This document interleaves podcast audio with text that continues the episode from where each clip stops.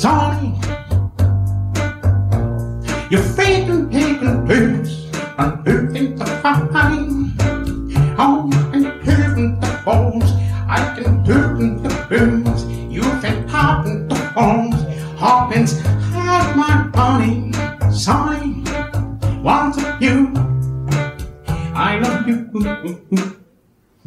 toutes et à tous et bienvenue dans le 20e épisode de Super Cover Battle, le podcast qui classe les reprises musicales à la manière de Super Ciné Battle. François-Marie Arouet a dit un jour, alors oui, petite précision d'abord, François-Marie Arouet, ça n'est ni un membre des Daft Punk, ni un milieu défensif du football club de Neuilly-sur-Seine, mais le vrai nom de Voltaire, philosophe bien connu pour m'avoir passablement emmerdé au lycée avec ses bouquins, mais c'est pas la question. Et donc Voltaire aurait dit un jour, je crois que c'était un mardi, je ne suis pas d'accord avec ce que vous dites, mais je me battrai pour que vous ayez le droit de le dire. Mhm. C'est quelque part un peu les retours que l'on avait de nos auditeurs et de nos auditrices qui jusque-là avouaient ne pas toujours être d'accord avec nos choix et nos classements, mais qui continuaient de nous écouter malgré tout. Oui, mais voilà, ça, C'était avant. c'était avant le drame. Damien qui fait son outing sur Dave, Demis Rousseau, Avril Lavigne, Adamo et tous les vieux chanteurs morts depuis 72, Ça, ça passe. crème. Ouais. Maxime et Damien qui bitch sur Bob Dylan, Neil Young, Leonard Cohen, Bruce Springsteen, ça passe comme dans du beurre. Mais lorsque ces deux mêmes connards ouvrent leur cœur, et pour un des deux, Dieu sait que c'était pas gagné, donc quand ces deux connards font 20 minutes sur l'extraordinaire reprise de Beck, oui parce qu'elle est extraordinaire, Oui. et 40 minutes sur ce monument musical qui est Hurt par Johnny Cash, eh bien, quand ils font autant de temps, c'est pour se prendre une volée de bois vert pas piqué des hannetons. Ça, c'est pour le bingo du Discord qui entretient la, la légende selon laquelle j'utiliserais des expressions périmées depuis mai 86. Du coup, plus du tout de retour bienveillant ce coup-ci, mais des réactions scandalisées et surtout, mesdames et messieurs, des menaces et des intimidations. Certains mugs écoute ça ont été fracassés, Oui. lapidés en place publique, et pire encore, certains y auraient mis dedans de la bonne bière de qualité, fraîche de surcroît, comme un pied de nez, une défiance ultime au chef de la Team 36. Le Tipeee d'écoute ça a tellement baissé que c'est Damien maintenant qui doit de l'argent à chaque tipeur. Et de mon côté, les conséquences de notre bon goût et de notre extrême bonne foi sont pires puisque mon hébergeur de podcast a été hacké. Et tous les épisodes de reconversion où les noms d'Anneke van Giersbergen et John Frusciante apparaissent ont été purement et simplement supprimés et remplacés par des versions a cappella d'Envole-moi chantées par Max Rabeux. C'est moche. Et donc, moi qui voulais nous auto-congratuler sur le fait d'être parvenu à faire 20 épisodes de Super Cover Battle, malgré la pandémie, euh, malgré la chaleur, malgré la distance, malgré ma connexion est-allemande, malgré Jean-Michel Blanquer, bref, malgré tous ces obstacles, il faut donc qu'on rajoute désormais un dernier obstacle à tout ça, messieurs, dames, votre affreux mauvais goût. Votre affreux mauvais goût de ne pas voir apprécier à leur juste valeur Johnny Cash, Beck ou Charlotte Gainsbourg, parce qu'on ne touche pas à Chacha, et qui m'oblige donc à faire une intro pour vous vanner vous au lieu de Damien, et c'est peut-être finalement ça le plus dur à encaisser, je pense. Qu'est-ce que t'en penses? Moi, je... Ils ont pas de goût Non, non, ils ont pas de goût. euh, J'étais, j'étais outré euh, de, devant tant de, devant tant de mauvais goût. euh. C'est l'épisode du schisme, mais entre pas entre toi et moi, mais entre eux et nous. c'est ça, fallait que ça arrive. Mais 20 épisodes pour un podcast qui fait du classement, c'était, c'était un record. C'était une anomalie en fait. Il faut, le- il faut l'accepter. c'est ça. Euh, comment ça va? Bah écoute, ça va, ça, ça va plutôt bien, si ce n'est bon, bah évidemment ce, ce côté notre communauté qui dépérit, euh, qui, qui vieillit peut-être aussi. C'est- C'est c'est ça. Euh, Alors c'est une minorité, je pense, qui n'ont pas aimé euh, Beck et qui n'ont pas aimé Johnny Cash, mais c'est une minorité qui a fait pas mal de c'est bruit. ça, quand c'est une minorité ça bruyante, ça. ouais. Ouais, c'est ça. c'est très français. Euh, du coup, du coup, donc c'est le 20e épisode. Euh, on va rappeler le classement et les règles après. Qu'est-ce que t'en penses? Avec grand plaisir. Alors, au niveau du classement, je m'occupe du haut. Donc en cinquième place, on a Alléluia de Jeff Buckley qui était premier à une, à une époque, hein, faut, faut s'en rappeler. Mm. En quatrième, on a Sinead O'Connor qui reprenait Nothing Il était deuxième, hein. Qui a Il était oui, deuxième, exactement. Avec- En troisième, donc troisième euh, sur la marge du podium, on a Beck qui reprend la fabuleuse Everybody's Got Alone Sometimes des Corgis. En deuxième, Imagine par Upper Fuck Circle qui a trusté la première place pendant des mois et des mois. Et fièrement, notre petit Johnny Cash et sa reprise de Nine Inch Nails. Et bah clairement, je suis très très très content de ce quintet. Je sais pas ce que tu en penses, mais ça a fière allure. Bah oui, et puis en plus de ça, il y a quand même deux morceaux, euh, on va dire un petit peu plus confidentiels qu'on voit pas forcément popper Oui. partout. Donc euh, moi je trouve que ça, ça a de la gueule. C'est pas mal. Euh, le- remarque, notre classement du fond, il est pas mal non plus. hein. Et- ah bah, je, je pense que ça vaut sur un pesant de Je cacahuètes, m'en ouais, occupe. clairement. Vas-y, je te laisse l'annoncer. Alors, le numéro, enfin le 196e, donc euh, cinquième avant la fin, c'est Final Countdown repris par Eddie Bruna. Comme tu le disais la dernière fois, euh, qui voit des pénis partout. hein. On vous à réécouter cette chanson qui est quand même pas mal. Euh, la Corrida ensuite repris par Trio, Hotel California par Eddie Fitzroy and Big Star, les fameux corons, le collectif métissé. Eh oui. Voilà ce morceau qui nous a accompagnés pendant tant d'épisodes avant de céder sa place au Furious Zoo et le fameux. Rono Hanson et sa reprise de Into the Groove, Outside the Outside Groove, the Groove. de Bah, Madonna. Euh, on vous mettra de toute façon le petit medley euh, à la fin.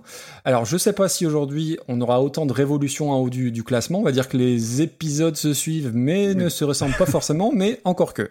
Euh, du coup, la dernière fois, c'est moi qui me suis coltiné l'explication technique et tactique des règles. C'est ton tour. Alors le principe est très simple, vous nous envoyez donc une liste de reprises qui vous plaisent, trois dans l'idéal par mail, avec si possible un, un titre. Et puis nous, ben, on fait le tri parmi tout ça, on choisit neuf morceaux par épisode qu'on classe à la manière du podcast Super Ciné Battle. Donc les critères sont divers, Euh, on, généralement on s'intéresse surtout à l'éloignement avec la version originale, si la chanson a été euh, réappropriée dans un style particulier par exemple, ou si on lui fait dire autre chose. On s'interroge aussi sur euh, l'intention, euh, qui peut être euh, commerciale purement, et- ou voire pire.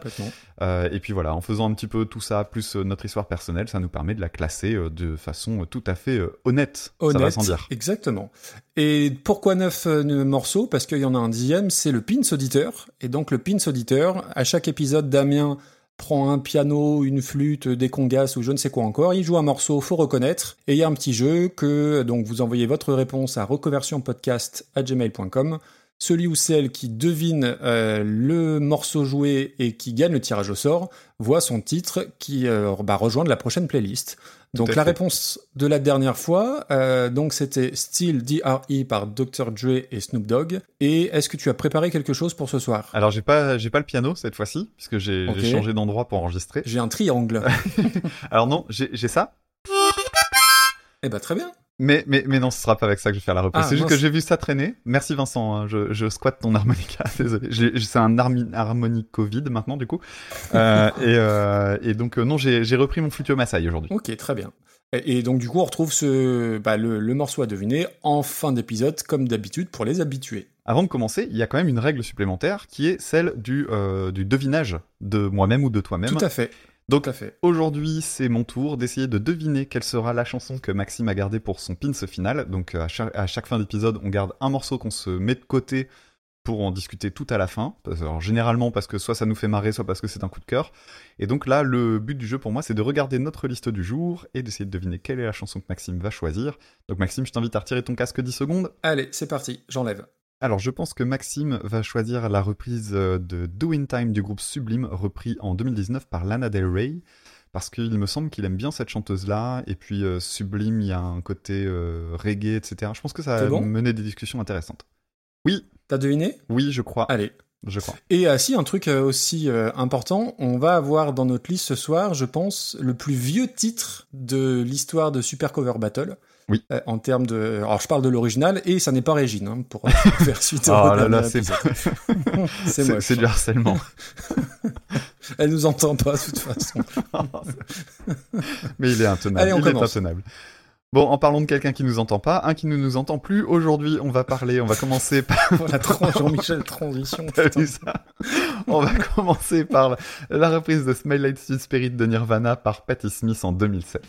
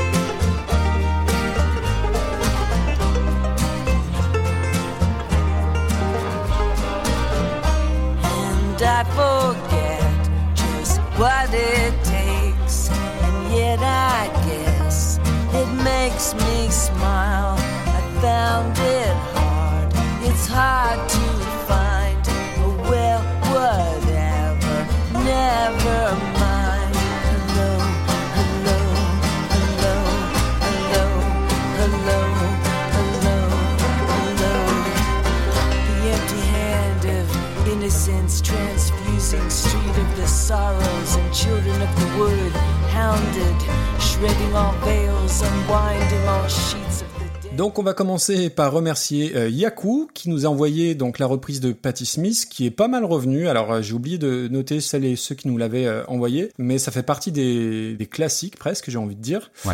Euh, alors je vais pas faire long sur Nirvana, on en a parlé deux fois, l'épisode 2 où ils reprenaient Led Belly et on en a parlé aussi dans l'épisode 8 où ils étaient repris, bah d'ailleurs c'était la même chanson par par Chaka Ponk. Et l'avantage, c'est que sans avoir écouté la version de Patti Smith, on sait déjà qu'elle sera au-dessus de celle de Chaka Ponk. Donc ça, c'est toujours intéressant. Mm, mm. Alors, juste deux mots quand même sur euh, Smells Like Teen Spirit, donc sur Nevermind. Je pense, je sais pas si tu seras d'accord avec moi, que si cet album a eu un, un impact aussi fort, c'est aussi parce que sa première piste, Smell Teen Spirit, c'est une déflagration, ni plus ni moins. Je sais pas si tu me rejoins. Ouais, c'est un coup de poing dans la face. hein. Encore aujourd'hui. En, en pleine face. Bah voilà, c'est la chanson toute une génération qui va en plus fêter ses 30 ans cette année avec l'album, puisque l'album est sorti le 24 septembre 1991, soit le même jour que Blood Sugar Sex Magic des Red Hot. Le fameux mois de septembre de 91. Enfin, l'année 91 Exactement. de façon générale, on en avait déjà parlé. C'est clair. Et alors, euh, ré- récemment, il y a une vidéo qui est sortie sur euh, YouTube et qu'on retrouve un peu aussi sur euh, Twitter, où Dave Grohl explique à Pharrell Williams que pour son jeu de batterie sur Nevermind, il s'est beaucoup inspiré du disco et de certains groupes. euh, J'ai noté Cameo ou Tony Thompson, et notamment sur l'intro euh, bah, qui est dantesque, hein, l'intro à la batterie de Smells Like Teen Spirit. Bah, il, il explique qu'il s'est carrément euh, inspiré de, de ça. Euh, donc on essaiera de vous mettre le, le lien euh, dans les jours qui suivent la diffusion parce que c'est assez rigolo et puis de voir la, la réaction de de Pharrell Williams euh, qui est très très surpris de, de ça. Alors moi c'est une chanson que j'adore, je l'avais déjà dit. Je, je sais pas si on avait parlé de l'histoire du titre de la chanson Non. de Smells Like Teen Spirit. non, non, j'avais, pris des notes exprès justement. J'ai réécouté le passage, on n'en avait pas parlé. Donc du coup, bah, Damien, tu parleras de l'histoire du titre de la chanson parce que c'est assez, c'est assez rigolo.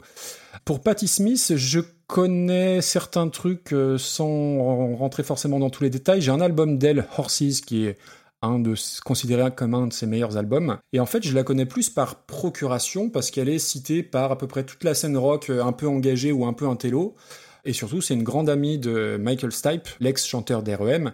Et d'ailleurs, elle chante sur Ibo the Letter, sur euh, une chanson d'un de leurs albums.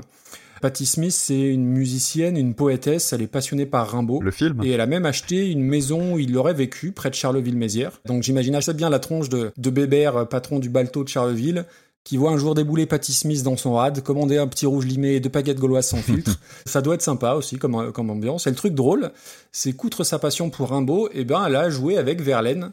Alors pas Paul, hein, bien évidemment, mais Tom Verlaine, qui est euh, le musicien leader du groupe Television que j'adore. Donc ça m'a fait marrer de, de voir ça. Bon après voilà, Patti Smith c'est euh, toute une tripotée de prix et de distinctions. Et euh, dans les Spo Deezer, il y a beaucoup de chansons qui remontent. Et une des premières, c'est justement sa reprise de Like Teen Spirit. Mm. Qu'elle a fait, donc on a dit en 2000, euh, 2007, hein, c'est C'est ça, ça, ouais. sur 12, un album de reprise avec du Dylan, des Doors euh, et donc Nirvana. Et il y a certains morceaux où Flea joue de la basse, Flea des Red Hot d'ailleurs. Donc du coup, moi je, la, je la connaissais, mais il y a très très longtemps, je l'avais écouté il y, a, il y a vraiment un moment, et je m'en souvenais pas. Alors ça commence un peu ambiance Calexico, parce que petit banjo, et alors dès qu'il y a du banjo, je dis que c'est Calexico, mais c'est vraiment, euh, moi c'est, comment dire, vers ces groupes-là que, que ça m'emmène.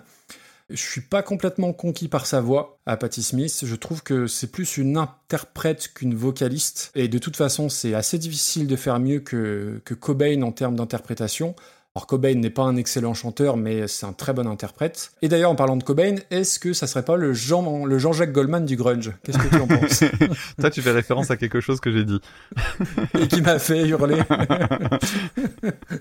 Bon, les, seuls les plus euh, hardcore fans euh, de, de notre univers étendu le savent, mais euh, j'avais par- j'avais fait cette comparaison dans un épisode de, de C'est tout comme consacré à Goldman. Je vous laisse vous y référer. voilà. Donc ça, tu vois, je te fais même ta pub. Mais c'est gentil, c'est gentil. Et donc, avant de, oui, pardon, avant de lancer la, la reprise de Patti Smith, je vois qu'elle fait déjà 1 minute 30 de plus que la version originale. Ouais. Donc ça, je suis toujours assez, assez méfiant. Et en fait, la différence, c'est qu'il y a tout un passage où elle parle. Alors c'est du spoken word, comme on dit là-bas.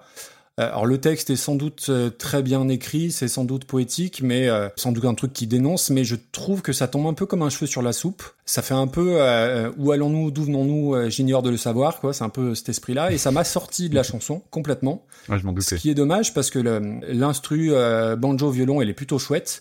Du coup, j'ai regardé le clip parce que des fois ça peut aider. Bah ouais, un clip très arty, noir et blanc, euh, très joli, mais qui apporte pas forcément grand chose. Et surtout, c'est bien trop long. La minute 30 en plus euh, sur un morceau aussi punchy, aussi euh, euh, bah, qui ouais, qui renverse des tables. Il y a pas besoin de faire trop long. C'est voilà, c'est trois minutes et terminé. Donc j'ai vraiment j'ai pas trouvé ça très très bon, mais j'ai trouvé pire puisque en, en pianotant de fil en aiguille, euh, Je- je, suis tombé sur elle. Par- pardon? Je sais ce que tu vas dire. Tu vas parler d'une émission française, non? Ouais. Ouais, vas-y. Tu l'as vu le duo? Ouais, ouais, je l'ai vu, ouais. J'allais Ah en oui, parler. mais- donc, bah, je t'ai laissé l'histoire de la chanson, je te laisse, je, Vas-y, je- prends ça, où elle chante donc cette chanson-là en duo avec Kali. Et je pense qu'il se passe moins de choses dans cette chanson que dans le plus mauvais épisode d'Inspecteur d'Eric, Mm. parce que c'est c'est d'une platitude, mais c'est nul, mais Ouais. c'est nul. Je peux même te dire un truc. Moi, je l'ai trouvé vraiment calimiteuse. Oh joli, oh oui, oh là. Merci, merci. tu, tu sais que j'ai cherché avec Kali, j'ai pas trouvé, Ah. donc bravo. Ah bah laisse faire les professionnels. hein. Il y a des cascades. euh, Quand il y a des cascades, tu demandes. Donc non, non, c'est sa reprise, euh, euh, c'est trop long, c'est un peu raté, et, et je suis pas rentré dedans quoi. D'accord. Alors je reviens rapidement sur Nirvana du coup. Euh, on en avait parlé effectivement dans l'épisode 8. Le, ce morceau-là c'est le, mo- le morceau bah, le plus populaire de groupe. Hein. Un, le, on revient pas sur le riff iconique, le chant qui est au top et tout ça. En revanche, il y a quelque chose. Alors beaucoup de personnes le savent aujourd'hui parce que le, temps a passé, mais euh, l'origine du titre euh, qui est quand même assez particulière. Donc le Smells Like Teen Spirit fait référence en fait euh, non pas à l'adolescence véritablement, mais en fait à, un parfum. À l'époque, Kurt Cobain était en, couple avec Toby Vale, qui était la batteuse des Bikini Kill. Donc les Bikini Kill, c'est un groupe du mouvement Riot Girl. Et c'est une des membres du groupe qui avait fait un graffiti écrivant Kurt Smells Like Teen Spirit. Et lui, il s'était dit que, euh, en fait, c'était genre euh, Kurt, il, il- dégage l'adolescence, quoi. et il s'était dit que c'était cool, que ça sonnait bien. Et en fait, l'ai joué, quoi. il- ouais, et en fait, il l'a mal compris et il l'a apparemment mal pris quand il a compris que ben non, c'était pas vraiment ça. Bon, ça n'empêche qu'il en a fait un, un- un titre emblématique et que les paroles, euh, une fois qu'on a en tête la version, la vision de Kurt Cobain de la chose, en fait, ça explique beaucoup de choses sur euh, les, les paroles les plus énigmatiques, on va dire, de la de la chanson. Mais c'est quand même drôle d'imaginer s'il avait été en France, euh, la chanson se serait appelée Smells Like Ocean Ouais, ou. Smells Like Axe, laissez le charme c'est carrément ça. C'est carrément ça. Et en fait, Kurt Cobain, ce qu'il y a de marrant, c'est que euh, pour cette chanson-là, il faut savoir que le groupe, en fait, l'a, l'a, l'a trouvé euh, un peu ridicule au final.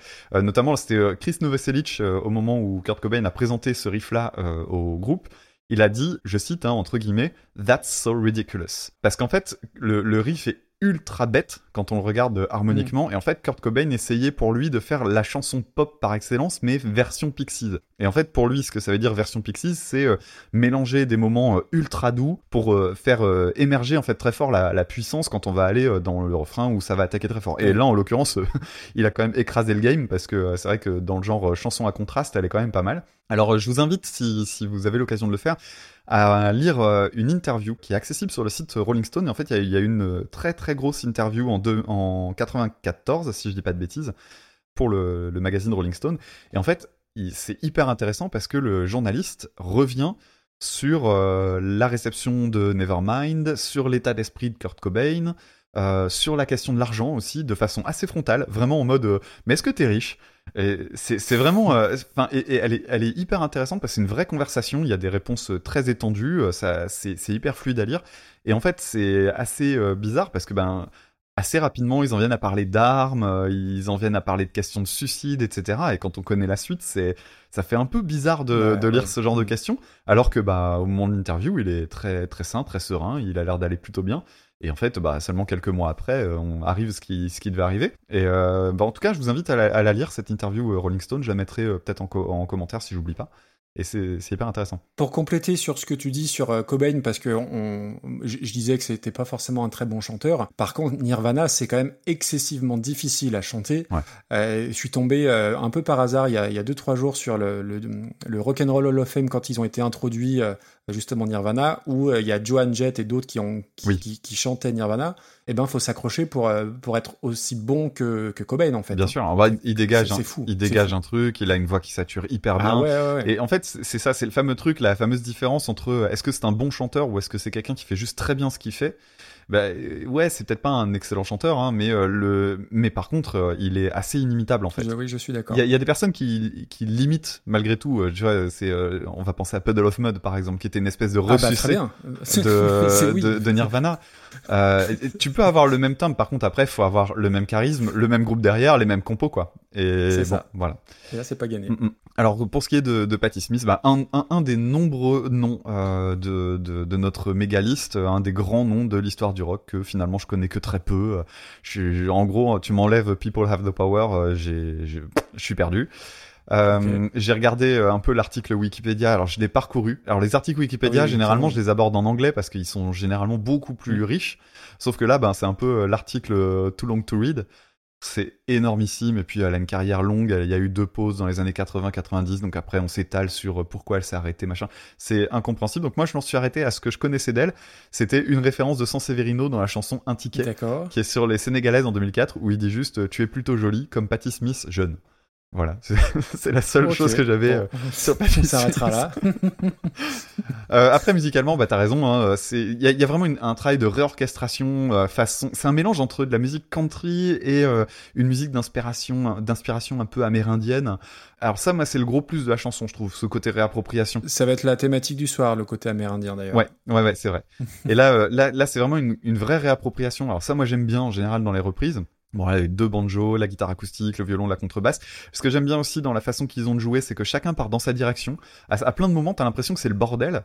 Et euh, si tu l'oreille en fait sur un instrument, tu te rends compte que euh, bah, le, le, le gars ou la nana qui joue, euh, en fait, euh, bah, part un petit peu dans son sens, mais bon, finalement, tout le monde est à peu près synchrone et tout. Et c'est marrant parce que t'as toujours un truc à écouter qui est assez différent. Donc je l'ai écouté quatre ou cinq fois et en fait à chaque fois je m'intéressais à un autre instrument. Je disais ah tiens c'est sympa ce qui se passe ici, etc. Donc ça c'était cool. Et il y a un autre truc que je trouve vraiment bien dans la dans l'instrumentation, c'est que t'as l'impression qu'il y a des percussions alors qu'il n'y a pas un seul instrument de percussion. Oui, je vois C'est-à-dire ce que tous les instruments à, euh, à cordes donnent de la dynamique. Euh, le strumming de la guitare, c'est-à-dire le grattement euh, sur, avec le médiator, va donner l'impression d'avoir une caisse claire.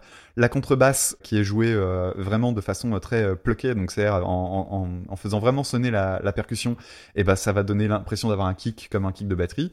Et pendant ce temps-là, le banjo dans les aigus, ça va donner un peu l'impression d'avoir des hi-hats en fait, donc des, des, des coups de sur la fermée. Et en fait, ça, je trouvais que c'était vraiment intéressant. Par contre, là où je te rejoins, bah effectivement, euh, chanson beaucoup trop longue. Et le couplet ajouté, euh, oui, effectivement, il y a un sens et tout, mais j'ai pas eu envie d'aller le chercher parce que j'en avais marre en fait. J'avais envie que la chanson s'arrête. On est d'accord, ça commence bien. Mm, mm. Et attends, je- juste un, un truc, j'ai vu un commentaire en, en dessous de la vidéo qui dit en tant que reprise, ça se place euh, exactement au même niveau que Johnny Cash qui reprend Hurt. Mais non, c'est pas Non. possible. Bon, euh. Non.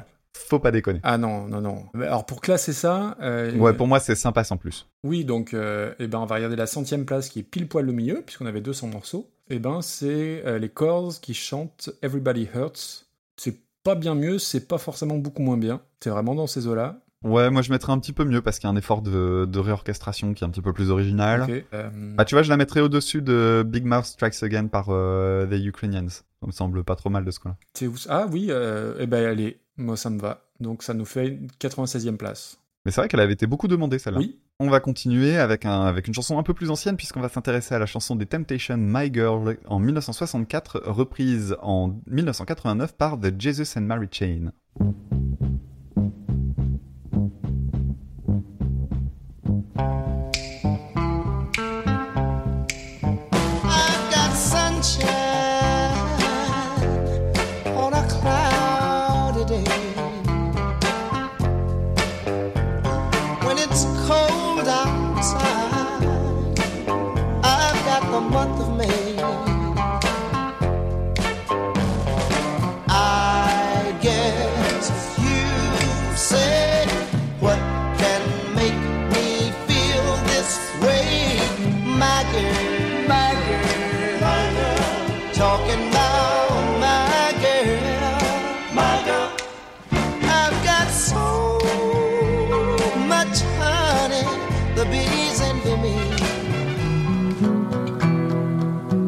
I got a sweeter song than the birds in the tree.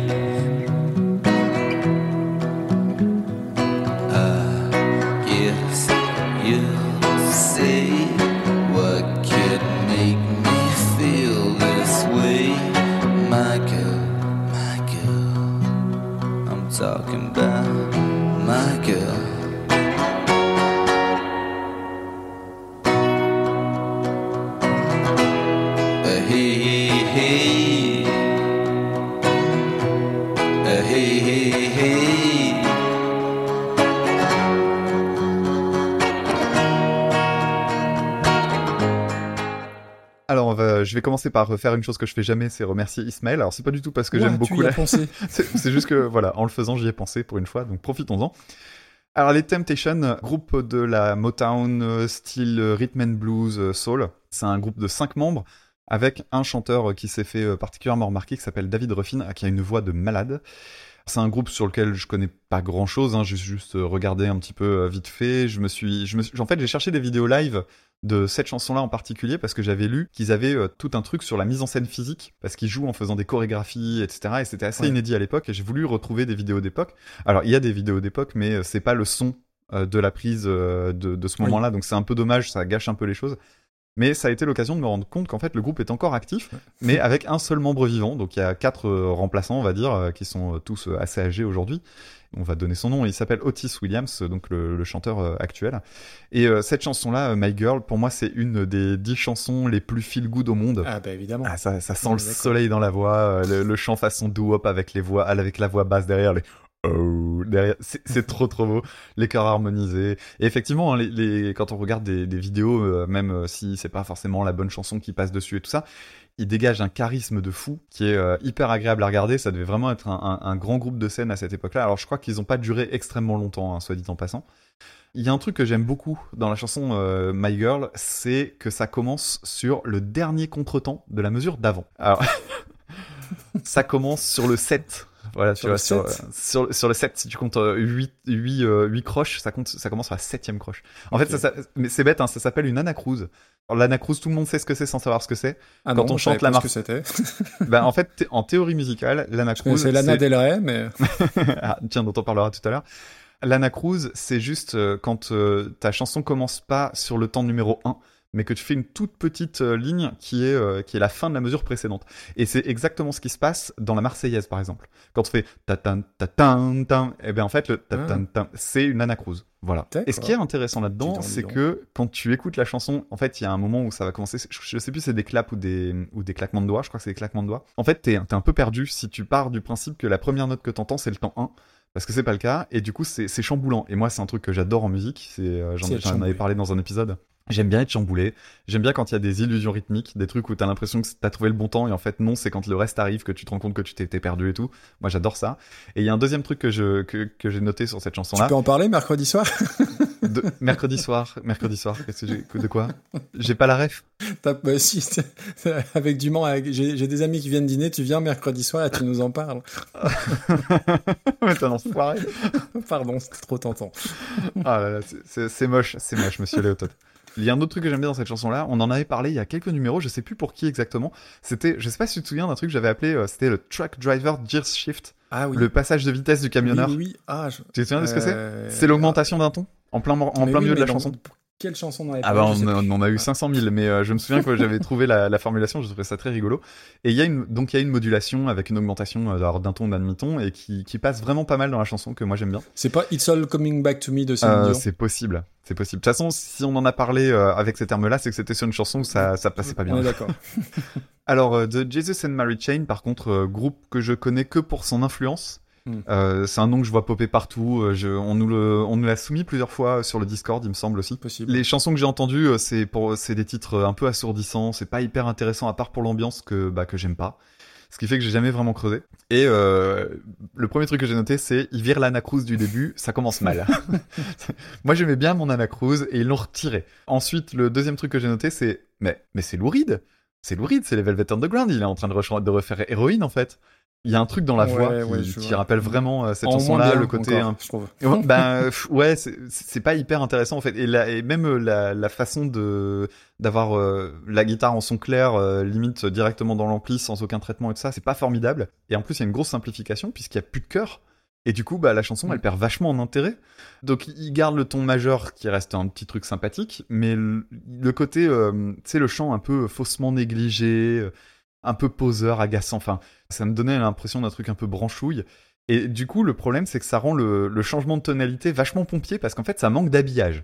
C'est bête, mais dans la version euh, de, de des Temptations, je trouve que c'est beaucoup plus digeste en fait le changement de tonalité. Ah bah que oui, là, oui, euh, là, ça fait balourd quoi. Donc ça pourrait être un titre qui est pas trop désagréable dans deux cas. Ça aurait pu être une chanson pas désagréable si j'avais jamais entendu les Velvet Underground, Ouais, d'accord. et ça aurait été une chanson agréable si ça avait pas été une reprise en fait. Oui, je peux comprendre. Mais comparativement, bah, je trouve que c'est pas une bonne reprise parce que ça enlève des, des, des trucs qui étaient bien dans la version d'origine. Bah, il faut dire que la version d'origine, elle est tellement, elle est tellement fantastique que c'est, c'est- c'est- dé- déjà c'est, c'est compliqué. C'est 1964, hein, donc euh, c'est quand même, Ouais. euh, c'est quand même très très vieux. Euh, Du, du coup, j'enchaîne. Tu as terminé, c'est bon? Oui. Euh, donc je, re- euh, je reviens pas sur les Temptations. euh, Je suis, je, je te rejoins assez. On connaît, en fait, on connaît le nom, mais pas forcément toutes les chansons. Et en fait, quand on met les chansons, ah bah si, je connais forcément. Cela dit, la chanson, elle a été écrite non pas par les Temptations, mais par Smokey Robinson, qui est un immense chanteur américain, une figure de proue de la Tamla Motown, repris par à peu près tout le monde. Il a été aussi producteur de Marvin Gaye, entre autres, je crois. Et ce qui est drôle, c'est qu'il a écrit cette chanson un peu en miroir à celle qu'il avait écrite l'année d'avant, qui s'appelle My Guy, que vous avez entendu dans tout plein de films, notamment Sister Act, qui était chan- chanté par Mary Wells et qui fait euh, Nothing you could say could tear me away from my guy. Et ben voilà, il a, il a écrit My Girl en, en réponse à, à sa propre chanson. Et euh, oui, je te rejoins sur le, le fait que ça soit un morceau feel good. Et d'ailleurs, euh, qui est utilisé dans le film du même nom, donc My Girl, que je croyais être un film feel good à l'époque, puisque bah, c'est avec Macaulay Culkin. Ah oui. Et à l'époque, Macaulay Culkin, bah, on était dans, en plein dans l'exploitation de Maman, j'ai raté l'avion. Et forcément, un film avec Macaulay Culkin, ça devait être un film rigolo pour euh, moi et mes, mes 13 ans. Non, c'est son ciao pantin. Et en fait, pas du tout. Alors, c'est un film que j'adore, alors que j'ai pas revu depuis, peut-être que ça a très très mal vieilli, mais il y a Dan Aykroyd, il y a Jamie Lee Curtis, Et des guêpes. et, et, et ouais, mais ça là, tu, ça spoil, donc euh, tu le couperas. Euh, et ce que j'ignorais, et c'est en regardant bah, justement dans la fiche Wikipédia, la gamine qui a 10-12 ans, qui joue donc l'amoureuse de Macaulay Culkin, elle est doublée en français par Ludivine Sagné à l'époque, donc qui devait pas être bien grande. Et euh, voilà, c'est un, un film qui est touchant, voilà, je, je, je spoil pas si vous l'avez pas vu. Et pour revenir à la chanson, je trouve que c'est l'exemple parfait de la richesse et de la beauté de la musique noire américaine des années 60. C'est vraiment, il y a, avec la spatialisation du son qui te permet d'avoir les petits violons à gauche et de, de différencier, de distinguer euh, ensuite la, euh, la basse batterie, la ligne de guitare, les petits accords piqués, les cuivres, et puis vocalement, bah, tu l'as dit, ça dégouline de classe. Je crois que ça fait 2 minutes 45, bah voilà, t'as toute l'inventivité de la, de la Motown des années 70. Et t'as, je crois, 200 reprises officielles, donc les Stones, Michael Jackson l'a chanté, Stevie Wonder l'a chanté, Marvin Gaye, Manu Dibango qui boit du banga toujours, et Garou l'a chanté. Alors j'ai pas poussé le vice jusqu'à écouter la version de Garou parce que bah, fallait écouter celle de de Jesus and Mary Chain. Donc là, on change d'époque, on change de registre. Moi, voilà, bah, comme toi, c'est un nom que j'avais, que je connaissais en fait surtout parce que le, c'est le premier groupe de Bobby Gillespie qui jouait de la batterie dans Jesus and Mary Chain. Et Bobby Gillespie, il est devenu chanteur et le leader de Primal Scream, qui est un groupe que j'aime bien. C'est deux Écossais, deux frères qui tiennent le groupe Jesus and Mary Chain et qui ont été découverts et lancés par le même gars qui a lancé entre autres Oasis et les Libertines, Alan McGee. Et c'est un groupe qui était déjà à l'époque plus connu pour ses concerts que pour ses disques, parce que réputation de groupe dangereux, euh, un peu boosté euh, au LSD, et avec des concerts euh, interdits dans certaines villes d'Angleterre, parce que ça finissait toujours en, tape en baston, en émeute, etc. etc.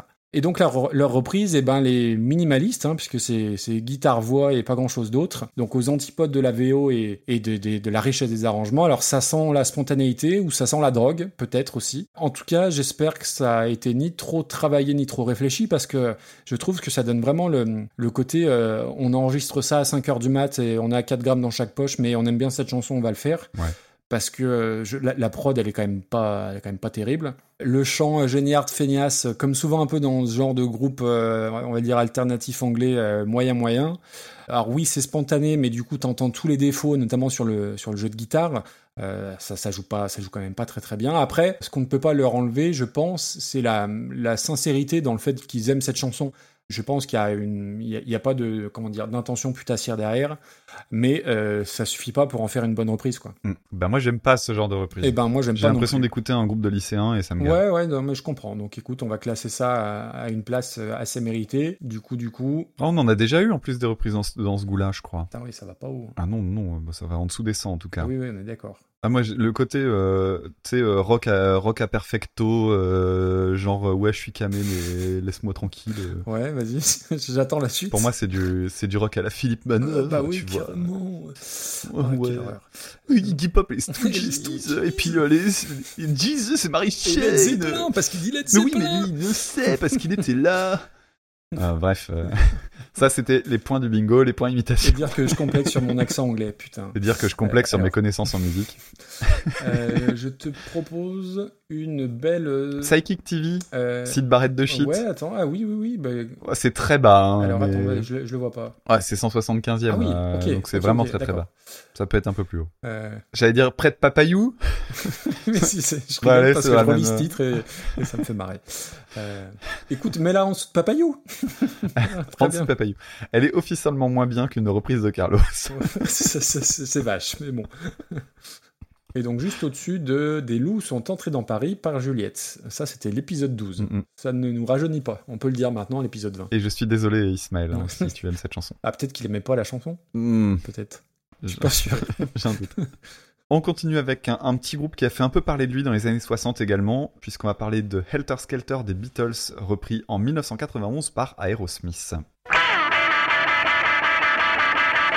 I get to the bottom, I go back to the top of the slide.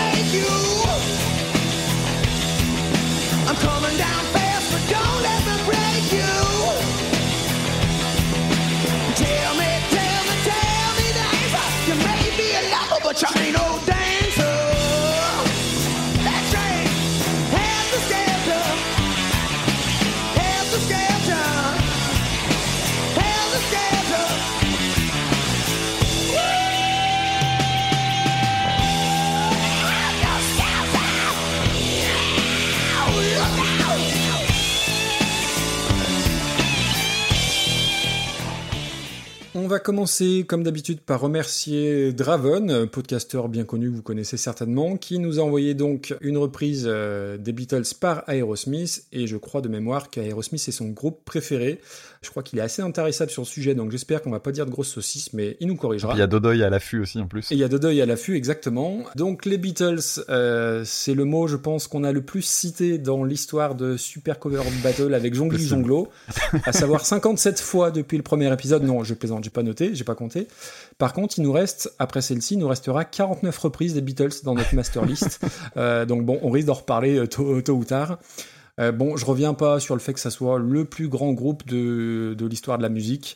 Euh, c'est pas forcément mon préféré, mais indéniablement c'est le plus important et c'est le plus grand. Et si vous ne l'avez pas fait, euh, vous pouvez réécouter notre épisode qu'on avait fait justement avec Dodoy pour Podren, qui s'appelait Super Cover Beatles, et on s'était bien marré, donc c'est Mhm. l'occasion de refaire un petit peu de pub et pour Dodoy et pour ce- cet épisode-là. Donc Helter Skelter euh, sur le White Album, alors elle est créditée comme beaucoup Lennon McCartney, mais c'est une chanson qui appartient presque complètement à, à, McCartney, à Apollo, à, à McCartney, et qui est souvent considéré comme le premier morceau hard rock ou heavy metal. Alors je sais pas si c'est exact, mais on va acter que oui parce que c'est c'est plus simple et surtout compte tenu du, du nombre de, de groupes clairement étiquetés heavy metal ou hard rock qui l'ont reprise. Ça va de Pat Benatar à euh, Foo Fighters, euh, Motley Crue, Andreas Kisser, Soundgarden.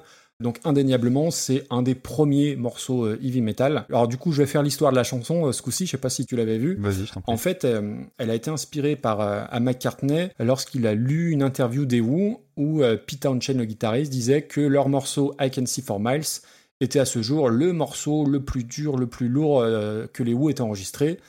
Suite à ça, McCartney, il écoute le morceau et il se dit bah ouais, ouais, je suis un peu déçu et en réponse, bim, il te pond Helter Skelter. Et ce qui va aussi contribuer euh, à casser un peu son image de Beatle un peu lisse, un peu gentillet.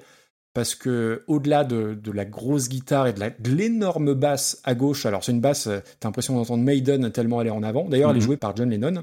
Ce qui rend le morceau euh, tellement euh, hard rock, je trouve, c'est la voix de le chant de, de McCartney Qui va la rendre très très agressif. C'est assez assez ouf de l'entendre comme ça. On est loin de Penny Lane et compagnie. Et puis je trouve que le, le gimmick de gratte après le, le refrain, le il est tellement moderne pour 68 et c'est super efficace. Alors après, je suis un peu plus partagé sur le pont où euh, bah, c'est un mélange euh, un peu entre le hard rock naissant et leurs expérimentations dont ils avaient déjà l'habitude. Et puis surtout, je déteste la fausse fin. Donc c'est une vraie fausse fin. Tu penses que le morceau est fini, ça part en gros fade out et ça repart de façon. je trouve que c'est un peu inutile.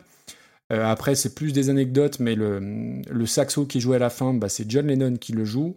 Et puis on entend Ringo crier I got blisters on my fingers, donc j'ai des ampoules aux doigts, puisqu'en fait la prise initiale c'était une version qui durait 20 minutes, et du coup ils ont et c'est à ce moment-là qu'il a dit qu'il avait des ampoules, et ils ont gardé cette prise là. Malgré tout, tu retrouves quand même euh, ce qui fait un peu les, les Beatles. euh, Il y a une vraie mélodie, il y a des chœurs euh, wouh wouh, yeah yeah yeah. C'est pas une chanson des Beatles que je mets euh, par plaisir, que je vais écouter. Je trouve même que c'est une chanson mineure des Beatles, mais c'est une chanson qui est importantissime pour le, pour le hard rock. Exactement. Donc ça, ça pose l'importance du, du, du groupe dans le paysage musical, clairement. Donc voilà pour les Beatles. Pour Aerosmith, donc les, bah, les Bad Boys de Boston, les Toxic Twins, ou le mot qui me fait marrer, parce que Aerosmith, si on traduit littéralement, euh, c'est les Dupont volants, puisque Smith c'est le nom le plus donné euh, aux États-Unis, et Aero, donc les Dupont volants, je trouve que ça claque. Gros, gros, gros groupe, 200 millions d'albums vendus depuis 74, avec pas beaucoup de changements de line-up. Il y en a eu quelques-uns, mais globalement, c'est les, les- les mêmes têtes, dont Steven Tyler et Joe Perry, qui sont les, les deux têtes pensantes, on va dire ça comme ça. Je pense aussi qu'ils peuvent remercier Run DMC, qui a relancé Ouais. leur carrière en 86 et qui a lancé le rap metal. Je, je pense que c'est un des premiers morceaux pour le coup de rap metal. Et ils ont une particularité, Aerosmith, c'est que leur plus gros tube n'est sur aucun de leurs albums. Alors ça fait un peu le sachet-tu, mais c'est un peu, Ah, c'est un peu ça l'idée. Je crois, je crois. C'est hein. celui Draven d'Armageddon. nous corrigera. C'est le I Don't Want to Miss a Thing par, euh, de, de la BO d'Armageddon, c'est leur plus gros tube. Mm. Alors après, moi, c'est un groupe que j'aime beaucoup, beaucoup. Euh, alors beaucoup, faut pas que je dise beaucoup, faut que je dise beaucoup, sinon après on me reprend. et euh, je sais pas si tu te souviens du, du pote dont je t'avais parlé qui euh, ne jurait que par Tool et par Downot Spiral de Nine Inch Nails. Et ben son groupe préféré, c'était Aerosmith. Donc j'en ai bouffé à l'époque de l'internat. J'ai connu ça à peu près, ouais, euh, l'album Get a Grip, euh, là où il y a les, les gros tubes It's the Reach, Crying. Je connais pas toute la discographie, par contre, il y a vraiment des albums que j'aime beaucoup. Un des premiers, je crois que c'est le deux ou troisième, Toys in the Attic, où il y a la version originale de Walk This Way, et l'album Nine Lives qui date des années 90. Je trouve qu'il y a plein de super tubes. C'est un album qui est assez décrié, je crois, par les, par les puristes. Ouais, mal mais que j'aime bien. en fait. Mal produit, bah ouais, bah écoute, moi c'est un album que j'aime bien. Alors vraiment, Aerosmith, c'est un groupe que j'aime vraiment sans tout connaître parce qu'il y a beaucoup de choses, il y a certainement un petit peu de déchets. Et puis, bah, c'est un groupe qui existe toujours. Ah, Bon, ils ont fait des- des annonces d'adieu et puis en fait ils sont revenus, etc. Mais ils ont encore une grosse, grosse influence sur toute une scène. Ils ont influencé les, les Guns, euh, ne, ne serait-ce que ça déjà. Donc voilà, groupe que, où, où j'ai beaucoup de, de- j'ai beaucoup de sympathie pour ce groupe-là. Et leur reprise, donc, elle date de 91 sur un gros coffret qui regroupait euh, des raretés, des reprises, des B-sides. Mais l'enregistrement date de 75, si je dis pas de bêtises. C'est extrêmement fidèle à la version des, des Beatles. Tu retrouves la même grosse ligne de basse. Alors, j'ai dit beaucoup de bien de- du chant de, de Paul McCartney, mais je pense que Steven Tyler est un chanteur meilleur vocalement, je parle techniquement, hein, que, que Paul McCartney. Euh, je trouve qu'il la propulse vraiment, euh, il, amène un truc euh, encore un peu plus de, de luxure, de folie. On monte d'un ton sur ce côté-là. Il y, a, vraiment un côté crade dans le bon sens du terme. Et surtout, alors après, je vais pas dire que c'est du copier-coller, mais presque. Ce qui la rend, moi je trouve supérieure, c'est qu'il n'y a pas cette fausse fin et que du coup, c'est encore plus condensé. Et je trouve que l'énergie déployée est encore plus efficace, même si euh, la version originale marche. Mais je préfère la version d'Aerosmith. Alors, il y a un truc que t'as pas fait, par contre, c'est euh, ce que je vais faire maintenant. Donc, euh, Alors les Beatles, c'est un, un groupe anglais, donc de quatre membres, avec. D'accord. Ah bon, ok. oui, oui. Tu savais qu'ils avaient un, un, un, un des membres, le, le guitariste et chanteur, qui était d'ailleurs qui composait beaucoup. Euh, il a été assassiné. Mais non. Ouais. Oh comme si, quoi. assassiné, ouais, devant son hôtel. C'est Et pourquoi on m'a rien dit Une histoire sordide, vraiment, vraiment, c'est triste. Euh, non, non, mais donc les, les, Beatles, les Beatles, voilà, bon, ça, ça- c'est un morceau qui vient de l'album blanc, euh, qui est euh, connu pour être un de leurs plus variés en fait. Et euh, on en avait parlé parce qu'on avait euh, fait Sexy Sadie, Oui. qui venait de, ce, de cet album-là. Et puis Wild My Guitar, Johnny Whips, Oui, qui aussi. est mon morceau préféré des fait. Beatles, accessoirement. Mm, mm. Et tu parlais de, euh, de, de, de- Paul McCartney euh, qui avait fait beaucoup de, de chansons un peu soft et tout ça, et c'était aussi une de ses intentions que de euh, bah, faire autre chose en fait que euh, ce pourquoi il finalement il commençait par à être connu, c'est-à-dire euh, en gros euh, la caricature c'est euh, et encore aujourd'hui, hein, on entend encore pas mal ça. euh, John Lennon qui est euh, l'expérimentateur, euh, machin machin, et euh, Paul McCartney pour faire euh, toutes les bluettes. Ouais. Et en fait, bah voilà, là cette, cette chanson-là, elle montre qu'il avait autre chose à faire. Et, euh, et moi, je suis, j'adore sa voix. Sur ce morceau-là en particulier, c'est, c'est très impressionnant. Alors, t'as parlé de la, de la descente de Pinta du, du riff, qui est hyper bien. Moi, ce que j'aime bien dans cette chanson-là, c'est que c'est une des preuves que les Beatles faisaient à peu près ce qu'ils voulaient et qu'il y a finalement Mm. quasiment rien qu'ils n'aient pas fait, en fait. Et tu sais, on, on- souvent, les Beatles, il y a euh, ceux qui euh, disent que les Beatles sont euh, finalement tout inventés et puis euh, le, le deuxième cru qui serait de dire euh, non, mais en fait, les Beatles, c'est surcoté. Les Beatles, vraiment, quand on connaît que les, les grands morceaux hyper connus, les Let It Be et tout ça, c'est vrai que ça peut être assez vite réduit. Mais force est de constater que quand on se penche vraiment sur leur discographie, il y a tellement de choses. Et ce truc-là, c'est un Ouais. des exemples de. euh, bah ouais, ils ont fait une chanson de, de, de vraiment de hard rock, mais hyper violent. euh, Enfin, hyper violent, j'entends. Bah, bien sûr, oui. Ça reste un truc majeur, sympathique et tout ça, mais c'est hyper crado quand même. Le, le son de la guitare euh, saturée qui est dans l'oreille droite, du coup, il est quasiment inaudible. Alors c'est peut-être d'ailleurs sa faiblesse parce que euh, je, je trouve que le, le mix, en fait, qui est donc euh, ultra séparé comme le, de- souvent dans bah, vraiment le son Beatles avec les trucs à droite et à gauche, j'ai cherché une version, euh, tu sais, un peu plus euh, justement centrée, mono, etc. Mhm. Et en fait, il y, a il y a le mix de 2018 qui euh, propose quelque chose qui garde la spatialisation mais qui met pas tout à 100%. Ok. Tu dois avoir du euh, 70% et donc du coup un petit peu centralisé et tout ça et la balance est différente et je trouve que ça a beaucoup plus de patates. Alors euh, ça c'est un crime de lèse-majesté, hein. c'est un truc qu'il faut pas dire. euh, le... je, sais que chez les, chez les fans des Beatles il y a euh, ah non le, le, le remaster de machin de telle année euh, il y a pas moyen. Bah, je- Moi ce mix là je trouve en tout cas sur ce morceau là que ça se justifie très très bien parce que ça redonne de l'énergie. Moi je suis hyper fan des chœurs qui apportent euh, justement la touche Beatles en fait. C'est Ouais, ça qui fait que ça reste fait. un morceau des Beatles. Il y a de la mélodie, ça fait un super contraste avec la voix de, de Paul et tout. Enfin voilà, moi j'a- j'adore cette chanson là. Et puis euh, bah voilà, j'ai j'ai regardé un petit peu. Il y a, il y a des vidéos en live qui sont assez sympas, notamment en 2019. euh, donc c'est très très récent. hein. Paul McCartney qui la joue sur scène et qui est rejoint par Ringo Starr. Et bah c'est- hyper émouvant quoi, de les, de les voir se prendre, euh, se, se, se faire un bisou avant de commencer, euh, se prendre sous, bras dessus bras dessous. Tu te dis t'as la moitié des Beatles et puis en plus on, on on sait toi et moi, euh, Ringo c'est juste le plus sympathique des Beatles. Mais évidemment. Donc du coup quand il arrive, t'as- euh, voilà, ça, t'as, t'as le sourire jusqu'aux oreilles parce que tu dis, ah, quand même, il a une bonne gueule, ce mec. oui, il y, a- y a une version aussi de, avec Steven Tyler qui chante avec Paul. McCartney. Ensuite, il y, a, y a autre chose sur cette chanson. Il y a un côté euh, mondain, euh, potin, euh, Paris Match. C'est que euh, le morceau Helter Skelter est aussi connu pour être le nom Helter Skelter, le nom de euh, l'opération secrète de Charles Manson. Oui. oui. Son gros délire euh, de euh, c'est la fin du monde, machin bidule, c'était le projet Helter Skelter. Et en fait, il le tenait de cette chanson-là parce qu'il avait, euh, il avait imaginé tout un tas de messages euh, inventés euh, par les Beatles, etc. Des signes, machin, machin. Et en fait, c'est Helter Skelter. Tant et si bien que le Helter Skelter est devenu un, un terme d'argot, en fait. D'accord. Donc voilà. Très bien. Pas très bien. Non, c'est pas. Non, c'est pas, pas génial, génial. Euh, pour ce qui est de Aerosmith, c'est un groupe que j'ai jamais creusé. Pourtant, j'aime vraiment bon beaucoup la voix de Steven Tyler. Mais pour moi, ils sont rattachés à deux trucs. Oula. Le premier, c'est un truc cool. Le deuxième, c'est un truc moins cool. Le premier truc, c'est euh, Wayne's World 2. Tu connais Wayne's World quand même. Ouais, mais je me souviens pas du 2, euh, honnêtement. Oh, le 2, ils organisent Wayne Stock et euh, donc euh, un festival et euh, dedans, bah il y a la... bah, dans le premier, c'était avec Alice Cooper, c'est ça? Oui, oui, oui. Et dans ça. le et donc dans le deuxième, bah ils font venir des tas de groupes, dont Aerosmith. Et donc il y a une scène avec Aerosmith. En fait, Aerosmith, c'est un groupe que je mets dans le même dans le même package. Rock Inoffensif RTL2 Non, euh, mais et, non. et je mets Bon Jovi avec quoi. Mais non, Euh, mais non. je suis désolé, ça, je, connais peut-être assez mal, mais en fait, ils ont un, tout un tas de tubes qui sont extrêmement euh, pop rock en fait. Oui, Euh, mais, mais qui sont, mais qui sont hyper bien. Mais qui sont hyper bien. Tu vois, par exemple, euh, Dream On, Bah Dream On, alors déjà, oui, on est loin des RTL2. Enfin, c'est une balade qui est magnifique. Pink, qui est hyper bien aussi. Et le Euh, I, don't want, Emotion, I Don't Want to Miss a Thing, je l'aime- bien. hein. Je- au début, je la trouvais un peu ridicule. Je la trouve finalement vraiment pas si et mal. Hit the Rich, toi, elle doit te plaire en plus. Toi, elle est géniale cette chanson. Dude looks like a lady. Ah, Jude Jude Euh, Looks Like a Lady, c'est la chanson qui est reprise justement dans Wayne's World. D'accord. Voilà. Bah non, mais il y en a des tonnes des super Non, non, mais il y en a des très très bien. Mais pour moi, c'est du hard rock de radio. C'est pas du air, euh, enfin du, du air euh, metal, air rock comme euh, Bon Jovi. Bah, Oh moi, je trouve que ça s'en rapproche un peu quand même. Bon. Mais bon, je connais peut-être trop mal. donc, si, si vous avez des morceaux peut-être un petit peu Je plus ne suis pas d'accord, messieurs. Mais si vous avez des morceaux un petit peu plus, un petit peu plus mordants, moi je prends. En tout cas, la voix de Steven Tyler, je l'aime beaucoup et c'est vrai qu'elle colle parfaitement au titre. À ceci près que, contrairement à toi, moi je trouve que la voix de Paul McCartney a une forme de, de rage et de lâcher prise que je trouve beaucoup plus intéressante en fait.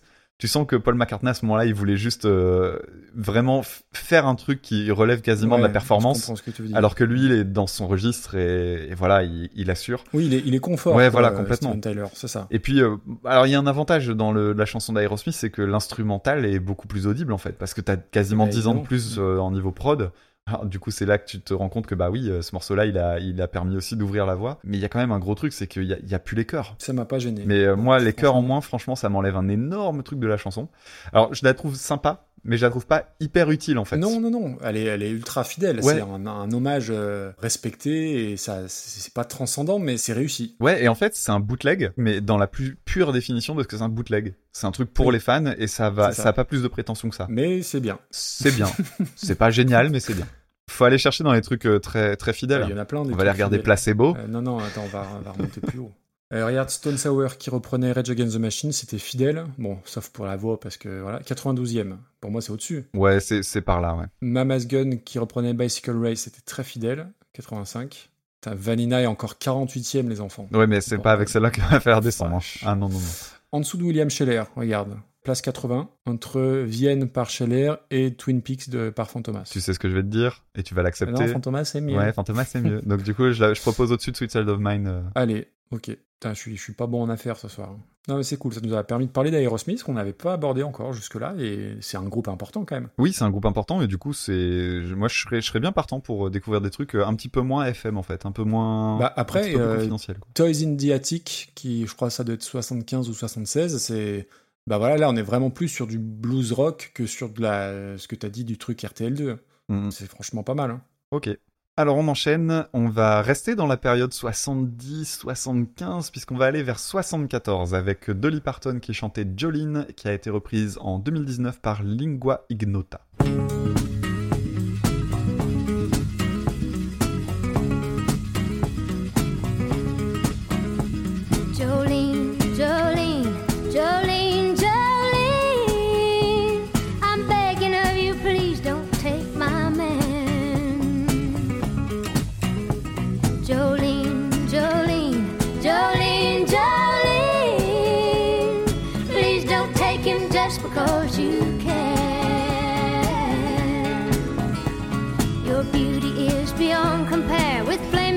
Of auburn hair, with ivory skin and eyes of emerald green. Your smile is like a breath of spring, your voice is soft like summer rain, and I cannot compete with you. Jolene,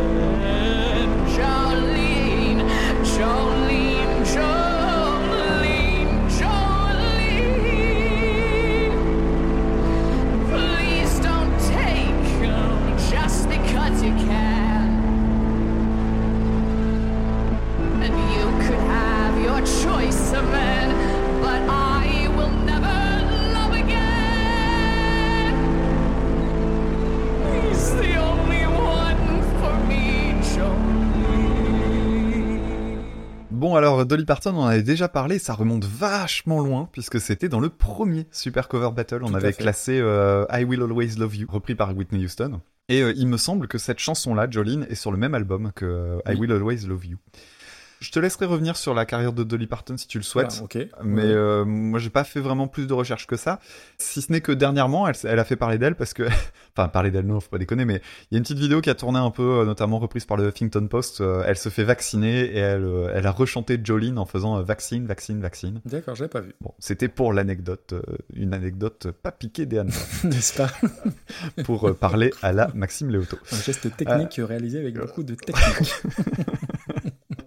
Alors le thème de la chanson, c'est une, euh, c'est une certaine Jolene qui fait tourner la tête euh, du mec de, de Dolly Parton et qui en fait tirée du- d'une histoire vraie puisqu'elle était euh, en couple à ce moment-là. Il y avait une. En plus, je crois qu'elle reprend même la description physique, une rousse, une petite jeune, etc. Tant et si bien que je parlais tout à l'heure de Helter Skelter qui était entré dans le langage. Le terme une Jolene en anglais, ça fait partie de l'argot aussi. Ah bon? Ouais. C'est devenu un, un terme argotique pour dire bah, une nana qui vient traîner autour de ton gars. Bon après elle aurait démenti moi dans ce que j'ai lu euh, mais j'ai pas les mêmes Ah ouais? informations, j'ai pas les mêmes sources, elle aurait démenti. Elle aurait dit euh, que l'inspiration lui serait venue du- d'une jeune fille aux cheveux au burn qui lui demandait un autographe à la fin d'un concert et qui s'appelait Jolene. Ouais. Mais voilà. Eh ben en fait, il y a les, enfin moi j'ai vu les deux versions et je l'ai pas vu le, j'ai pas vu le démenti et je l'ai même Eh vu ben, elle euh, confirmer cette version-là, donc ça a l'air le Dolly, bordel. si tu nous écoutes. Euh, ouais. Donc oui, au départ, oui, prénom d'une gamine euh, à la fin d'un concert, tu l'as dit. J'aime beaucoup, beaucoup, beaucoup, beaucoup la chanson euh, Jolene parce que dès les premières secondes, en fait, c'est magnifique. Le, le riff de guitare euh, qui est hyper brillant, hyper reconnaissable. Et en fait, pourquoi il est reconnaissable? Parce qu'il y a des attaques qui sont hyper agressives. C'est super tranchant, c'est super saccadé. J'adore la, tonalité, la façon que ça a d'être joué, en fait, ce riff-là. Et ça se mélange super bien. Il y a une deuxième guitare qui arrive, qui joue pas de la même manière. Et donc, du coup, tu, tu, ça se mélange hyper bien. Alors, elle reste dans l'oreille droite, euh, la, la guitare euh, très, très saccadée. Et euh, c'est un titre parfait pour les personnes qui disent qu'ils n'aiment pas la country. Oui. Parce que, pour la peine, c'est un vrai morceau de country. Derrière, t'entends euh, de la style guitare et tout ça. Et les, même les thématiques, euh, le, bah, faut voir aussi ce qu'est euh, Dolly Parton et comment elle était euh, euh, vêtue, etc. C'est- une icône country, donc euh, c'est un morceau country et c'est un morceau parfait justement pour le découvrir peut-être. Alors Lingua Ignota, inconnu au bataillon euh, complètement. Alors Ignota, euh, je pense qu'on doit le prononcer comme ça parce que Ignota, ça serait un peu espagnol, mais en fait euh, Ignota c'est du latin, C'est du latin. ouais. ouais, qui veut dire langage inconnu. C'est une artiste américaine solo. Alors je, je mets volontairement artiste parce qu'en fait, juste la catégoriser en tant que musicienne ou chanteuse, ouais. ça colle pas vraiment parce qu'il faut voir ce que donnent ses performances live. Donc j'ai un petit peu creusé parce que c'était quand même très particulier à la découverte de cette chanson.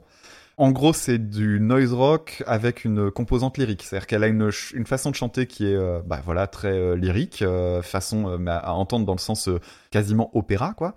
Et en même temps, sa musique, c'est très très déstructuré. Ça prend au drone, ça prend au shoegaze. En fait, elle a des, des influences qui sont hyper larges et dans lesquelles je me reconnais à 1500%. Bah tiens. Elle- en fait, elle a le même âge que moi et elle a les mêmes rêves musicales. C'est-à-dire que ses rêves musicales, c'est euh, John Zorn, Nine Inch Nails, Merzbow et le métal qui euh, façon euh, Cattle Decapitation. Donc voilà, euh, que, que des trucs bien, voilà, trucs du soft, de la douceur, quoi. Alors elle, elle a pas cité Burt Bacharach et Zappa, Mm. Ni Dommage. Dave, tu remarqueras. ni Dave. Effectivement. Donc voilà, donc c'est un univers très sombre déjà au départ. Et Oh. même elle, et même elle, en fait, elle chante, d'après son discours, elle s'adresse essentiellement aux victimes et aux survivants de violences domestiques et psychologiques dont elle-même a été euh, victime euh, quand elle était plus jeune. Et ça se sent, quoi. Ça va chercher dans les, dans Dans les les entrailles, quoi. ouais. C'est, ouais, c'est très particulier. Et donc, c'est, euh, c'est live. Ça frôle la performance artistique. Moi, c'est quelque chose qui me fout mal à l'aise. hein. Personnellement, Ah. euh, c'est le genre de truc. Tu me fous dans la salle, j'ai envie de me barrer. Parce que soit je trouve ça très ridicule et j'ai envie de me casser en me disant, ah, truc de poseur, merci, au revoir. Ou alors simplement, je me dis, j'ai rien à faire là, en fait. Euh, j'ai l'impression de rentrer dans la, dans, dans la chambre de quelqu'un de très torturé. Je me dis, je veux pas rester. J'ai regardé un live pour la peine. Un, un petit live qui durait 20 minutes. Ouais. C'était douloureux. Et euh, il y a un truc très rigolo. Donc, ah, faut- pour un live, il faut, faut figurer un peu les choses. Elle est donc devant un clavier. Et elle chante ses trucs. euh, Elle, vraiment, t'as l'impression qu'elle est toute seule dans son monde. Et en fait, les gens sont vraiment autour de son clavier à, À moins d'un mètre. Oui, oui, bah on a vu le même truc. Voilà, c'est ça. Et en fait, un truc très drôle, c'est que le, le live dure 20 minutes. Et le premier commentaire, c'est un, commentaire qui dit The guy yawning at euh, 19, euh, 19 minutes, priceless. Et en fait, effectivement, à 10 il y a un mec qui est vraiment, euh, tu sais, qui, qui ferme les yeux, qui écoute, qui se dandine un petit peu, vraiment envoûté. euh, sauf qu'au bout de 19 minutes, le mec, il te lâche le bâillement le plus colossal de, de l'univers. Et, et ça en dit long, en fait, parce que je, je, je je vois l'intérêt du truc et en même temps je dis heureusement que ça dure pas plus de 20 minutes. Moi, clairement, c'est compliqué Eh, qu'est-ce qu'on s'emmerde à Ouais. faire un podcast sur des chansons, des musiques? Faut qu'on fasse un podcast sur les premiers commentaires des vidéos YouTube. Alors, moi, c'est, je te jure, avec l'humour Twitter, l'humour Ah, de oui, commentaires YouTube. il y a un truc c'est fantastique. Ah moi c'est systématique maintenant euh, quand je fais les super cover battles, j'ai regardé les commentaires YouTube, c'est c'est c'est un puits sans fond de blagues et euh, de, de... C'est vraiment génial. drôles. Ouais ouais carrément. Euh, elle a repris aussi euh, la chanson Kim d'Eminem dont on parlait la dernière fois. Moi, bah, ça m'étonne pas. Et, et en fait, bah, c'est quasiment la même chanson que celle qu'on a écoutée pour euh, ce, ce morceau-là. Non, non, c'est la Ah, même ouais, version. C'est quasiment la même que pour euh, Dolly Parton, en fait. C'est-à-dire que c'est la limite de l'exercice. C'est que euh, son univers est, est certes très personnel, etc. Sauf qu'en fait, ça se renouvelle pas véritablement. Enfin, c'est pas l'impression que ça m'a laissé. Et t'as aimé ou pas? Alors, ça commence bien. Grosse ambiance, surtout quand t'arrives, euh, les, les notes dans les graves. Quand euh, les, les premières notes vraiment dans les graves, t'as un truc qui te remplit le ventre. Moi, je trouve ça euh, vraiment chouette en termes de production et tout ça. En gros, c'est un piano avec une énorme fuzz. Il y a des violons avec des dissonances et tout. Et ça devient vraiment beaucoup plus gênant quand ça devient théâtral, en fait. Et en même temps, je suis partagé parce que ça a du sens avec les paroles. Parce que les paroles, donc, c'est vraiment une nana qui tourne autour de mon mec, il en parle pendant qu'il dort, etc., etc. Et à ce moment-là, tu sens qu'elle veut exprimer surtout de la souffrance. Je vois l'intérêt de l'intention. C'est beaucoup plus désespéré, mais en fait, dès le moment où ça devient théâtral, ça me gêne. Et tant qu'à écouter euh, des, des personnes torturées qui chantent en hurlant, je préfère écouter euh, Julie Christmas. Et si je veux écouter du lyrique euh, façon métal et tout ça, je préfère écouter Igor en fait. Ouais, ok. Donc je suis assez mal à l'aise en fait devant ce genre de chansons D'accord. Bon. T'as oublié de remercier Raoul qui nous a Oui. envoyé ça. qui dispersent, qui ventilent. Exactement. Donc Dolly Parton, donc oui, et, on en avait parlé, tu l'as dit dans le premier épisode, et elle a écrit le même jour Jolene et I Will Always Love You. Oui, c'est ça. Donc c'est quand même pas mal, et dire que moi je mets trois jours à pondre une intro pour le podcast, euh, ça, ça, ça m'énerve un peu. Dont personne ne Euh, se souviendra. Dont personne ne se souviendra, ou, ou pas autant que Dolly Parton, je, je pense. Hein. Mhm. Euh, je pense que je resterai moins dans l'histoire qu'elle parce que c'est une véritable icône. euh, alors tu as dit icône country, mais pas pas seulement. C'est une icône euh, presque de la pop culture américaine. Alors avec tout Oui. le gigantisme que ça suppose. Y compris au niveau de la, de la choucroute permanente. Euh, et puis voilà, elle a un engagement associatif très fort, euh, que ce soit envers la défense des animaux, l'éducation des gamins en difficulté, la communauté LGBT, etc., etc. Mhm. Et la légende dit qu'elle aurait euh, perdu un concours de drag queen d'imitation de Dolly Parton. Oui. Donc c'est quand même pas mal. Je crois que je l'avais dit peut-être pour semble- le premier épisode. Il me semble que ça me dit quelque chose. Et au rayon des trucs inutiles, bah, c'est la tante de Miley Cyrus. La première brebis clonée eh ben, s'appelait Dolly en référence à Dolly Parton. Elle a eu un projet de parc d'attractions qui s'appelait Dollywood, forcément. Et euh, dernier truc, la chanson de Peter Gabriel, Don't Give Up, le duo avec Kate Bush, bah à la base c'était pas avec Kate Bush, c'était avec euh, Dolly Parton et elle a refusé pour je ne sais quelle raison. Et euh, malgré le côté euh, un peu clicheton, c'est une nana qui est toujours à la mode en fait. hein. On en entend souvent parler. Tu parlais du vaccin, il y a eu un, un documentaire aussi Ouais, récent sur sur. Netflix. Elle a produit pas mal de choses. Euh, donc c'est une personne qui pèse dans le game, comme disent plus trop les jeunes d'ailleurs. Euh, et euh, ouais, moi c'est une chanson que j'aime euh, que j'aime beaucoup, chanson que j'ai découvert pour la première fois par une reprise, alors pas pas celle des White Stripes qui est très connue, mais par une certaine chanteuse néerlandaise, Anneke van Giersbergen. Euh, J'avais fait un épisode à ce sujet, c'était l'épisode 26 pour Reconversion. Un, si épi- un épisode? Euh, je- bah, Jolene, oui. Je pensais que tu parlais de, de, d'Anneke Van Giersbergen. Non, Anneke, euh, 75, soit- ça, de- sous- ouais, peut-être, euh, je sais pas, un sur trois. c'est à peu près ça. Euh, ouais, bah, j'aime tout ce que tu as dit, je suis tout à fait d'accord. Je... Alors, ce qui est très bizarre, la première fois que tu entends sa version, c'est entre le griffe de gratte et la voix aiguë, tu l'impression d'avoir 1033 tours sur la mauvaise vitesse ou inversement, parce qu'il y a, je trouve qu'il y, a un démarrage qui est ultra rapide comme ça et qui est très, surprenant. Au niveau des, instruments, il y a beaucoup plus de, enfin c'est très riche, il y a beaucoup plus de choses qu'on qu'on ne croit. Il y a plusieurs lignes de guitare, il y, a, il y a de la basse, il y a du piano sur la deuxième partie, et puis il y a une mélodie qui est juste imparable tout simplement. Euh, voilà, moi c'est vraiment une chanson que j'adore, euh, qui a été reprise très officiellement 158 fois, donc par White Stripe et Anneke, j'en ai parlé, par Olivia Newton-John, par Me First and the Gimme Gimmes, mais qui ont repris euh, toutes les chansons qui existent, donc c'est pas du jeu, et donc Lingua Ignota, euh, dont j'avais beaucoup entendu parler, je crois que chez Album Rock euh, on en a parlé un petit peu, et je crois même sur le Discord, il me semble avoir vu popper son nom, et j'avais mis un de ses albums dans ma liste de trucs à écouter que j'ai pas fait encore, c'est l'album Caligula, où on la voit, elle est, on voit son torse, on voit son visage, et avec un gros tatouage Caligula en haut du torse en lettres un peu gothiques. Donc déjà, ça te pose un peu le, le truc. Et donc c'est une américaine multi-instrumentiste de son vrai nom, Christine Hayter. Donc euh, tu m'étonnes qu'elle ait changé de nom. Hayter, c'est quand même pas, pas, pas simple simple. Donc tu l'as dit, une- un environnement assez particulier, une histoire assez particulière aussi, élevée dans la religion, harcelée à l'école, et puis euh, après c'est, elle a fait un, elle a un cursus universitaire assez fou, puisqu'elle a un master en art et en littérature, et elle, elle a fait une thèse sur Jean-Sébastien Bach, et une autre thèse qui s'appelle Burn Everything, Trust No One, Kill Yourself. voilà, ça vous donne une idée de, de l'ambiance. Et sa thèse approcherait les 10 000 pages. Et ça serait plus euh, d'ailleurs un, un manifeste qui dénoncerait bah, certaines violences masculines, exemple à l'appui, et, et malheureusement elle, est bien placée pour en parler. Et parallèlement à cette thèse-là, elle avait fourni un clip en noir et blanc avec des images d'archives d'Eileen Wuornos. Alors Eileen Wuornos, si vous avez vu le film Monster avec Charlize Theron, eh ben c'est elle, Ah. c'est-à-dire une des premières tueuses en série aux États-Unis. Et donc le- l'espèce de clip mixait des images d'archives d'elle et des images de bâtiments en feu. Voilà au niveau de l'ambiance. Euh, et puis je vous souhaite un joyeux Noël. Euh, donc très très sympa. Euh, et tout ça, bah voilà, est assez révélateur manifestement de son environnement, puisqu'elle est. Tu as parlé de ses influences. Oui, j'ai lu black metal, indus, expérimental et plein plein de trucs. Euh, je suis pas très pas calé plus que ça sur sur elle, mais s'il y a des auditeurs et des auditrices qui, qui veulent compléter, que ce soit sur Twitter ou Discord, euh, il y a certainement des choses à rajouter. Donc, euh, sa reprise, j'étais assez impatient de découvrir ça depuis le temps que je lisais ce nom-là. Tu lances le truc, bon, les premières secondes, c'est PG Harvey chez John Carpenter, c'est vraiment un film d'horreur. Je suis, contrairement à toi, pas fan du tout début où, euh, où il y a ces espèces de vocalises un peu arabisantes. Je, je trouve que c'est déjà un petit peu too much. Oui, il y a un gros travail sur, la, sur les textures notamment. Ouais. Après, il y a un truc qui se passe indéniablement, c'est que tu sais pas trop ce que t'écoutes. Tu sais pas trop ce qui est en train de se passer, mais dans un premier temps, tu as les oreilles bah, grandes ouvertes, parce que c'est assez inhabituel, en tout cas pour mes petites oreilles à moi. Tu espères qu'il y a une batterie qui arrive et qui défouraille tout, et en fait, tu es presque surpris que ça n'arrive pas, parce que ça aurait été peut-être un peu trop attendu. Bon, après, vocalement, on peut aimer, on peut ne pas aimer. Après, il y a une vraie interprétation, une vraie proposition. Je pense que c'est un peu trop long, un peu trop linéaire pour que ça me plaise réellement, mais en même temps c'est pas mal. Tu vois ce que, enfin, c'est typiquement le genre de truc à la fin, tu sais pas Ouais. si t'as aimé ou détesté. C'est une expérience. hein. C'est une expérience, exactement. Et du coup, euh, bah, pour euh, compléter ça, j'ai été sur YouTube et j'ai vu, alors je me suis pas coltiné les 20 minutes comme toi, j'ai vu une version live de cette chanson au Rodburn Festival, mais manifestement le, le même truc que t'as vu, où elle est toute seule au clavier avec euh, plein de barbus euh, vraiment à, à côté d'elle avec un éclairage façon projet Blair Witch. Et ce qui est sûr, c'est que si j'étais Jolene, eh ben, je serais pas franchement rassuré, parce que ça, fait quand même peur.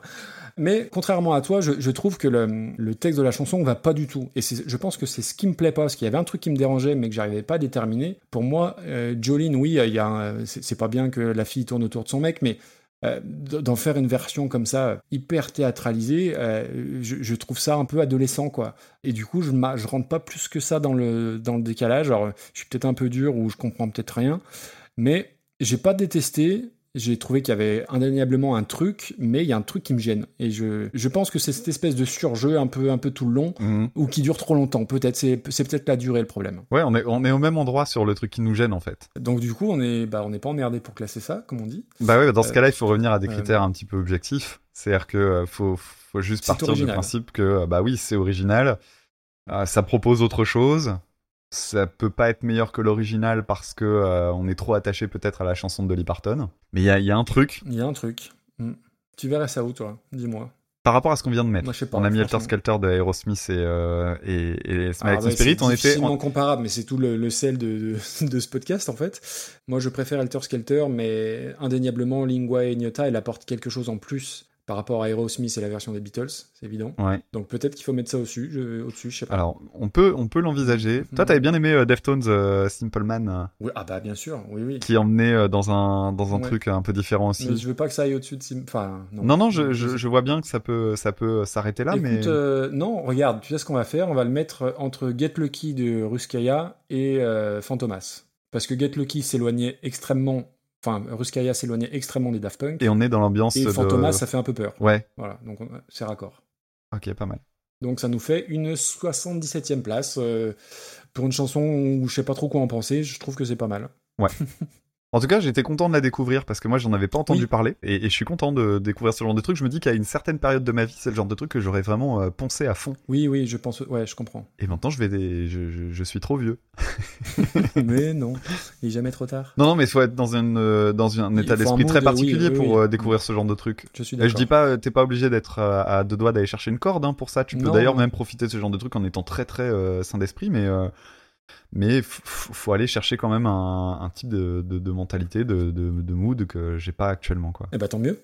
bah ouais carrément. Bon bah changeons carrément d'ambiance dans ce cas-là. hein. Alors, Est-ce que ça te dirait de discuter un petit peu d'une chanson qui s'appelle Depuis que je fume plus de shit bah faut bien le faire, hein, faut y passer. hein.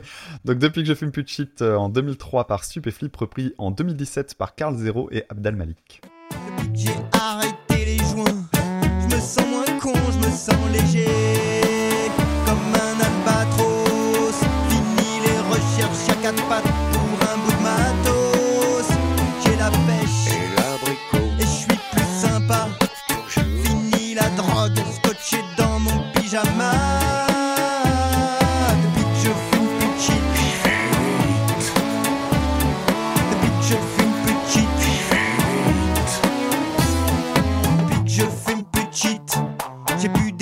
Cobaye.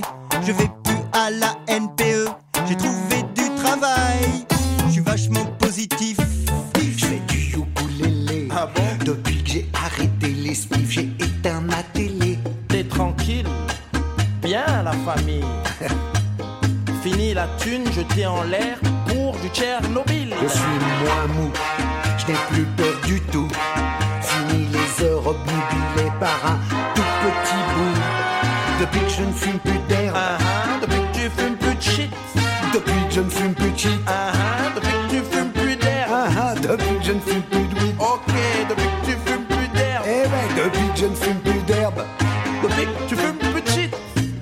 je fume plus d'herbe, Ah ah, depuis que tu fumes plus de shit.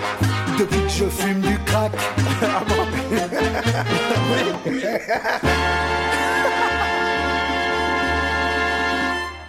Donc, on, est-ce qu'on le remercie? Moi oui. Oui, on remercie Nicolas. Paoli euh, qui nous a envoyé donc l'original c'est Stupéflip en 2003 et la reprise c'est Carl Zero et Abdel Malik en 2017. Et alors euh, par le plus grand des hasards, ça tombe en même temps que euh, ton épisode sur Stupéflip, mais tu en parleras. Mhm. Euh, donc là, on est dans le DJJMU, c'est-à-dire le Damien Jongli Jonglo Music Universe, hein, indéniablement. Et ce qui est ce qui est fou quand même. Alors je tu, tu vas dire je vis dans une grotte peut-être, mais avant que tu en parles dans l'épisode de- que tu avais fait il y a un petit moment, je n'avais jamais, jamais, jamais entendu parler de près ou de loin de stupéflip, ni lu quoi que ce soit, ni entendu ce terme, à jamais, jamais de la vie. J'ai découvert ça en même temps que toi. Enfin, non, en même temps que ton épisode, pardon. Et du coup, j'avais écouté ton épisode, pas en plein, parce que c'est aux antipodes de ce qui me fait vibrer, de ce que j'aime musicalement. Alors, je ressors mon poncif, même si je comprends que ça puisse plaire. Alors, tu diras que c'est plus vaste que ça, mais on est un peu dans la lignée du punk alternatif, euh, Beru et compagnie et toute cette clique-là. Euh, truc que j'ai appris pour l'occasion et qui m'a qui m'a surpris, c'est qu'ils ont fait un financement participatif pour Stupvirus, Ah oui. euh, qu'ils avaient un objectif à 40 000 euros et que la Mhm. cagnotte est grimpée à 420 000. C'est Donc ça. c'est quand même assez dingue. Et je suis un peu jaloux parce que quand Dodoy il a monté la cagnotte Litchi pour me rembourser mes 20 minutes perdues et écoutez, je pleure tout le temps, il y a eu un euro. Et c'était moi. euh, et c'était toi, donc je suis, je suis un peu déçu. Bref, venons-en euh, aux faits. Donc la chanson, bon, euh, l'instru, ouais, alors ça part comme un générique télé un peu sur 8 bits, mais c'est le but. Ça devient un peu plus intéressant quand le riff s'épaissit un peu, mais c'est vraiment pour trouver un truc positif à dire. Alors tu vas me dire oui mais le texte, bah le texte, euh, je, je parlais avec je sais plus qui de, de Grand Corps Malade. Alors Grand Corps Malade j'aime beaucoup ces films, je trouve que ces deux films sont, sont très réussis, sont très chouettes. Par contre ces chansons, ces, ces slams, je Oh trouve là que parfois c'est quand même de la récitation de collège.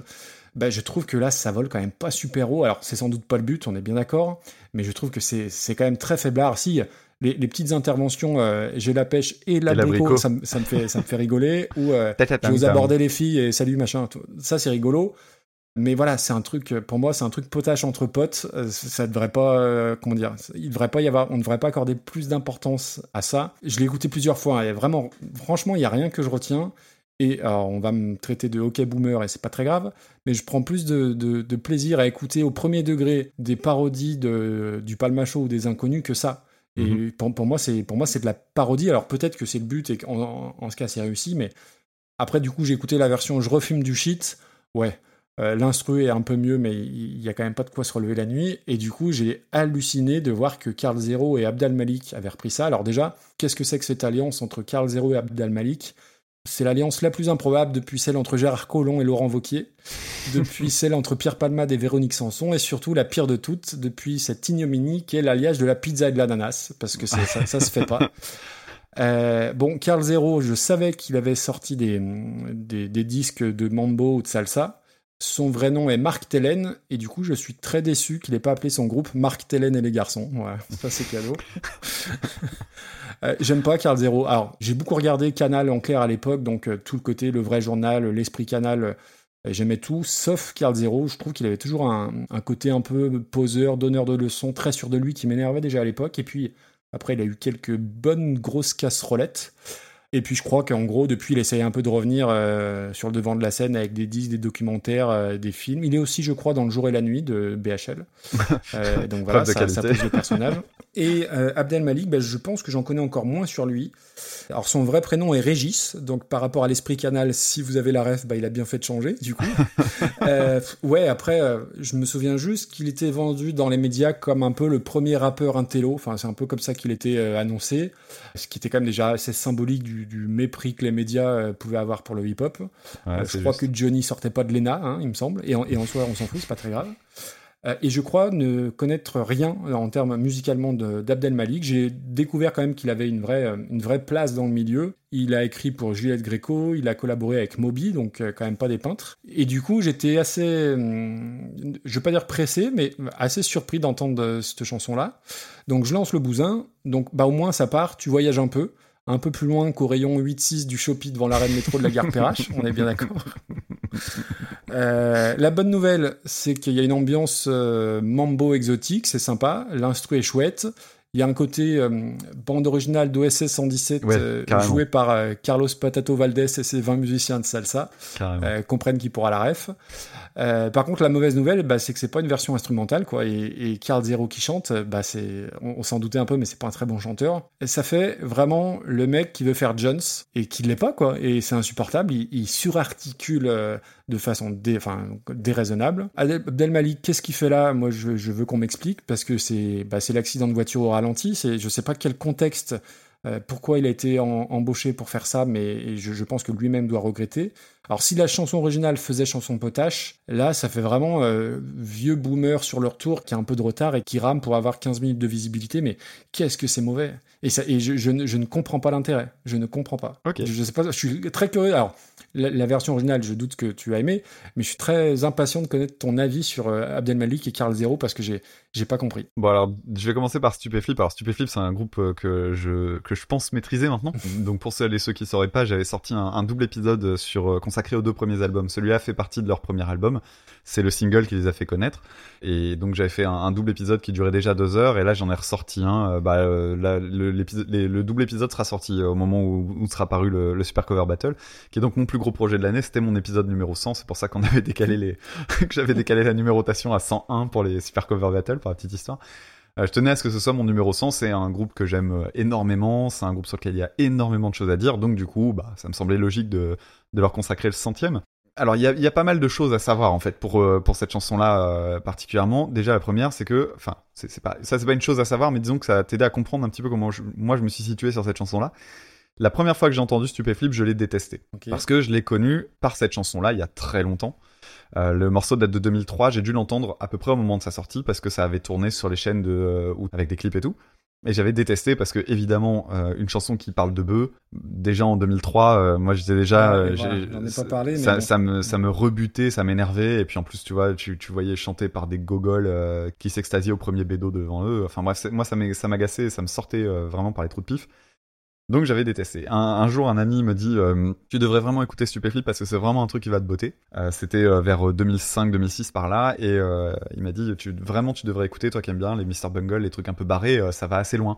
Et effectivement, il m'avait filé donc l'album suivant qui s'appelle Supreligion et qui est encore aujourd'hui mon album préféré du groupe et surtout un, de mes albums préférés tout court. Parce que, effectivement, Stupéflip, c'est un groupe très très insaisissable. Et ce morceau-là, en fait, est pas du tout représentatif de leur, de leur production, à nuancer quand même, parce qu'en fait, il y a une chose qu'il faut savoir, c'est que dans le groupe, le, chanteur principal, on va dire le membre principal qui s'appelle euh, Julien Barthélémy, a plusieurs alias et en fait il incarne plusieurs, il a plusieurs façons de, faire de la musique et plusieurs façons de chanter et plusieurs façons de composer et en fait à chaque fois il les attribue à des personnages différents. Donc son personnage principal c'est King Ju. Donc King Ju c'est euh, du rap mais euh, bien vénère en mode je gueule, c'est du rap quasiment hurlé. Euh, moi j'adore ça et euh, et en fait il y a un deuxième personnage qui s'appelle Popip et Popip c'est une caricature de mec qui veut faire de la musique pour plaire aux radios. Et cette chanson là c'est une chanson de Popip. Alors, dans la carrière de Stupéflip, il y a plusieurs chansons qui sont les chansons de Popip, qui sont généralement des chansons un peu euh, en, mode un peu débile, mais volontairement. Et très étonnamment, elles sont généralement musicalement vraiment réussies. Elles sont euh, très très inspirées en fait de la musique des années 80, en particulier pour celle-ci, ça s'inspire euh, très fortement de, de la musique de Jacques No. Et ce que t'as pas dit, c'est que euh, en fait Oui. la voix quand il dit et l'abricot, c'est Jacques No qui chante ça. Jacques No, qui en fait était un, un mec qui a donc euh, évolué dans la, dans la musique post-punk, euh, pop euh, un peu particulière des années 80, avec du synthé partout et tout ça. Et ce mec-là a été produit par un monsieur qui s'appelle Michel Placier. Et Michel Placier, c'est qui? Ben, En fait, c'est le producteur de Stupéflip. Et donc, euh, il y, a- une espèce de familiarité euh, de tout ça. Et donc, euh, Jacques No fait partie du morceau. Et tu l'as dit, le, morceau, c'est moi qui t'avais dit de, continuer.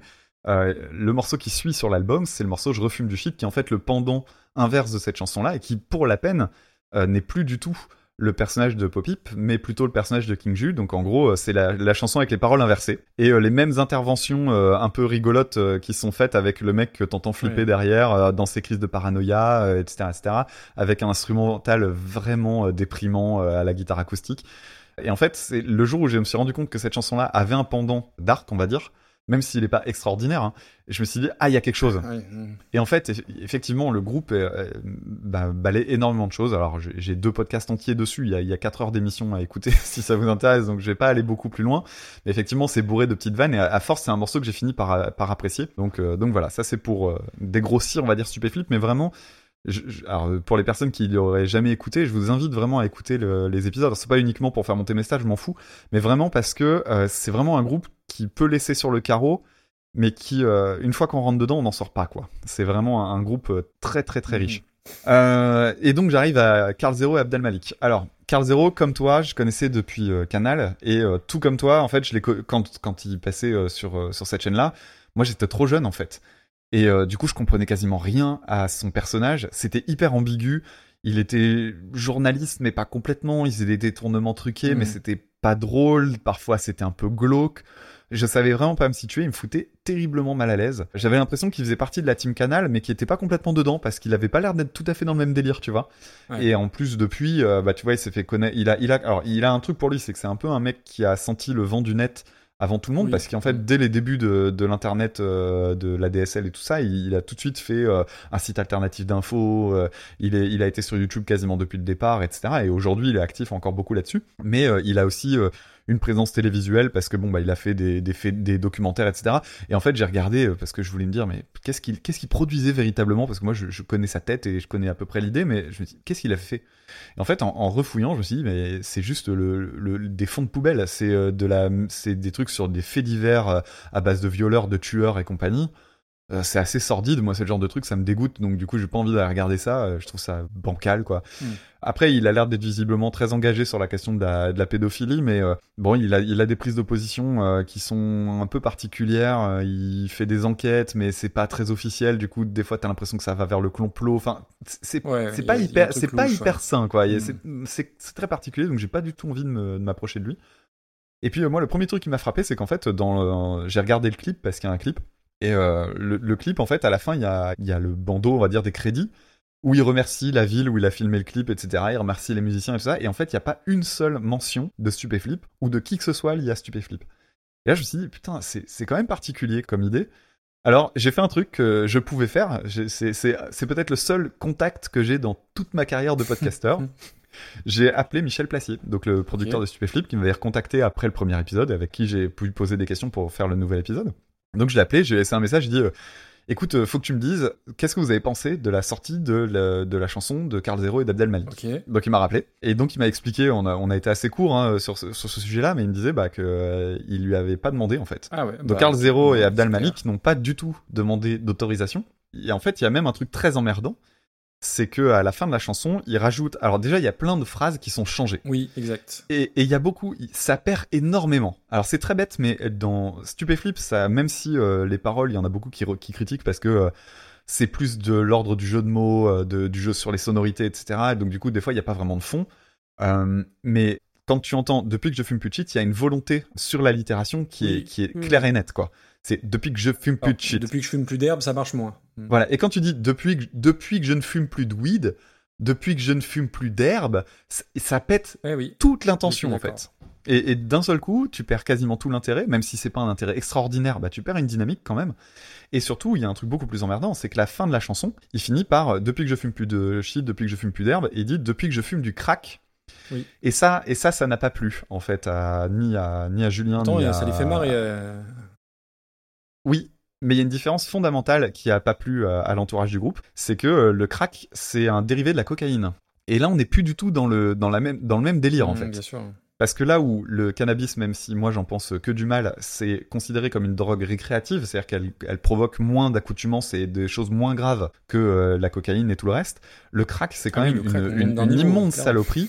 Il y a qu'à voir euh, les, documentaires sur le ce qui se passe, ce qui se passe aux États-Unis, parce que euh, le, crack c'est quelque chose qui vraiment euh, mais bute des gens, mais euh, c'est une drogue en fait qui a comme particularité d'être très très bon marché, très facilement accessible et de et qui provoque surtout une accoutumance dès la première prise.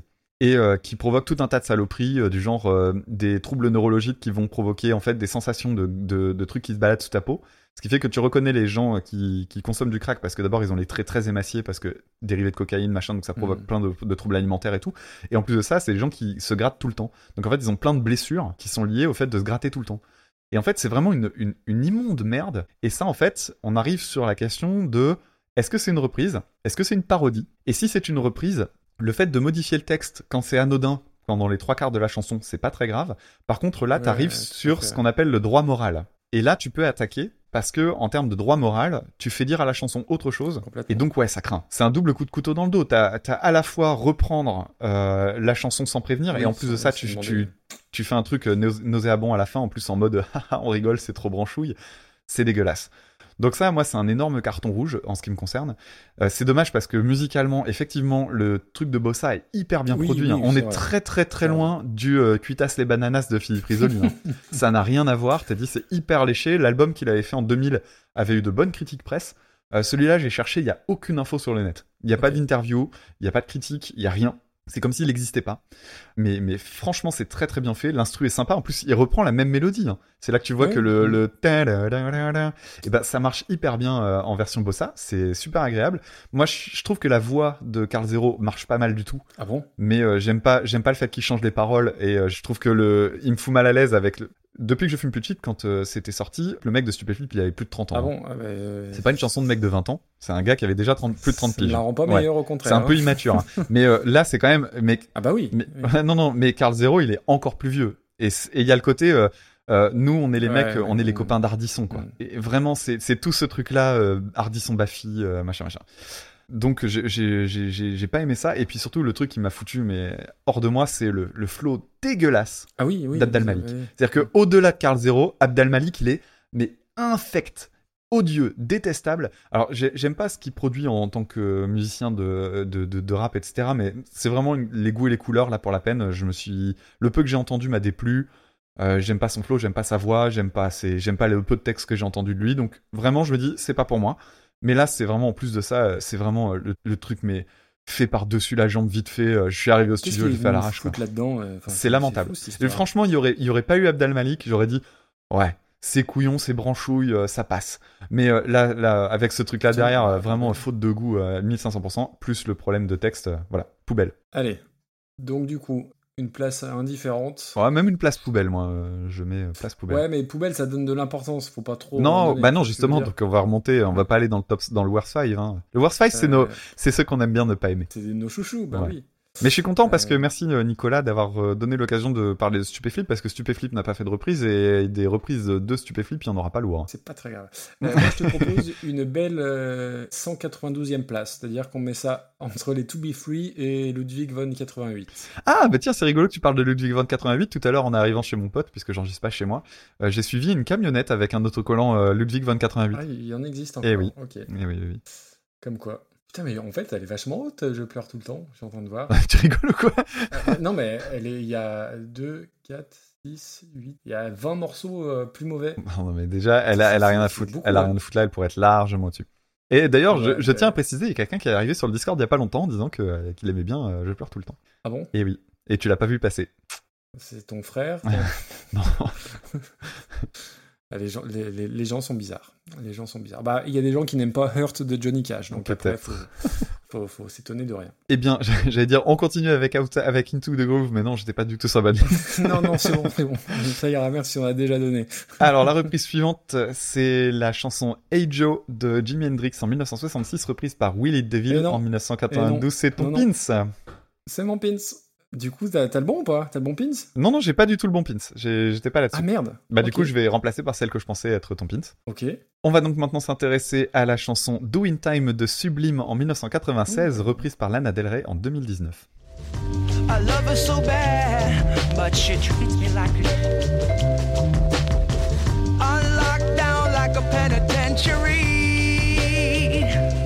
She spreads her loving all over, and when she gets home, there's none left for me. Summertime,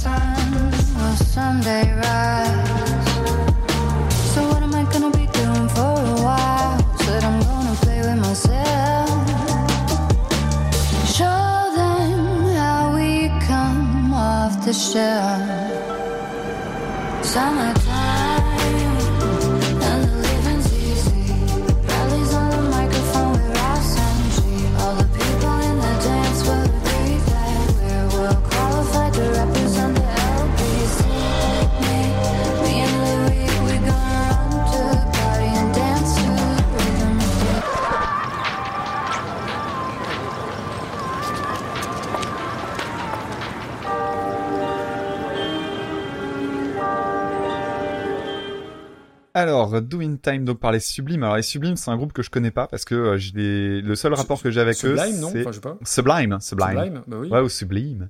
Non, Sublime, ouais. Et euh, c'est un groupe que je connais pas. En fait, je connais que le, le gros single qui était What I Got. Et euh, je connaissais la, la couverture. Et truc très bête, mais j'étais vraiment jeune quand ce truc-là est, est sorti. En fait, euh, j'aimais pas la couverture. Donc, j'avais pas envie d'aller écouter le CD. Alors, j'ai réécouté un petit peu euh, tout- euh, bah, hier pendant la journée en me disant j'ai loupé un truc parce que cet album-là est vraiment, vraiment très, très connu. Je me suis dit, bah, rattrape le temps. Bon, euh, la chanson What I Got, pour moi, c'est euh, une musique de bande-annonce de comédie américaine à lunettes de soleil. Ouais, Et ouais. ça a été l'occasion euh, d'é- d'écouter le, un de leurs gros tubes de cet album-là qui s'appelle Santeria, qui est un morceau de reggae pop euh, façon Red Hot Chili Peppers, j'ai pas aimé. Et ouais, c'est- pas le genre de choses dont je suis client. Euh, le chanteur, euh, le, le- apparemment, j'ai découvert que le chanteur était mort juste avant l'apparition de l'album. C'est un peu con pour lui parce que l'album ça a été un grand succès. Je sais pas si c'est lié d'ailleurs au fait qu'il soit mort. J'ai pas, j'ai même pas l'impression en plus. pour la peine, c'est un album qui aurait qui aurait marché même s'il avait continué de vivre, ce garçon, parce qu'il n'y a pas eu de mouvement. euh, Genre, euh, ah, c'est l'album posthume ou quoi que ce soit, ça a pas l'air d'être le délire. Et le groupe euh, n'a pas pu se reformer sous ce nom-là, alors j'imagine que tu t'aborderas cette question-là, donc je te le laisse. La chanson en soi, c'est un morceau très hip-hop en fait dans son esprit, puisque c'est basé sur un, sur un sample, Mm. un sample accéléré en fait, une, une espèce de double version de Summertime. Alors Summertime, c'est un standard de jazz de, de Gershwin qui a été euh, popularisé. C'est Ella Fitzgerald qui avait fait euh, Summertime, c'est ça? C'est possible. ouais. euh, il me semble. En tout cas, si je dis des bêtises, vous me, vous me pardonnerez. Mais donc, chanson qui a été reprise par mais des, des centaines et des centaines de personnes, puisque bah, c'est un standard. Et notamment par un, flûtiste qui s'appelle Herbie Mann. Et donc c'est ce sample-là qu'on entend au début qui a comme particularité d'être euh, accéléré en fait. Euh, quand j'ai écouté la version de Herbie Mann, c'était rigolo. Elle est hyper bien, euh, mais c'est beaucoup plus lent, c'est beaucoup plus lounge. Et en fait, il reprend du, du le chant d'une autre version, d'une certaine Helen Jepson. Donc c'est marrant parce que comme c'est un standard de jazz, bah en fait, il peut s'amuser à piocher des samples différentes, versions différentes et de tout coller. Et ça marche pas mal. Moi, j'aime j'aime vraiment bien l'instrumental en fait. L'esprit euh, lounge, euh, tempo lent, façon musique Ouais. d'ascenseur, avec en même temps la, la batterie qui par contre elle est en, en double time en fait. Euh, quand t'écoutes la Charlet, c'est le, le temps est doublé. Et euh, j'aime bien ce- cet échange de dynamique entre un truc euh, vraiment euh, bah, chaloupé. Moi, tu vois, j'ai tendance quand j'écoute de la musique à, à toujours battre le, le- le rythme que je sens le plus rapide. Tu vois, quand tu regardes par exemple Radiohead en live, c'est ce que fait aussi Johnny, Johnny Greenwood sur des chansons assez lentes. Tu le vois bouger la tête comme s'il écoutait un morceau de techno parce qu'en fait, il prend les, il prend les temps euh, sur les sur les croches ou sur les doubles croches et c'est ce que je fais très naturellement aussi. Et là, en l'occurrence, j'aime bien le côté euh, lounge alors que je bouge la tête deux fois plus vite. C'est vraiment un truc que j'aime beaucoup. Et euh, j'étais très content d'écouter cette chanson-là. D'accord. Alors cela dit, il y, a, y a plusieurs bémols en fait sur cette chanson-là. D'abord parce que euh, j'arrive pas à la considérer vraiment comme une chanson, parce que j'ai vraiment l'impression que c'est une boucle. Et les, les couplets, en fait, euh, je m'en fous un peu, et j'ai l'impression qu'ils sont juste là pour valoriser le refrain, en fait. Et euh, il y, a, il y a une petite particularité, je sais pas si tu l'as noté, mais la chanson s'appelle Do in Time, mais ils ne disent pas Do in Time. Ah, j'ai pas fait attention, mais ah oui, c'est possible. En fait, la chanson devait s'appeler Do in Time, et devait, la, la première phrase, le fameux Summertime qu'il dit au début, eh bien, c'est pas la voix de Bradley Nowell, c'est euh, un autre gars, en fait, un gars de l'entourage du groupe qui dit euh, Summertime, parce qu'en fait, simplement, ils avaient remplacé par Do in Time, et euh, les ayants droit de la version originale Summertime n'ont pas voulu que cette partie-là soit modifiée. Et donc, du coup, la version qui- dans laquelle il dit Do in Time existe, elle est accessible sur YouTube, par exemple, mais euh, c'est pas la version de l'album, et c'est pas Bradley Nowell qui l'a refaite, puisqu'il est mort entre-temps. Eh oui. Donc, euh, bah voilà, donc ils ont changé ça. Alors j'ai juste un dernier truc à dire sur la chanson, je me rends compte, euh, il y, a une, il y a une thématique en fait sur euh, l'épisode de ce soir. On parlait tout à l'heure de, de violence domestique et de violence masculine avec euh, Lingua avec Lingua Ignota. Do in Time, c'est une chanson à la cool, avec quand même un mec qui finit par euh, dire euh, pull her. Donc euh, je vais je- la prendre, la, la serrer. Et en fait, il fait un jeu de mots en laissant traîner un peu la phrase pour dire pull her head under the water. Donc euh, l'idée de, c'est un mec qui parle de sa meuf qui, les, qui le trompe. Et ça finit par, euh, j'aimerais bien la, en gros l'attraper pour lui mettre la tête sous l'eau, quoi. Oui. Euh, donc c'est moche en fait, c'est moche. Hum, Donc Lana Del Rey, euh, je me suis jamais penché sur euh, sur sa musique. C'est un peu la phrase du Et soir. du coup, et je me Ouais. permets de, je me permets de te couper, mais il faut absolument qu'on mentionne ce superbe mème qui a été fait. Euh, J'ai pas euh, suivi. si, si, bien sûr que si, tu l'as vu. Alors, comment il s'appelle ce, C'est Drake, le, où, euh, en gros, il- le fameux mème orange avec Drake dans le fond. Ah Où- oui, ah oui, ah oui, ah oui, oui, oui. Hy- hyper drôle. Et Je te laisse horrible. le, le- le raconter Horrible. parce que ça m'a fait mourir de. Ouais. Alors la semaine dernière, j'avais pas trop la patate. Alors du coup, j'avais j'avais dit sur euh, sur Twitter, en gros, faites-moi rire, et euh, j'avais demandé de faire des des mèmes. Il y a des des générateurs de mèmes sur internet qui sont très bien faits. Et c'est vrai que parmi les personnes qui nous suivent sur Discord, on a des personnes très créatives avec beaucoup d'humour et qui nous font des super mèmes de temps en temps. Donc j'avais dit tiens, bah faites-en quelques-uns qu'on rigole. Et il y en a un qui a été fait qui qui était horrible. tellement vrai. Euh, donc, donc on voit Drake, euh, Drake euh, qui fait un peu genre la moue, etc. Et à côté, il était écrit. Le texte exact? Parce qu'il était putain, vraiment. je- J'ai pas envie de le dévoiler. Euh, faut que je retrouve ça. Ouais, attends, je vais attendre que tu l'aies. J'ai pas Attends, envie de changer de texte. Donc déjà c'est Vi- euh, Victor Oscar Victor qui l'a envoyé. Et donc voilà, euh, Drake qui fait la mousse et qui, enfin, qui avec la main euh, qui repousse et les sous-textes un poil misogyne. Ouais. Et en dessous le Drake avec le grand sourire avec le doigt en avant, Eminem qui tue sa, qui tue sa femme. Et, et- et c'est horrible en même temps. C'est un peu vrai. Oui. C'est vrai que euh, Em- Eminem, on a on a quand même insisté lourdement sur le fait que le que la chanson Kim était absolument nauséabonde, mais visiblement pas assez. Mais là, là, par, là, pour la peine, je me dis, il y a vraiment un truc sur le, le, le thème des, des violences domestiques euh, et des violences masculines, parce que euh, bah, tout à l'heure, euh, Lingua Ignota, elle a cette fois-ci cette chanson-là, et on verra qu'il y en a une autre après, même deux. C'est ah oui, deux, deux, deux. Et ouais, euh, peut-être une qui va te surprendre. Ne fais pas de recherche, je Ah, te bah, le dirai. Pas tout alors. Donc, euh, donc voilà, un, un sujet visiblement cool pour la musique. Lana Del Rey, donc euh, je me suis jamais intéressé véritablement à elle. Alors j'ai- j'ai- j'aime beaucoup la chanson Video Games qui l'avait vraiment fait exploser. Mhm. Euh, la chanson Summertime Sadness qui est sur le premier album aussi. Mais en fait, j'ai eu un tort, c'est que j'ai découvert cet album-là au même moment que j'ai découvert London Grammar. Ah oui. oui. Et les voix sont assez proches en fait.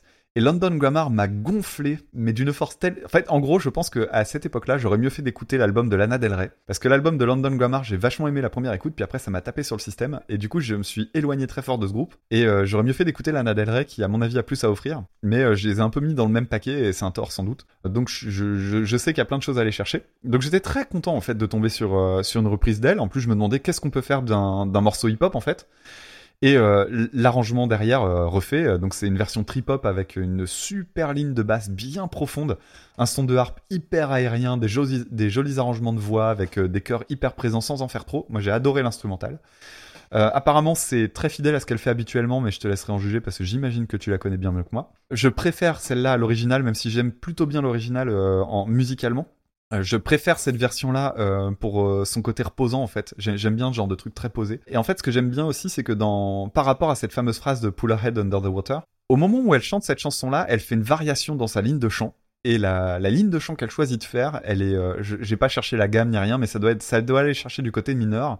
Et en fait, ça crée un contraste qui lui donne du coup un, un- un côté plus dramatique. Et du coup, la chanson, ce passage-là précis de la chanson devient beaucoup moins anodin. Et euh, je, je trouve que euh, bah, ça, ça a au moins le mérite bah, de pas laisser passer ce truc-là un peu, euh, un peu sous les radars en fait. Et, ouais, j'ai plutôt bien aimé cette, euh, cette reprise. Ok.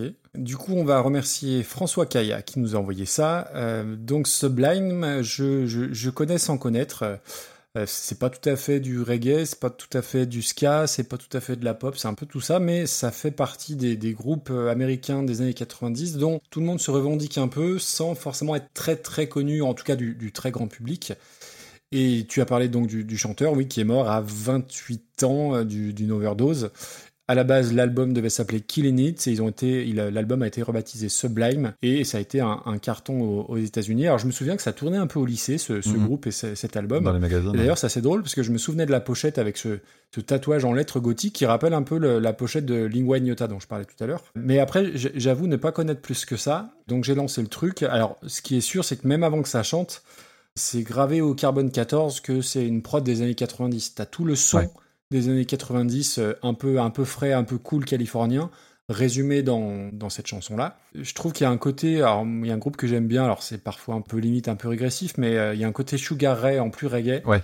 Je préfère Sugar Ray parce que là, pour moi, c'est trop reggae pour que ça me plaise réellement. Mais après, on- indéniablement, c'est super fun. Il y a une vraie, euh, ouais, une vraie coolitude euh, très Los Angeles, très californienne en fait, hein, tout simplement. Je suis pas tombé de ma chaise non plus. Voilà, je trouvais ça sympa, sans plus. Et donc Lana Del Rey, gros gros morceau si je puis dire. Donc son vrai nom c'est Elizabeth Woolridge Grant et elle décide de devenir chanteuse en voyant Kurt Cobain chanter Heart Shaped Box, chanson qu'elle a reprise d'ailleurs, euh, qu'elle a très mal reprise au passage. Ça lui fait un autre point commun avec euh, Lingua Ignota qui s'est euh, dit qu'elle allait faire de la musique avec euh, Kurt Cobain et Smell Like Teen Spirit d'après ce que j'ai compris. Et c'est bien possible, ouais. Et dans la catégorie des, des Le Sachiez-tu, donc Lana Del Rey, c'est pas son, son vrai nom. Tu sais pourquoi elle s'appelle comme ça? Il me semble avoir lu mais j'ai aucune, je me, aucun souvenir. Alors en fait, c'est une combinaison du prénom de l'actrice Lana Turner et de la Chevrolet Del Rey, voiture américaine des années euh, 50. Donc peut-être que plus tard chez nous, on aura une Marion Twingo ou une Charlotte Opel Vectra. Écoute, qui sait? Euh, Bref, euh, c'est une chanteuse qui est assez clivante en fait, Lana Del Rey, et je, je suis perdu. C'est-à-dire que Video Games, j'avais trouvé ça sympa. Euh, Il y a d'autres chansons que j'avais trouvé sympas et, et d'autres un peu moins. Et je sais pas si c'est une poseuse bobo qui en fait des, des, des turbo-caisses et mais qui a la carte et voilà. Euh, des tétraquesses pardon. Et, et j'apprécie certaines de ces chansons mais des fois je me dis est-ce que c'est est-ce que c'est une vraie artiste talentueuse ou est-ce que c'est pas un- une espèce de, de, de coup marketing? Alors après en plus il y a eu euh, et une période elle en a pris plein la tête bichette parce que euh, elle aurait fait de la chirurgie esthétique et ça en- en soi on s'en fout euh, mais je suis un peu, un peu partagé. Alors après, en bossant l'épisode, j'ai découvert qu'elle avait euh, créé le genre le sadcore, enfin qu'elle était une digne représentante du genre sadcore. Alors j'ignorais, euh, tu, tu connaissais? Non mais je vois tout à fait ce que ça veut dire. ouais. Ah, Il n'y a pas de, il y a pas de vanne. Je vous lis le truc Wikipédia. hein. C'est un mot qui est utilisé par les critiques musicaux pour décrire des chansons de rock alternatif caractérisées par des paroles poignantes, des mélodies graves et un tempo plus lent. Le terme est un exemple d'utilisation du suffixe core. Il n'est pas clairement défini et ne décrit aucun mouvement ou scène spécifique. Moi limite hein. Parce que euh, core, ça, ça, ça sous-tend quand même euh, l'origine hardcore, euh, Bah, type ouais, donc, et bref. là, on est loin. mais on peut pas enlever que bah, chaque album qu'elle sort, c'est c'est un événement. Elle, elle a vendu, je crois, 20 millions d'albums. Elle a fait 8, 8 albums, ce qui est quand même pas mal en, en l'espace de 10 ans. Je la connais aussi parce qu'elle a été produite euh, sur un des disques, je sais plus lequel, par euh, Dan Auerbach des Black Keys. Et elle est aussi connue pour avoir plagié Radiohead euh, et Creep sur sa chanson Get Free. Mais comme Radiohead avait déjà un peu plagié les Hollies, je crois qu'il n'y a pas trop eu de, de suite. Ouais. Et donc euh, vient 11 ans à sa reprise, donc qui est sur l'album Norman fucking Rockwell. Donc euh, comme dans un portrait, Norman Rockwell, Norman Rockwell. Bref, c'est la chanson d'Eddie Mitchell. Donc euh, hashtag je suis Ah, vieux. J'ai pas la ref, mais j'ai reconnu que tu voulais faire Eddie Mitchell. Non, donc je te très mal fait. Je me suis entraîné toute la semaine et putain, je l'ai foiré. C'est- la deuxième imitation ce soir. Magnifique. Et euh, truc inutile et indispensable, euh, je sais pas si tu visualises la pochette de Norman fucking Rockwell. Mm, Oui, si, je l'ai vu, ouais. Tu sais qui c'est le gars? Pas du tout. Eh ben c'est Duke Nicholson, le petit-fils de Jack Nicholson, acteur notamment dans L'extraordinaire Les Infiltrés. Ah, ce film. Voilà. Ouais. Bref. Je vous invite à écouter le podcast Shitlist. J'en- J'enchaîne. hein. L'instru est sympa, le côté trip-hop, j'ai trouvé ça plutôt plutôt sympa. C'est fidèle à l'original tout en étant euh, moderne en fait. hein. Par contre, j'ai envie de lui hurler qu'il faut qu'elle articule quoi. C'est pas c'est pas possible. Elle a une, une espèce de voix traînante, nonchalante comme ça. C'est peut-être ça qui me rappelait Euh, euh, London Grammar d'ailleurs. Et moi, ça m'a complètement perdu. Je me suis ennuyé comme rarement je me suis ennuyé. Et les petites parties où elle accélère le débit pour chanter un peu façon raga, eh ben ça marche pas quoi. Donc euh, j'étais assez stupéfait de voir que quand tu tapes euh, Lana Del Rey dans, dans Spotify, bah euh, c'est une des premières chansons qui remonte. Je trouve ça raté moi. Le- la voix c'est pas possible quoi. Ah ouais. je- Et du coup, je suis très très surpris que tu pensais que ce fût mon pins parce que j'ai détesté vraiment. Et, et pourquoi tu t'es dit que c'était mon pins? Parce que je pensais que t'aimais bien euh, Lana Del Rey et que c'était intéressant de parler de Sublime, de Sublime parce que euh, les années 90, tout ça. Donc j'étais vraiment curieux. Je me dis qu'il y avait du, du grain à moudre. Alors là, je, je ne juge que sa, que sa reprise, hein, parce que je, je, je connais pas suffisamment. J'en connais un album que j'ai trouvé sympa, mais je, je suis toujours partagé entre c'est chiant et c'est bien. D'accord. Et même si je suis plutôt client des, des voix féminines un peu, un peu comme ça, et ben là, non, j'ai- pas marché du tout. Et je l'ai réécouté, euh, parce que je me suis dit, elle va se bonifier avec le temps, c'est pas possible. J'avais envie d'aimer, et, et ben non, ça a pas marché. Bah, moi, je la mettrais pas très bas parce que, enfin, pas trop bas parce que euh, je, la, je la trouve plutôt pas désagréable en fait, moi. Tu vois, si on juge euh, My Girl par les drogués écossais, là, pour moi, ça va pas beaucoup, beaucoup plus haut. hein. Mais ça ira plus haut que ça. Hein. Et il était combien euh, notre drogué écossais là? 174e. Non, non, c'est très, très, très, très bas ça. Ouais, bah franchement, euh, Clairement, je la mets pas en dessous de Killing Me Softly des... par les Fujis. elle est où Killing Me Softly? 120. Wow, c'est vachement haut ça, Damien. Ouais, mais les, les Fujis, c'était juste euh, faire euh, Pumchak Pumchak avec euh, Lauryn Hill qui faisait des, qui en faisait des tétraquesses. euh, Et je suis pas d'accord, ça, ça- ça- je ne suis pas d'accord. Bah, de toute façon, ce sera euh, jusque entre 120 et 135, quoi, quelque chose comme ça. Bah, 135. Non, non, parce qu'en fait, je regarde d'autres trucs. C'est parce que c'est la fenêtre de tir que j'ai devant moi. Maintenant, euh... Franchement, dans le côté, j'ai préféré ma Benz par les Brigitte. hein. Ouais, bah à la limite, euh, en dessous de ça, si ça te va. En dessous de Manson. Ok, et ben voilà, donc ça nous fait une 132e place et ça mérite pas plus. En dessous de Marilyn Manson avec euh, Tainted Love. C'est bien de parfois redonner les, les morceaux qui sont autour parce qu'il y en a certains dont on ne parle plus Bah en fait. oui, on a un peu 208, euh, 208 morceaux. Alors on va parler maintenant de la chanson Gloria de Umberto Tozzi en 1979, reprise en 1982 par Sheila sous le titre Glory Gloria. Gloria,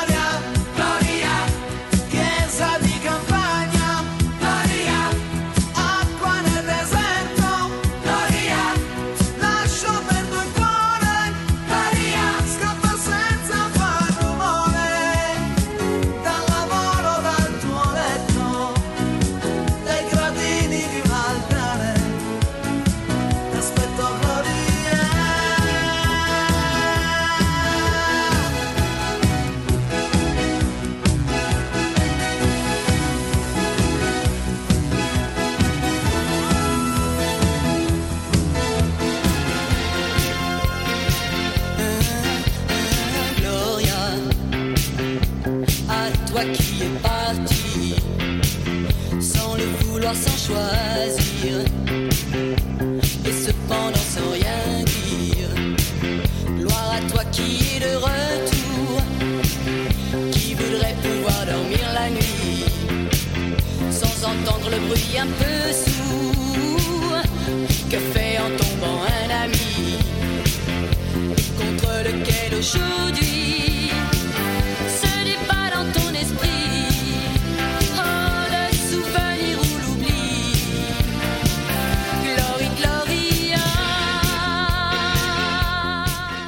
Alors, on va remercier Brian qui nous a envoyé donc Gloria, chanson d'Umberto Tozzi en 1978. Comme tu le prononces bien. Ben, je prononce mieux l'italien que, que l'anglais, oui.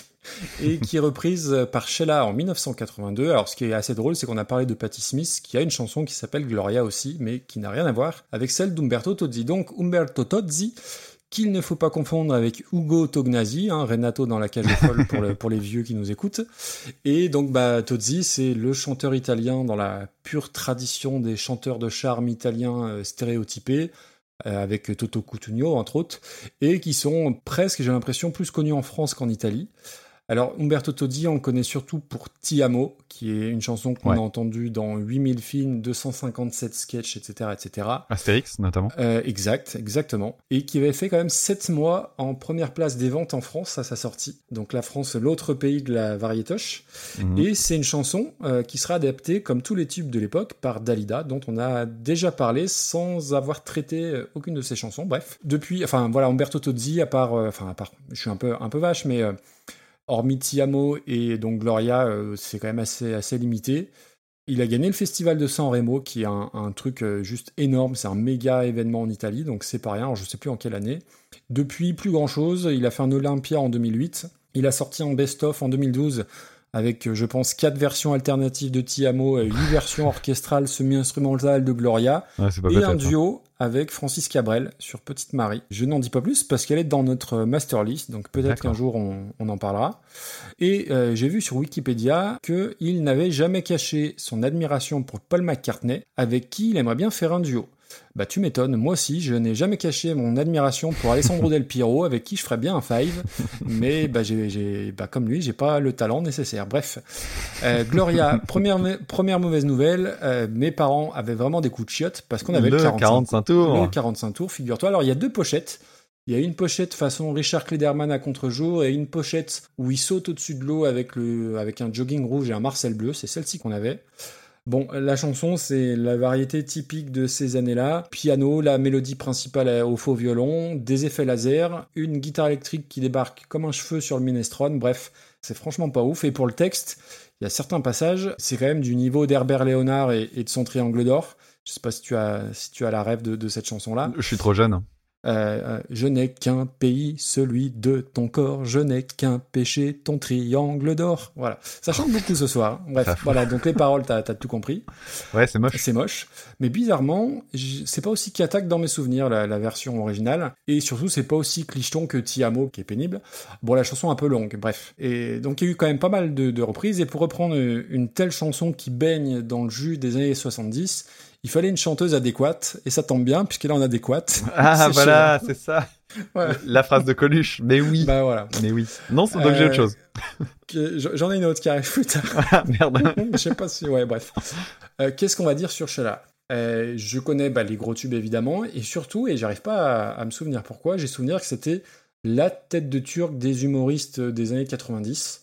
Alors je sais plus trop pourquoi. Alors j'ai fouillé un peu dans sa bio, dans son parcours, il y a quand même des trucs de dingue. Ouais. Euh, elle Des signe son tristes. premier contrat à l'âge de 17 ans, et c'est un contrat de 10 ans hein, avec la maison de disques.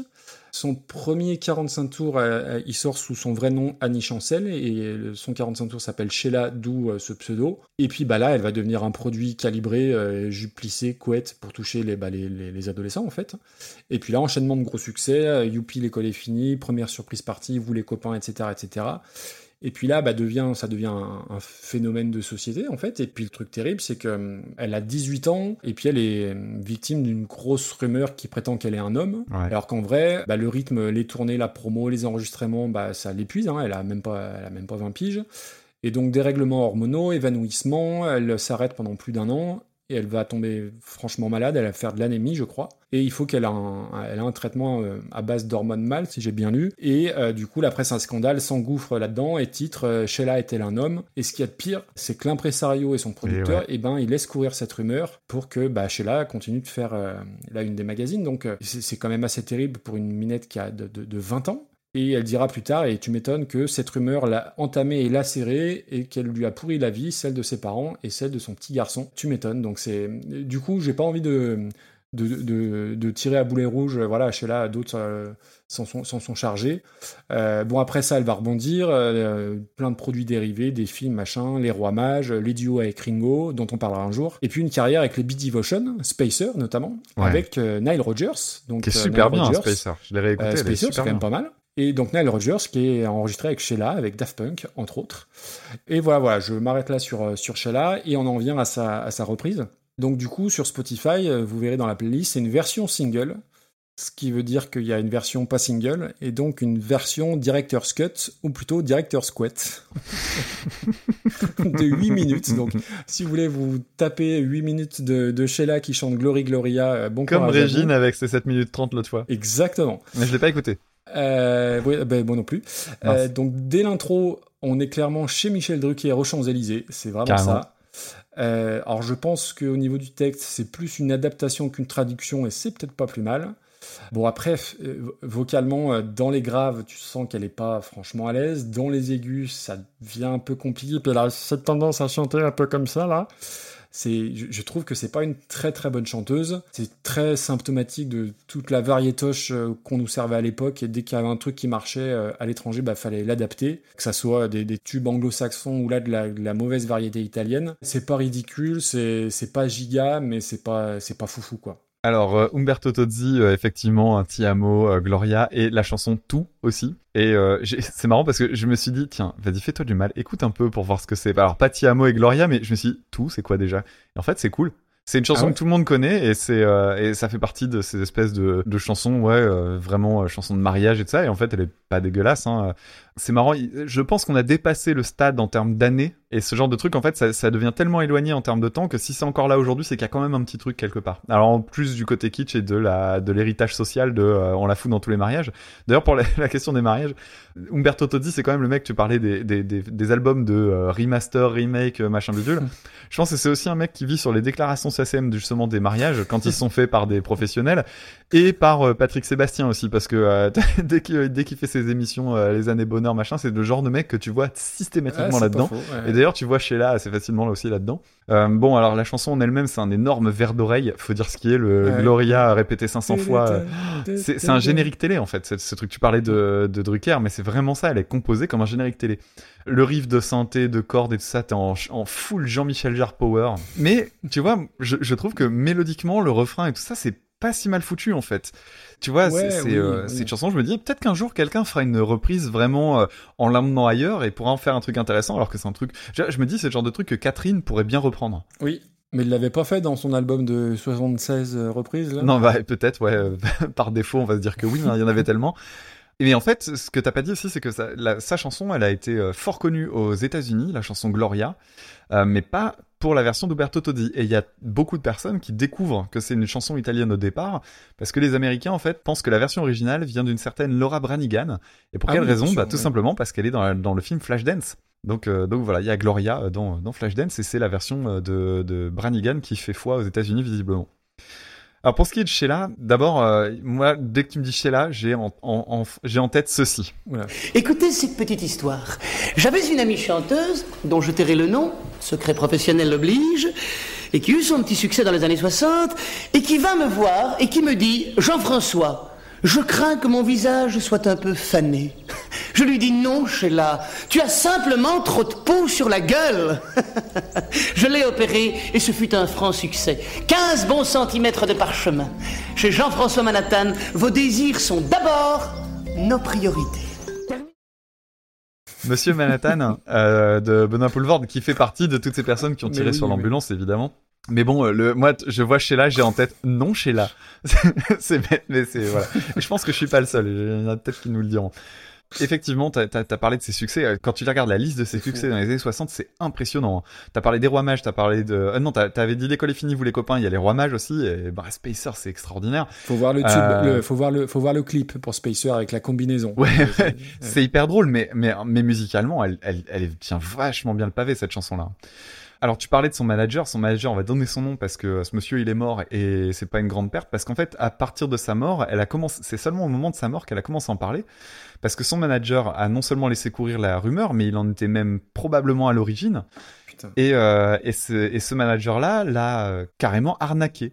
C'est-à-dire que en fait, euh, il, elle était quasiment sous sa tutelle. Alors, il produisait d'autres artistes, mais elle, en fait, elle avait zéro liberté.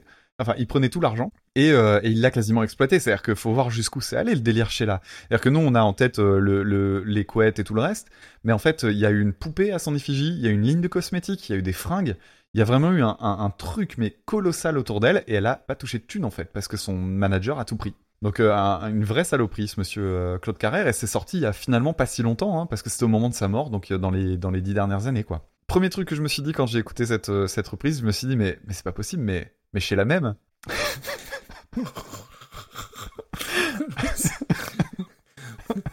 c'est hyper, c'est hyper fidèle. C'est hyper fidèle. Euh, vraiment, euh, c'est le genre de truc euh, reprise en mode copier-coller. Et, et tu l'as dit, hein, c'est même pas naze parce que c'est très fidèle. Donc en gros, la version du Maître Toti, même si elle est un, un peu kitschouille, c'est pas une chanson catastrophique. C'est même pas des paroles mal refaites façon euh, déprime euh, par Véronique Sanson. Oui, oui, oui. Donc euh, bah c'est juste c'est juste balèque quoi. C'est c'est c'est fait pour l'exportation en mode tiens bah on va te filer cette chanson là, tu vas la faire parce qu'elle marche ailleurs. Et puis voilà. Et euh, bah du coup c'est c'est c'est pas c'est pas ouf. pas hein. ouf. a- Mais oui, mais oui, il c'est- y a pas de quoi il y a, y a pas de quoi non plus Non, non, euh, casser du sucre en fait. Et j'ai j'ai même pas envie de de casser du sucre sur Sheila parce que je pense qu'elle a Ouais, tout comme non, toi, je pense qu'elle a beaucoup souffert dans sa vie et j'ai même finalement euh, plutôt de la sympathie pour Euh, elle. donc du coup, je te propose qu'on mette ça. euh, Ah bah tout à l'heure on parlait de nos gars avec les perfectos, euh, moi j'ai envie de la mettre juste au-dessus, euh, ouais, ouais, euh, moi ça me va. Attends, euh, juste pour le geste. si tu veux, ça me va. En dessous de Philippe Catherine. Donc ça nous fait 175e place entre Papa You par Catherine et My Girl par les Jesus and Mary Chain. Mais tu vois, euh, on arrive dans le l'endroit où ça devient un petit peu euh, bon euh, rigolo et tout ça. Mais euh, franchement, je la mets là parce que c'était pas utile et ça correspond à, une- à- à quelque chose qu'on faisait beaucoup dans cette période-là. Mais euh, vraiment, euh, Sheila n'a pas du tout à avoir honte de cette non, chanson. Puis oui, complètement, je suis d'accord. Très bien, c'est bien de remettre l'église au, au centre du village. Eh bien, on va continuer avec la fameuse chanson la plus ancienne euh, de, de, de Super Cover Battle. Encore, je- il me semble qu'on en avait traité une très très vieille Oui, aussi. mais j'ai vérifié, celle-ci est plus vieille. J'ai travaillé, monsieur. Très bien, je te félicite. Donc euh, 1875, puisqu'on va parler de L'amour est un oiseau rebelle, tiré de l'opéra Carmen par Bizet, reprise en 2013 par euh, Stromae sous le titre Carmen. Reprise, reprise, euh, bon. On en parlera et on va pouvoir réutiliser notre glossaire, c'est très bien.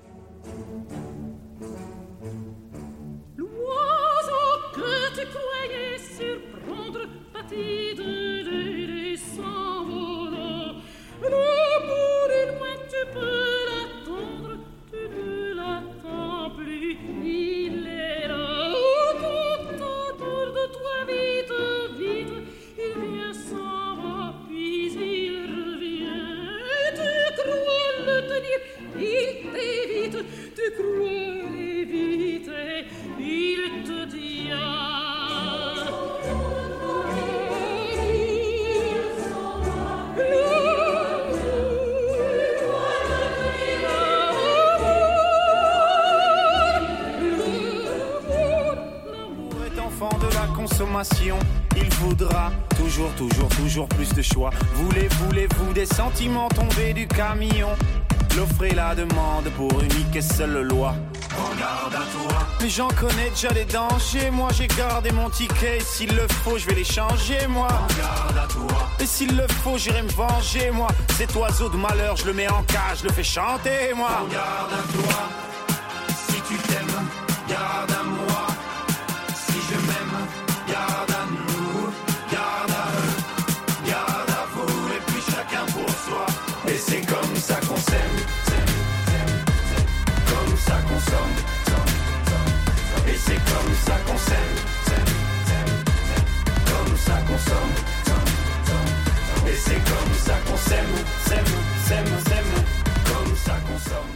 Bon alors euh, Maxime, est-ce que t'as trois quarts d'heure à me, à me prêter là sur... Mais je euh, suis tout à toi. Allez, c'est parti.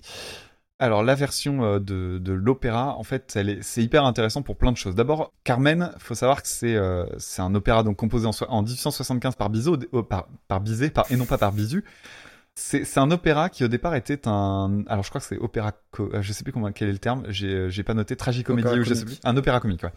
Donc au départ l'opéra comique c'est euh, de- des chants d'opéra mais euh, liés par du texte et en fait l'opéra a pris sa forme définitive les années qui ont suivi sous forme d'un opéra complet donc les, les passages parlés sont devenus des passages chantés Et c'est la version qu'on connaît euh, toutes et tous aujourd'hui. Il y a un truc assez triste, c'est que euh, donc l'op- l'opéra a été euh, présenté en 1875 et euh, ça a été un tollé en fait au moment de sa présentation. Ça a fait scandale. Alors sans, sans vraiment de surprise par rapport aux mœurs, j'y reviendrai.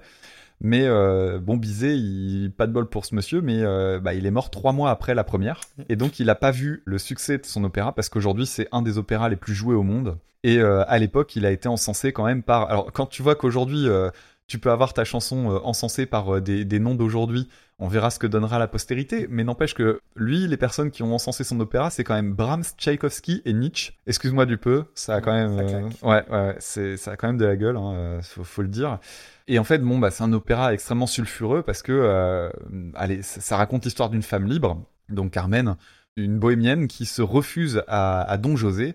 Et alors, je vais spoiler, mais euh, c'est comme euh, beaucoup de pièces classiques. En fait, on se fout un petit peu finalement de la, véritable fin, même si c'est toujours agréable à découvrir. Donc, si, si ça vous va pas, vous passez 2-3 minutes.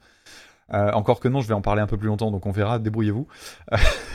mais mais donc, elle se refuse à, Don José. En fait, la, fin de l'opéra, c'est la mort de Carmen, tuée par Don José. C'est pour ça que je parlais tout à l'heure de, de chansons qui parlent de, de violence masculine. Elle, préfère mourir qu'en fait lui céder. C'est-à-dire que euh, au moment de, de, mourir, elle s'abandonne en fait à son sort. Et euh, il y, a, il y a eu pas mal de polémiques en fait sur, ce, sur cet opéra-là. C'est marrant, c'est un opéra que j'aime beaucoup pour plein de raisons. D'abord parce que pour moi c'est un gros best-of. C'est-à-dire que quand tu écoutes, euh, ne serait-ce que tout à l'heure j'ai refait l'expérience, j'ai réécouté une grosse partie, on va dire, des deux premiers actes. Alors c'est un opéra en quatre actes. Rien que sur les deux actes, je vais vous donner les titres, ça ne vous dira rien, mais je vous en donne quatre et il faut que vous alliez sur Spotify, Deezer, YouTube, ce que vous voulez. Vous, vous cherchez le prélude, vous cherchez la Ségédille, vous cherchez la chanson Bohème et vous cherchez les couplets du Toréador. Mais rien que sur ces quatre morceaux-là, qui sont dans la première moitié de l'opéra, ces trucs-là sont des trucs qui sont vraiment ancrés dans la culture française. Tout le monde les connaît. C'est le genre de truc, on les chantonne, on les sifflote, sans même savoir que ça vient de là.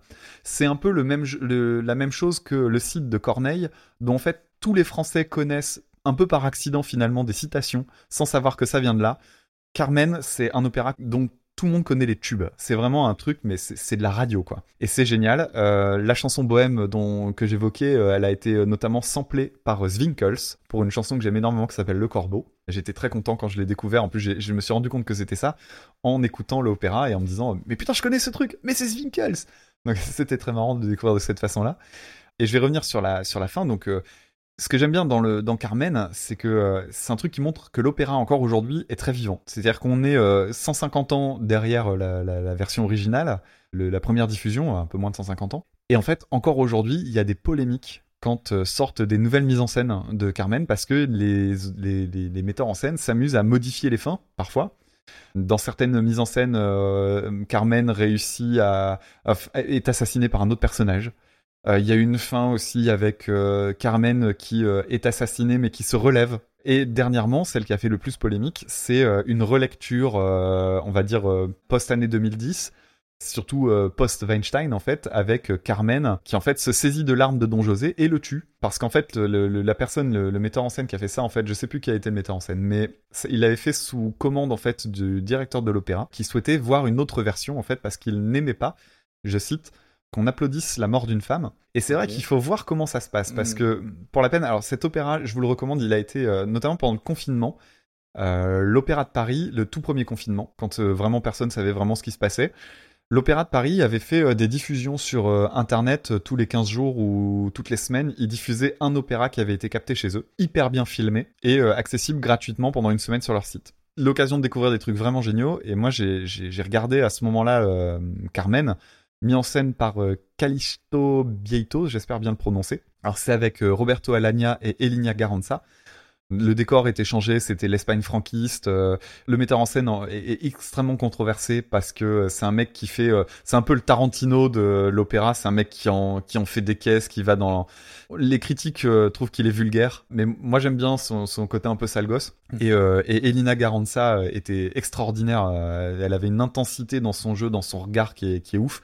Et lui-même, c'est un metteur en scène qui en fait euh, privilégie le jeu d'acteur et le, le lâcher prise. Donc c'est hyper intéressant. Pourquoi je disais ça Parce que je revenais sur les, questions de, polémique, etc. Et en fait, l'opéra avait demandé, euh, donc c'était pas la version de Callisto Beto, hein, lui il a gardé la version finale euh, normale. Et en fait, quand tu regardes la, version normale, c'est vrai que les, toutes dernières secondes, c'est ça. Elle est tuée, Il y a quelques phrases de Don José qui en gros dit euh, oh là là je l'ai tué mais bah voilà il fallait que ça se passe comme ça. Rideau et c'est là qu'on applaudit. Et c'est vrai que il y a un truc particulier dans ce qui se passe à ce moment-là. C'est déroutant parce que la pièce symbolise vraiment la question de la liberté euh, des femmes et il y a aucun doute sur euh, l'intention de Bizet qui était vraiment de bah finalement c'est une pièce extrêmement émancipatrice en fait Ouais. pour les femmes. Donc c'est un, un truc vraiment joli. Et en même temps, le dernier acte, la dernière chose qui se passe sur scène, c'est quand même le meurtre d'une femme. Donc, on sait bien que t'applaudis pas véritablement la mort de Carmen, c'est pas ça que t'applaudis. T'applaudis au contraire sa liberté. Mais, factuellement, c'est ce qui se passe. Mm. C'est, elle meurt sur scène, tu applaudis, et elle meurt alors qu'elle est tuée par quelqu'un. Donc, c'est quelque chose de très, très, très ambigu. Alors, j'ai regardé, euh, il y avait euh, une vidéo de, c'est euh, euh, Aliette Delalleux qui, qui fait des chroniques sur France Inter de, de musique, qui est une, une- une femme que j'aime énormément, et qui disait, faut arrêter de prendre les gens pour des cons, on a bien compris que c'était pas ça qu'on applaudissait. Eh oui. J'ai pas tout à fait le même regard parce que il y a vraiment un trouble. Faut le vivre pour s'en rendre compte en fait. Je reviens donc euh, sur euh, sur la chanson en elle-même parce que ce qu'on traite c'est pas juste l'opéra Carmen, mais j'avais envie de donner envie de le, de le découvrir parce que c'est vraiment génial. Ça a beau durer trois heures, c'est Tu l'as bien vendu. l'opéra c'est fantastique à regarder, c'est c'est c'est- vraiment génial. Enfin c'est pas compliqué. Si ces trucs-là perdurent pendant 150 ans, c'est quelque Oui, chose à découvrir. Et euh, donc euh, la chanson euh, L'amour est un oiseau rebelle, c'est un des tubes de, de Carmen. Et en fait, dans Carmen, il y a plusieurs chansons qui sont des danses. Celle-ci en fait partie. c'est d'ailleurs le titre, c'est Havanaise, suivi du titre euh, L'amour est un est enfant de bohème. Havanaise, en fait, c'est euh, c'est un type de danse. C'est une danse cubaine. Et en fait, c'est le rythme qu'on entend. Ce, faut faut, faut euh, éloigner en fait la, la mélodie. Euh, C'est-à-dire que quand on entend le tam tadam tam tam tadam tam tam, ce truc-là, si tu prends juste les, les notes, en plus j'ai chanté faux la première note, mais bon, vous me pardonnerez. Euh, ce truc-là, quand on fait juste ça, c'est un rythme cubain. Ça s'appelle le habanera, qui veut dire havanaise, hein, tout simplement. Mhm. Et donc, c'est cet ostinato, le fait que ce truc-là reste, c'est vraiment la signature de la chanson. Et moi, c'est c'est un truc que j'aime énormément dans la musique. Mais il n'y a pas que ça. C'est-à-dire que dans les paroles, il y a des phrases, mais qui sont divines. C'est-à-dire que non seulement c'est un opéra dans lequel tu as des énormes tubes. Faut voir ce que c'est la composition d'un opéra. Faut écrire une histoire pas possible. Faut faire des paroles qui valent le coup. Et il faut composer la musique. Moi, je suis fasciné par l'exercice de l'opéra en tant que compositeur. Et en fait, les paroles là, l'amour est un oiseau rebelle que nul ne peut apprivoiser. Et c'est bien en vain qu'on l'appelle s'il lui convient de refuser. Rien n'y fait, menace ou prière, l'un parle bien, l'autre se tait, et c'est l'autre que je préfère, il n'a rien dit, mais il me plaît. C'est hyper beau. Et en plus, il y a assez peu de paroles en fait, parce que le thème revient tout le temps. Voilà, c'est une chanson qui est super dans dans le- l'opéra, et l'opéra en lui-même est, est vraiment, est vraiment excellent. Bref, ça va être plus court pour Stromae, parce que Stromae, on peut pas vraiment le considérer comme une reprise, puisqu'on Ouais. va parler, on va, ré- on va réutiliser un terme qu'on avait euh, sorti euh, il y, a, il y a assez longtemps maintenant Fameux. la jurisprudence, la jurisprudence, puisque euh, on avait évoqué ça au moment où on nous a filé une chanson de Joule. Euh, C'était quoi déjà? C'était Nuit de folie. Nuit de folie, voilà. Où en fait Joule réutilisait la mélodie, mais changeait Il complètement les tout. paroles et voilà, il changeait tout le reste. Et donc il gardait juste un ingrédient, mais il gardait l'ingrédient phare. On est exactement dans la même situation. Alors pour la petite histoire, quand on avait fait notre sélection, on s'était rendu compte que la personne qui nous avait proposé ce morceau-là, il y avait des chansons qu'on avait, c'était des artistes qu'on avait déjà abordés il y a pas longtemps et tout ça. Donc en fait, on était limité en choix et on a fini par prendre celle-là, même si on savait qu'on allait se confronter à ce problème. Donc deuxième jurisprudence, on va la traiter euh, comme une reprise, même si c'en est pas vraiment une. Et même si on a parlé de Stromae il y a pas très longtemps. Oui, aussi, ouais. Et, et je trouve qu'elle est. elle, en tout cas, elle se justifie plus comme une reprise que Joule, j'ai l'impression, parce qu'il reprend trop d'éléments pour ne pas être considéré du tout comme une reprise. C'est-à-dire qu'il reprend la fameuse havanaise, donc le, le fameux rythme et le, le tempo, etc. Il reprend le thème qui est celui de l'amour, même s'il le transpose avec la question des réseaux sociaux et l'amour qu'on a pour soi-même, euh, le côté égocentrique, narcissique. Euh, le détournement de l'image de l'oiseau, qu'il va réutiliser pour euh, Twitter. Et le fameux Prends garde à toi, qui vient directement des paroles de la, de la chanson euh, de, de Carmen. Donc en fait, il- prend énormément de trucs. Par contre, il en fait un titre vraiment bien à lui.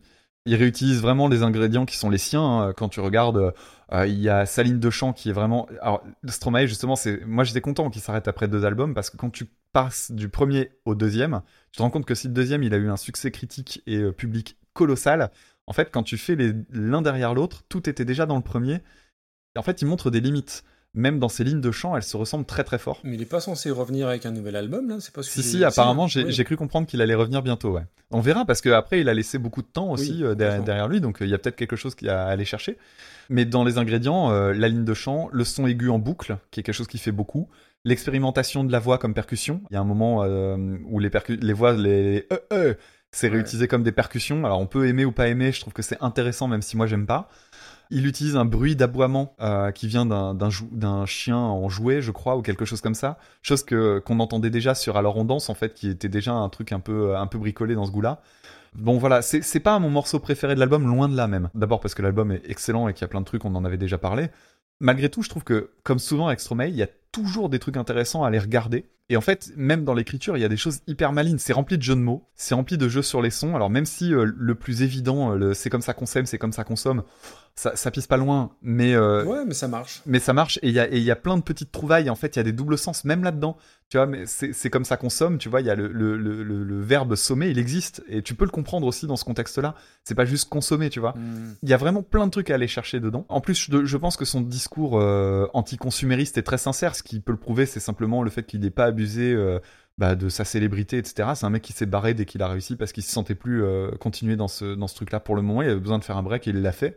C'est un mec qui a l'air très très intègre. C'est pas une chanson que j'aime bien, c'est pas une vraie reprise non plus, mais ça reste un truc intéressant et voilà, ça lui ressemble quoi. Eh ben, on va merci- remercier Sébastien qui nous a envoyé ça. Je suis assez nul en, en Bizet, hormis, hormis Jacqueline, c'est tout ce que je connais de Bizet. Euh, là, Alors, j'ai pas la blague, j'ai pas la blague, Jacqueline, Jacqueline Bisset, vieille actrice anglaise, bref. Ah ouais, mais, Euh, mais moi Bézu, Bézu j'étais plus près. hein. Et j'avais dit j'avais dit Bisu en plus, mais Bézu. Mais vous aurez tous fait la correction. Dans les trucs bizarres que j'ai que j'ai trouvé, en fait, Georges Bizet, ben, il s'est pas toujours appelé Georges Bizet. Il s'appelait à la naissance Alexandre César Léopold de Bizet, et ses parents l'ont rebaptisé un an plus tard en Georges. Donc voilà, c'est quand même assez assez curieux.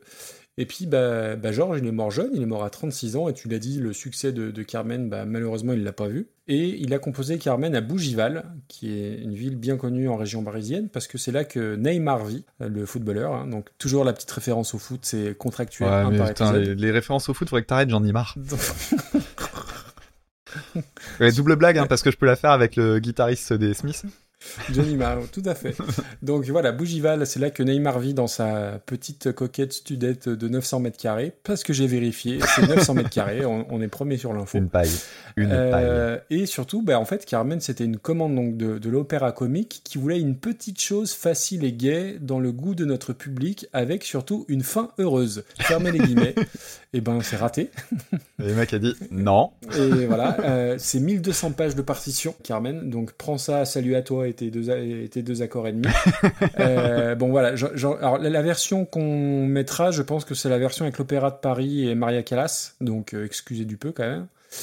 Et moi, la chanson, eh ben, pour moi, elle est- elle- donc l'amour est un oiseau rebelle, ça évoque surtout ça. Laissez-nous faire les 120 baignoires, pas de problème avec Ajax expert. C'était la pub Ajax euh, dans les années 90, donc là aussi, je suis vieux et je vous emmerde. Je pensais, j'avais peur que tu me dises, pour moi, Carmen, c'est Toréador, ton cul n'est pas en or ni en argent. Non, bah, euh, ouais, euh, il y a un peu plus, il y a un Ah bah un c'est vachement mieux. c'est vachement mieux. Euh, voilà, alors je, je- je suis nul en opéra. En plus, je crois que c'est inspiré d'une œuvre, euh, d'une œuvre espagnole dont j'ai bouffé le nom. C'est c'est très beau, mais euh, avant de savoir toutes ces magnifiques explications que tu nous as apportées, ça, ça me touche pas beaucoup plus, mais euh, j'entends bien tout ce que tu as dit. Donc du coup, pour Stromae, je vous rappelle l'épisode 16 où on en a parlé un petit peu. Euh, on a dit beaucoup de bien d'ailleurs. Et en fait, bah moi, je. Alors, je connaissais quelques morceaux de Racine Carrée, l'album, mais je ne connaissais pas cette chanson. Et en fait, je pense que ça fait partie des chansons où il faut euh, regarder le clip, parce que ça appuie quand même pas mal le, le propos. Alors, au niveau de, de- de- on va dire, de l'arrangement de la musique, moi, j'aime beaucoup. Je trouve que le, le riff de base, euh, alors, c'est quoi C'est un violoncelle électrique C'est quoi le... Euh, je sais pas ce qu'il a utilisé, mais j'aime beaucoup la texture. Et puis, je, je- je- avec le petit gimmick bourdon derrière, je trouve que ça rajoute un côté euh, grinçant et, et ça étaye l'aspect cynique du texte, hein, en fait, hein, tout simplement. Euh, moi, les, percus à la voix, euh, je suis très client, je trouve que ça marche complètement. Et bah voilà, surtout, c'est un morceau qui prend tout son sens avec le clip. Alors du coup, euh, je suis nul en clip, donc je ne le connaissais pas. Donc il est réalisé par Sylvain Chaumet, qui était le réalisateur des Triplettes de Belleville, donc dans le côté animation, c'est quand même pas rien. Et il est coécrit avec quelqu'un que j'aime pas et que je crois que tu n'aimes pas, c'est Aurel San, mais bon, voilà, il, fallait, le citer. Et le, bah, le, clip, je le trouve vraiment très très bien foutu, ça raconte une, vraie histoire, c'est assez, euh, le constat est assez, euh, assez glauque, assez amer sur... bah, tu en as parlé, l'égocentrisme et euh, le rapport à Twitter notamment. Alors après, euh, si on fait une petite aparté, euh, moi, moi, je veux aussi réhabiliter un peu, on dit toujours Twitter, c'est le caniveau, c'est machin, tout, tout ça, c'est aussi Twitter, comment dire, si on borne bien et si on ne suit pas n'importe qui, c'est aussi, un, je trouve, un moyen de communication qui est extraordinaire, un moyen d'information qui est top et surtout un moyen d'échange. Toi et moi, on en est, je pense, la preuve, la preuve vivante. Et, et moi, je passe beaucoup de temps sur Twitter et j'ai jamais, enfin, j'ai jamais eu de soucis entre guillemets. Alors après, je me mêle pas forcément de sujets polémiques. Alors j'ai, j'ai- beaucoup de, ouais, je sais pas si des amis, mais euh, il y, a, il y a beaucoup de vraies belles saines relations sur Twitter. Donc ça n'est pas qu'un caniveau. euh, ça dépend toujours, enfin c'est toujours pareil, ça dépend de l'usage qu'on en fait. Mm. Euh, et j'en fais un usage, on va dire récréatif, si je puis dire. Et c'est cool. Voilà, bref. Donc du coup, je reviens à, à la chanson. Je trouve que c'est pas forcément une bonne reprise, mais je trouve que c'est un très bon morceau. Donc après, il y a la Jules, Ri- la Jules Rice-Prudence, on est bien d'accord. Mais pour moi, c'est assez inclassable. Ça fait partie des morceaux que j'ai pris le plus de plaisir à réécouter. Alors, certains autres, je les connaissais, mais celui-ci, ça a été une vraie découverte. Mais euh, quand j'écoute cette chanson-là, je, je, je me dis pas que c'est une reprise de Carmen. Oui, bien Tu sûr. vois ce que je veux dire? Mais en même temps, ça reprend plein d'éléments. et en, même temps, tu as raison, ça reprend les éléments principaux. Mais euh, c'est un. Je vais pas dire que ça aurait presque pu être mon pins, mais, euh, mais ouais, j'ai j'ai pris beaucoup de plaisir et à regarder le clip qui m'a ouais, qui m'a bien parlé. Et non, non, c'est un, c'est un très bon morceau, mais comment on classait ça comme une reprise, je, je sais pas. Il y a autre chose, moi, qui fait que je suis partagé. C'est que la, la, la chanson de Carmen, je la, je la contextualise immédiatement, en fait. C'est-à-dire que la, la chanson en elle-même, pour moi, elle fait partie d'un opéra. C'est-à-dire que quand tu me donnes euh, L'amour est un oiseau rebelle, j'ai en tête tout, tout, tout, le truc de Carmen. Ah oui. Donc je sais où elle se situe. Pour moi, c'est une partie d'une œuvre. Quand j'écoute ça, j'entends juste une chanson. Et en fait, ça les fait perdre cette, euh, cette Mm. espèce d'aura, en fait. Mais voilà, c'est bah, c'est aussi parce que c'est l'exercice. On l'avait mis où Ah non, j'ai. Oh non, en c'est très, très loin. Donc non, non, ça- non, non. Mais c'est vrai que c'est emmerdant, les jurisprudence, parce que, euh, voilà. Eh ben oui, mais on n'a pas eu le choix. Bah, dans le côté œuvre classique, on avait le vol du Bourdon en 115e place. Oui, c'est au-dessus de ça, hein. Pour moi, c'est au-dessus de. Enfin, ouais, si, pour moi, c'est au-dessus de Patti Smith. Ouais, j'étais en train de me dire la même Ouais. chose. Euh, Après, on peut après- pas la faire monter trop, parce que Non, je suis. C'est une particularité. Bah, entre Helter Skelter et Smell Ouais. Spirit, faut aller taper là-dedans, donc on a une, un, un delta de 15. Euh, Donc, on la met entre Mama's Gun et Janis Joplin. 88e place. Ah, t'es allé chercher vraiment le milieu, quoi. Bah, ah oui, tout, oui. Bah, après, on peut, on peut discuter. Hein. Ok, ouais, ouais, non, c'est bien, c'est bien. Euh, ça me paraît pas déconnant. Puis c'est rigolo parce que euh, Stromae, on l'avait traité en tant que morceau original Ouais, pour la bronze et du coup là on le, le revoit différemment. Bon, eh bien il nous reste plus que deux Eh chansons. Alors comme je me suis foiré sur ma sur mon pronostic, euh, du coup on n'a plus trop le choix. On va s'intéresser maintenant à Do You Really Want to Hurt Me à l'origine de Culture Club en 1982, reprise par Violent Femme, comme ils le disent aux États-Unis, en 1991. Do you really want to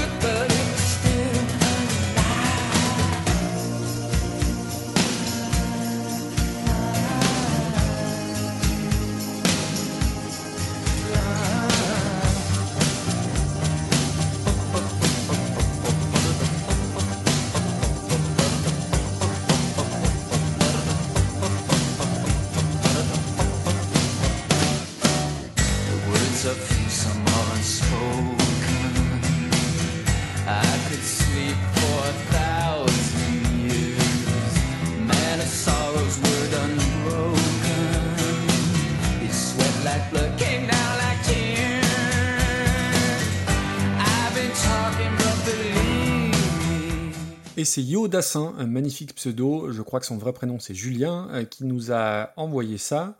Et donc moi, Culture Club, Do You Really Want to Hurt Me, alerte 45 tours, celui-ci on l'avait C'était aussi. sûr.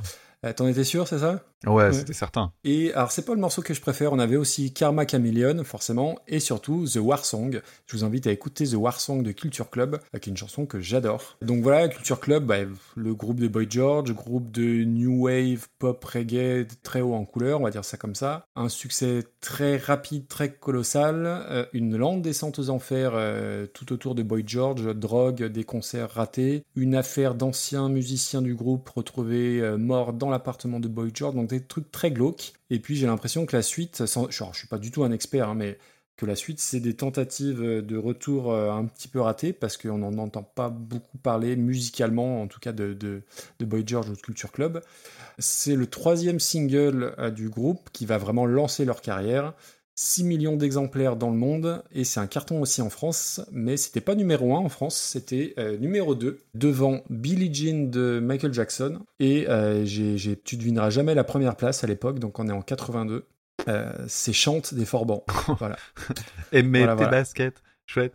C'est sympa ça. hein. Donc la France, euh, l'autre pays de la variétoche, et une variétoche qui est en plus anti-vax hein, de surcroît. Ah bah que oui, Bébert, il s'était fait remarquer. Il hein. s'est distingué par des, Mm. par des meetings euh, à côté de Florian Philippot, donc euh, comme quoi euh, irrécupérable jusqu'au bout. La France qu'on aime.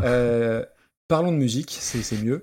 Et donc moi, Do You Really Want to Hurt Me, je pense que ça faisait euh, 20 ans, 25 ans que j'avais pas réécouté.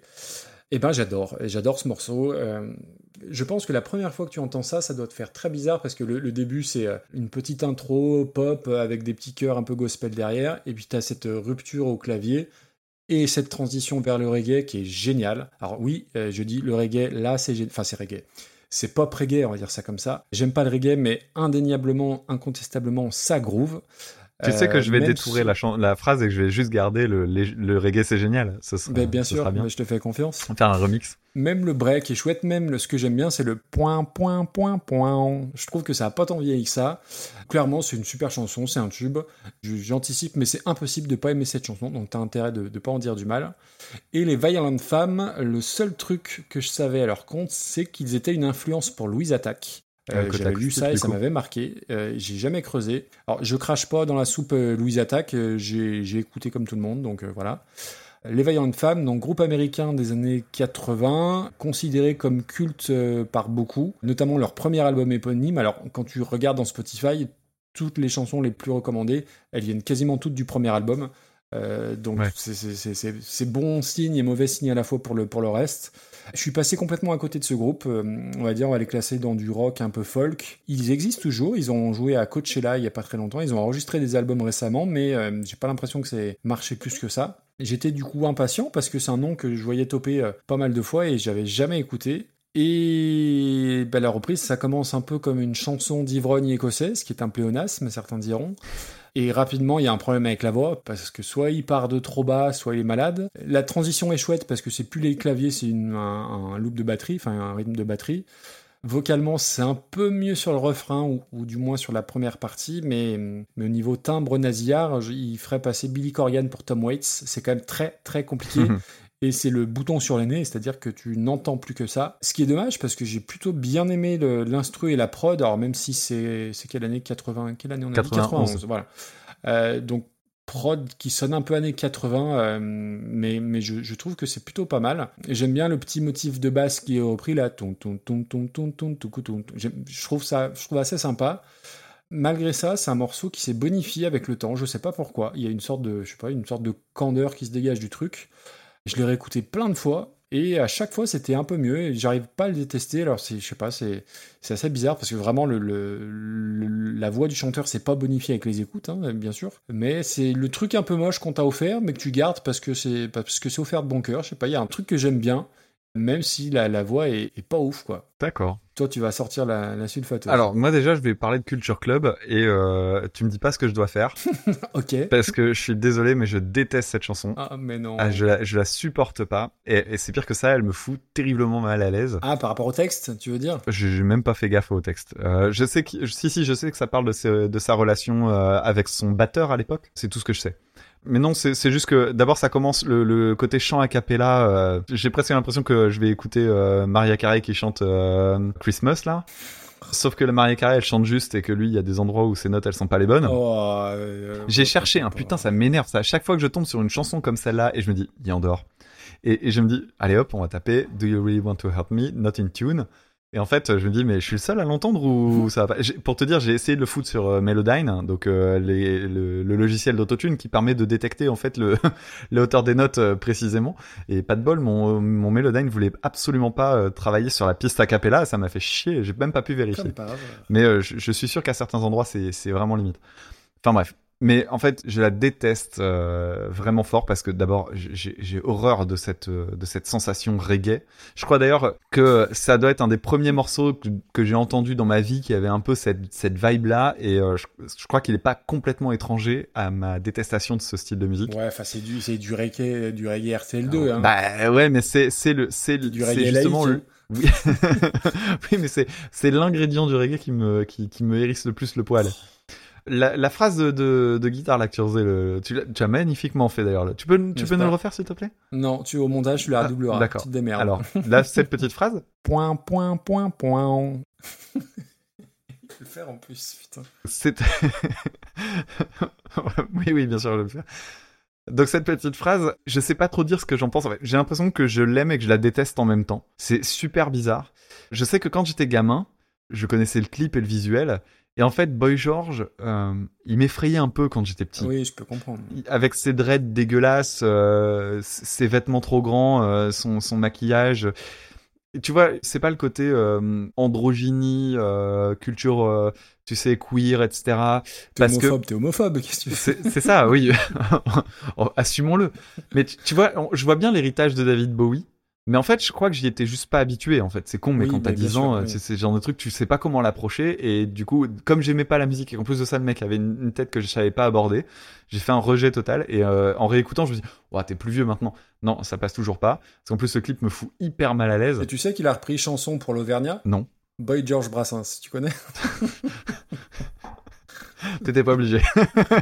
Il est tard, il fait chaud. Ouais, ouais, ouais. Non, non, j'ai rien à dire de plus. J'ai écouté quelques autres titres de, de Culture Club pour euh, découvrir un petit peu. Euh, D'ailleurs, euh, Warsong que tu que tu disais euh, faisait partie des chansons. Je me suis dit tiens le titre. il est- Madeleine de Proust. J'ai regardé le titre. Ouais, bah heureusement que c'est une Madeleine de Proust parce que Ah, c'est bah oui. inécoutable. Hein, euh.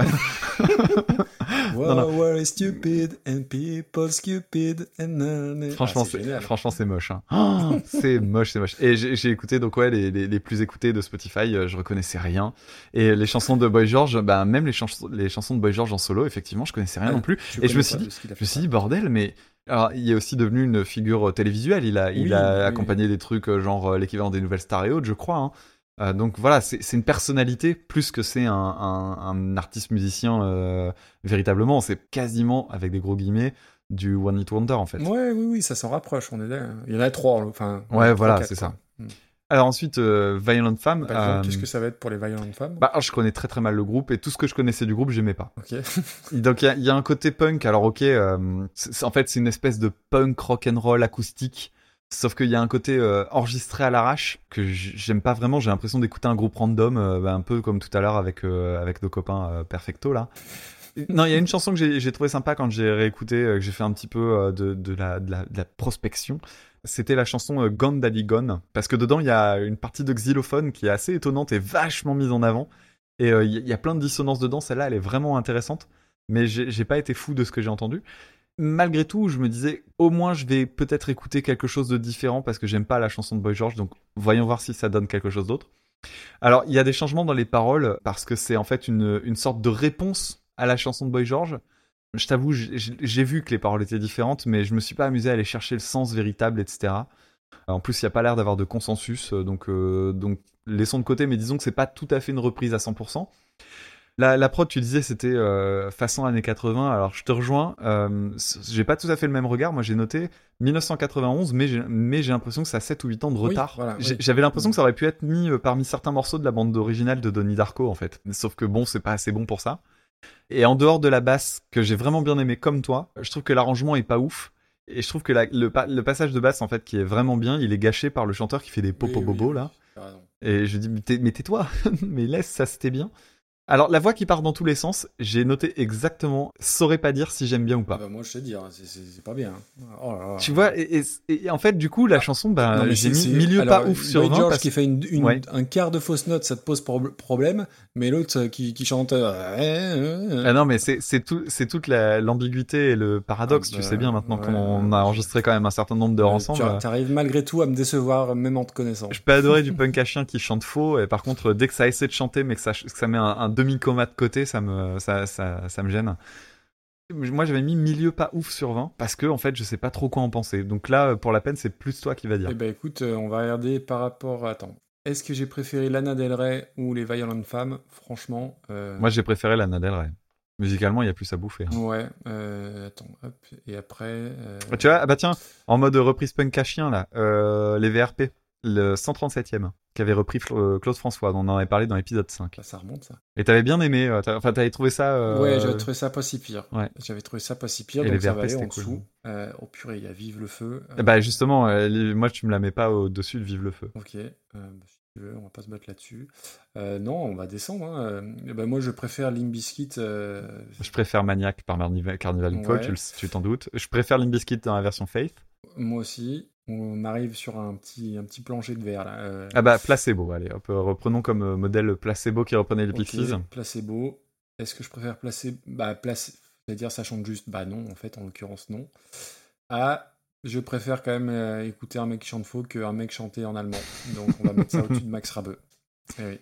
Donc ça nous fera une 157e place entre donc euh, Where is My Mind de Placebo et Sex Bomb de, de Max Rabeux und das Palast Orchester. Donc à, à bien t'écouter, euh, j'ai cru comprendre que tu préférais écouter euh, des punks à chiens bourrés façon Ludwig van 88 à Rammstein. Euh, pourquoi? Euh, Non, mais Rammstein, c'est Tu pas préfères pareil. écouter chanter faux que chanter allemand? Ça- non, mais à Max Rabeux, non, non, ça- soyons sérieux, soyons sérieux. Pas possible. Sax, bomb, sax, bomb. Je tu vois, ça, ouais, l'épisode 6, mais je- ça m'a quand même profondément marqué, tu vois. C'est c'est la soirée des imitations, hein, t'auras Ouais. remarqué Et, et- et du chant, parce que j'ai beaucoup chanté ce soir. C'est vrai, rien. c'est vrai, Ouais, c'est vrai. C'était pas prévu, ça. Bah très bien. Bah alors tu vas nous sortir ta plus belle imitation de Jimi Hendrix puisqu'on va aborder la chanson Hey Joe en 1966 reprise par Willie DeVille en Mais non. 1992. Incroyable.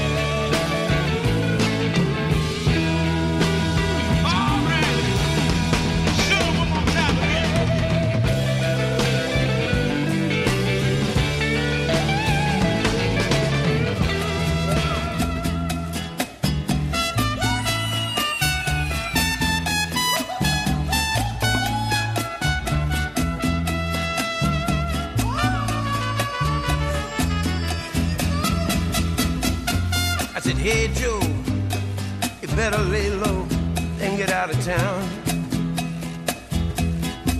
I said, hey, Joe, where are you gonna run to now? He said, I'm going downtown and I'm gonna get me a passport, see? Oh, see. Well, I'm going down south, way down Mexico.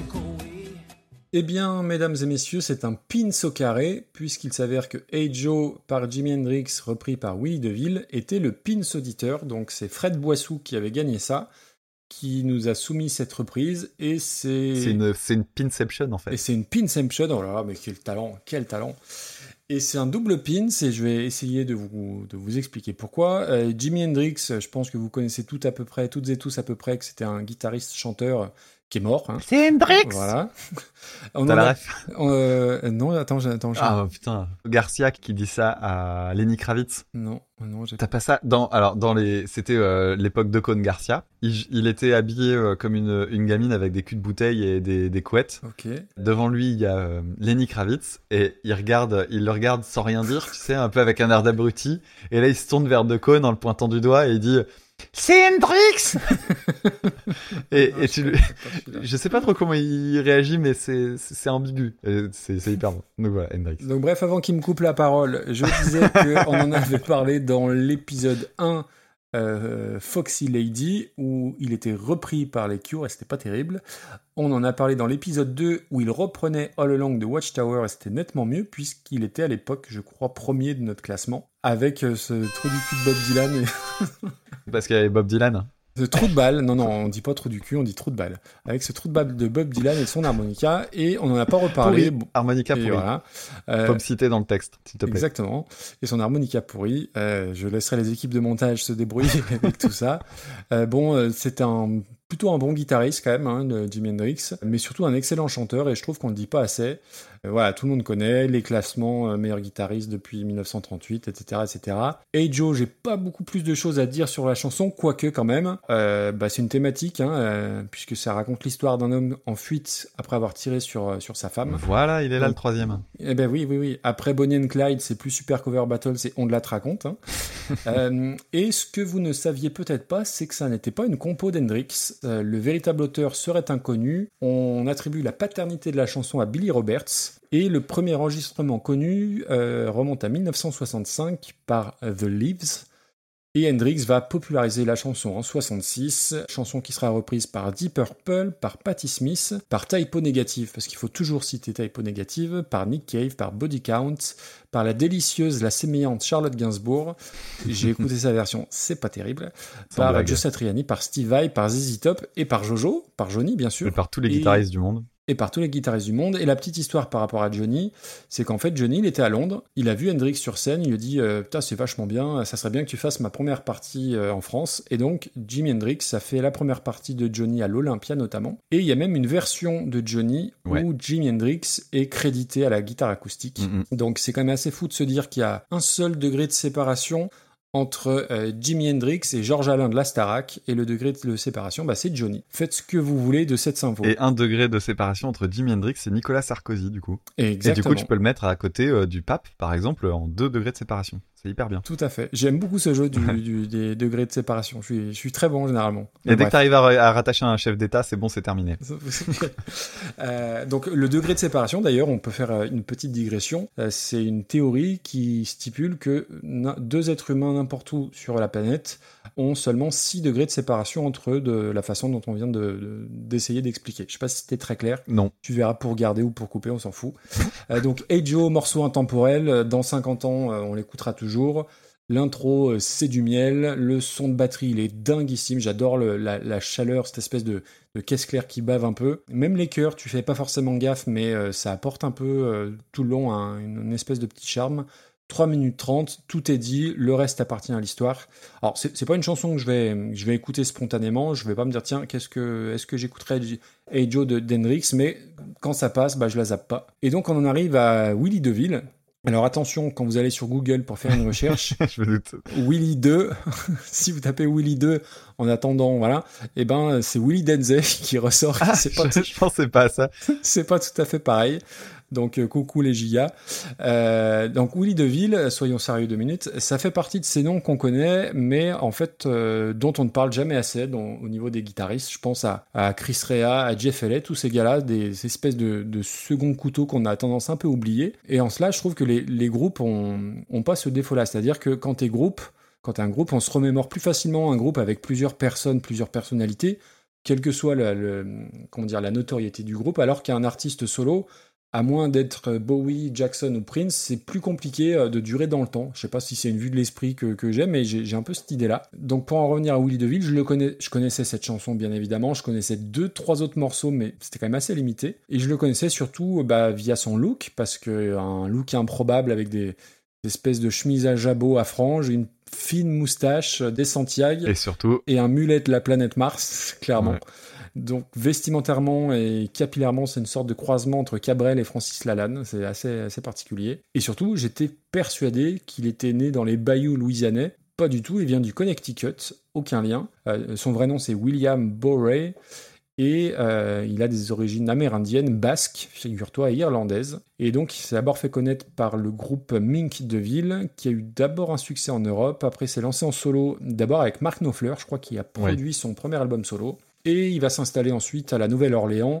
Il va adopter le look un peu cajun et, même dans sa musique, hein, il va mêler euh, du blues, des apports latinos, du cajun, etc. Et il est mort bah, dans l'indifférence générale, j'ai l'impression, en 2009, cancer du pancréas. Et ce que j'ignorais, c'est qu'il avait euh, composé quelques musiques de, films, notamment pour euh, Princess Bride, et il a fait la musique de fin. Et donc sa reprise, il y a un- charme dès le départ, mais dans les trois premières secondes, déjà entre le un, dos, un, dos, tres, déjà ça te met dans l'ambiance. Et surtout, ce que j'adore, c'est que la, alors je sais pas si c'est une basse ou une contrebasse, mais qui commence toute seule, et les autres, les autres instruments se greffent dessus, donc ça donne vraiment une sensation d'un d'un groupe de, de mariachi qui joue live en fait. Et en, ce, en 5 secondes, bah, t'es déjà transporté entre la Louisiane et le Nouveau-Mexique. La voix, bon, c'est pas un chanteur extraordinaire, il, assez- il a un chant assez linéaire, mais euh, t'es tout à fait dans ce trip euh, sous 40 degrés euh, au fin fond du, du désert du Nouveau-Mexique, c'est assez dingue. C'est frais, tu reconnais l'original, c'est insolite tout en étant très honnête. Et surtout, je trouve que c'est quand même méga euh, ambitieux, entre guillemets, et puis couillu de s'attaquer au mythe Hendrix euh, en se disant, bah, tiens, je vais rajouter des violons, je vais rajouter des cuivres façon mariachi, et ça va pas sonner à Speedy Gonzalez, parce que ça marche totalement. Euh, je trouve qu'il y a, une vraie grâce qui se dégage du morceau. Alors, ça, ça va pas aller dans le top 5, on est bien d'accord. Et si je la mets en pin, c'est déjà parce que, parce que déjà, c'est ma reprise préférée de toutes celles qu'on a abordées. Ça permet aussi de mettre en, en lumière, si je puis dire, à notre modeste euh, échelle, le, le nom de Willy DeVille. Et surtout, c'est un morceau où tu as envie de danser. Et ça, on n'a on pas eu de morceau où tu as envie de danser comme ça. Alors après, c'est assez simple. Hein, À part chez là. à part chez là. T'as pas 35 accords ni 12 changements de rythme, c'est assez simple, mais c'est redoutablement efficace. Et puis le tin, tin, tin, tin. Alors là, je l'ai fait très très mal, mais il va vous rester en tête quand vous l'aurez euh, quand vous l'aurez entendu. Puis voilà, ça fait danser. C'est, bah, enfin, je, je trouve que c'est c'est une vraie une vraie petite bulle. C'est autre chose que sur un air latino de Laurie. Tu vois, nous on a on a ça dans les chansons euh, la- latino. Alors les Américains ils ont euh, ils ont euh, Willie DeVille. Nous on a Laurie ou Danny Briand. Donc euh, on a quand même pas de chance. Ou Elise Moon parce qu'Elise Moon a fait des, des, des disques de, de, salsa ou de, mambo, je sais plus trop quoi. Mais bref, non non, moi je ça ira pas dans le dans le top 5 euh, encore que. Mais vraiment, je l'ai réécouté tout à l'heure avec les enfants, ils ont bien aimé. Et je trouve que c'est un morceau qui est éminemment sympathique, quoi. Ça va donner envie de danser et c'est chouette. Très très chouette. Ok. Alors euh, pour ce qui est de Hey Joe, bah effectivement, hein, j'ai j'ai découvert en fait le sens des paroles. J'avais jamais prêté attention, je crois comme les trois quarts des gens en fait qui connaissent cette chanson Oui. pour les raisons guitaristiques, parce que même si j'adore la voix de Jimi Hendrix, je me foutais complètement de ce qu'il racontait derrière le Hey Joe. Pour moi, c'était Hey Joe, money, money, money, go. Et voilà. Et en fait, euh, bah, ça m'a un peu refroidi hein, quand même cette thématique, surtout que là, on a quand même eu la timbale euh, avec combien? Ça fait quatre morceaux euh, qui qui sont euh, sur- ouais. enfin, c'est le hasard. hein. trois morceaux plus une artiste euh, touchée par cette question-là euh, derrière Eminem. Enfin, j'ai l'impression que les hommes sont violents avec les femmes. Tiens, je... Bah, je- est-ce que c'est oui, oui, Mhm. c'est- il est bien, il est bien possible. faut Il est bien faut pas possible. dire ça, Maxime. Faut pas dire tous les hommes. Faut pas dire tous. Bon, all men. not all men. Bref. Donc ouais, ça m'a un peu refroidi euh, pour être tout à fait honnête, mais euh, bon, ça reste une une chanson qui est euh, bah, emblématique à plein d'endroits parce que euh, faut pas oublier non plus c'est la chanson qui a lancé en fait euh, Jimi Hendrix tout simplement parce que Eh oui, c'est 66. voilà, et, et en fait, sa carrière, elle a démarré parce qu'il a joué cette chanson-là sur scène et dans le public, il y avait Chas Chandler qui va devenir son producteur en fait et son manager, qui est le bassiste des Animals. Et en fait, c'est c'est cette chanson-là qui va le convaincre dans- de faire quelque chose avec lui. Euh, tu parlais tout à l'heure de Johnny Hallyday. Ce qui est marrant, c'est que euh, dans les coulisses de cette fameuse vidéo à l'Oly- à l'Olympia, il y, a une- il y a une vidéo sur le net où tu le vois faire des ronds de fumée à table avec euh, Jimi Hendrix. Tu les vois sur la même table, en, chacun discute d'un côté, puis après ils jouent à faire des ronds de fumée. Enfin, c'est absurde. Jimi Hendrix et Johnny Hallyday qui font des ronds de fumée. Donc euh, oui, euh, la, chanson Hey Joe, euh, effectivement, c'est son origine, elle est un peu particulière parce que c'est, c'est en fait, c'est un peu comme le blues, c'est le genre de, de, de morceau euh, qui a pas vraiment d'origine, c'est des mélanges de trucs. Euh, le titre Hey Joe vient d'une chanson, la suite d'accords vient d'une autre chanson, la structure des paroles vient d'une troisième chanson, donc c'est un mélange de différents trucs. Et il y a un mec qui un jour est moins con que les autres et qui dit oh bah je vais mettre les droits sur ma gueule. et, et bah pour lui c'est bonnard parce qu'en fait Ah ce mec là il a fait sa carrière tranquillou parce que tous les droits en fait euh, ont été déclarés très très tôt en fait. Et ce qui fait que la, la chanson Hey Joe a toujours été considérée comme une reprise et les droits de Jimi Hendrix vont directement dans la poche de, de ce monsieur dont tu parlais tout à l'heure. Donc euh, bah voilà, lui, bah Ça, carton pas pour lui, c'est très bien. Et, euh, et, et, et Joe, euh, bon, pour moi, euh, la saveur qu'elle a, c'est que bah, c'est une chanson que mon père jouait à la guitare avec cette, ce- cette fameuse montée de basse, le dung, dung, dung, dung, dung, dung, qui est génialissime. Oui. C'est aussi une scène de, Forrest. Gump. On- ça faisait longtemps qu'on n'avait pas cité la BO de, de Forrest Gump, mais elle est pas sur la BO originale quand tu prends l'album, mais c'est la musique qui arrive sur la scène des Black Panthers en fait. Quand les Black Panthers se préparent à faire euh, une manif, etc., euh, lui, euh, bah, c'est cette chanson-là qui apparaît. Donc voilà, ouais, c'est une chanson qu'on ne peut que aimer en fait, j'ai l'impression, euh, Hey Joe. Oui. Alors pour ce qui est de Willie DeVille, je connaissais la chanson mais j'avais jamais entendu parler de lui. J'avais dû l'entendre et comme elle est un peu atypique, ça m'était resté dans l'oreille et je me disais oh tiens c'est marrant ce truc, ça me dit quelque chose et en fait au fur et à mesure de l'écouter je me disais mais oui je la, en fait je la connais. Oui, ça avait, oui, ça avait marché quand même. J'avais l'impression de l'avoir entendu dans un film. Euh, j'ai pas trouvé d'origine de d'utilisation dans une BO. Enfin, si, mais de films que je connaissais pas, donc je me dis ça doit venir d'ailleurs. Elle a sans doute été utilisée dans des trucs culturels type euh, série, film, pub, j'en sais rien. Ouais, c'est possible. En tout cas, elle aurait carrément sa place dans un Tarantino. C'est Ah bah, évidemment. impressionnant. Évidemment. Alors, je trouve que c'est une très bonne reprise de Guantanamera, bien qu'un peu trop fidèle. Euh, Oui, mais là, c'est le, euh, le genre qui. C'est le genre et la ligne ça, mélodique en fait. La ligne mélodique, oui. elle emprunte un peu à ça, mais je pense qu'il y a un côté un peu traditionnel mariachi qui fait que euh, Mais ça se calque pas mal. Euh, L'esprit euh, mariachi, en fait, il est, il est utilisé pour coller à l'idée de la fuite en fait du personnage, Mm. parce que le personnage dans la chanson cherche à se barrer au Mexique, et euh, Willie DeVille euh, a admis s'est inspiré, avoir mis cette ambiance-là, bah, même si lui faisait déjà beaucoup de mélanges musicaux type origine Louisiane, etc. Là, en l'occurrence, c'est euh, le côté mexicain et bah, c'est pour coller thématiquement à la chanson. Alors, tu parlais de la basse, j'ai regardé rapidement. La basse, en fait, c'est cette espèce d'énorme guitare qu'ont les, les mariachis. Donc, c'est le guitaron, hein, ça s'appelle.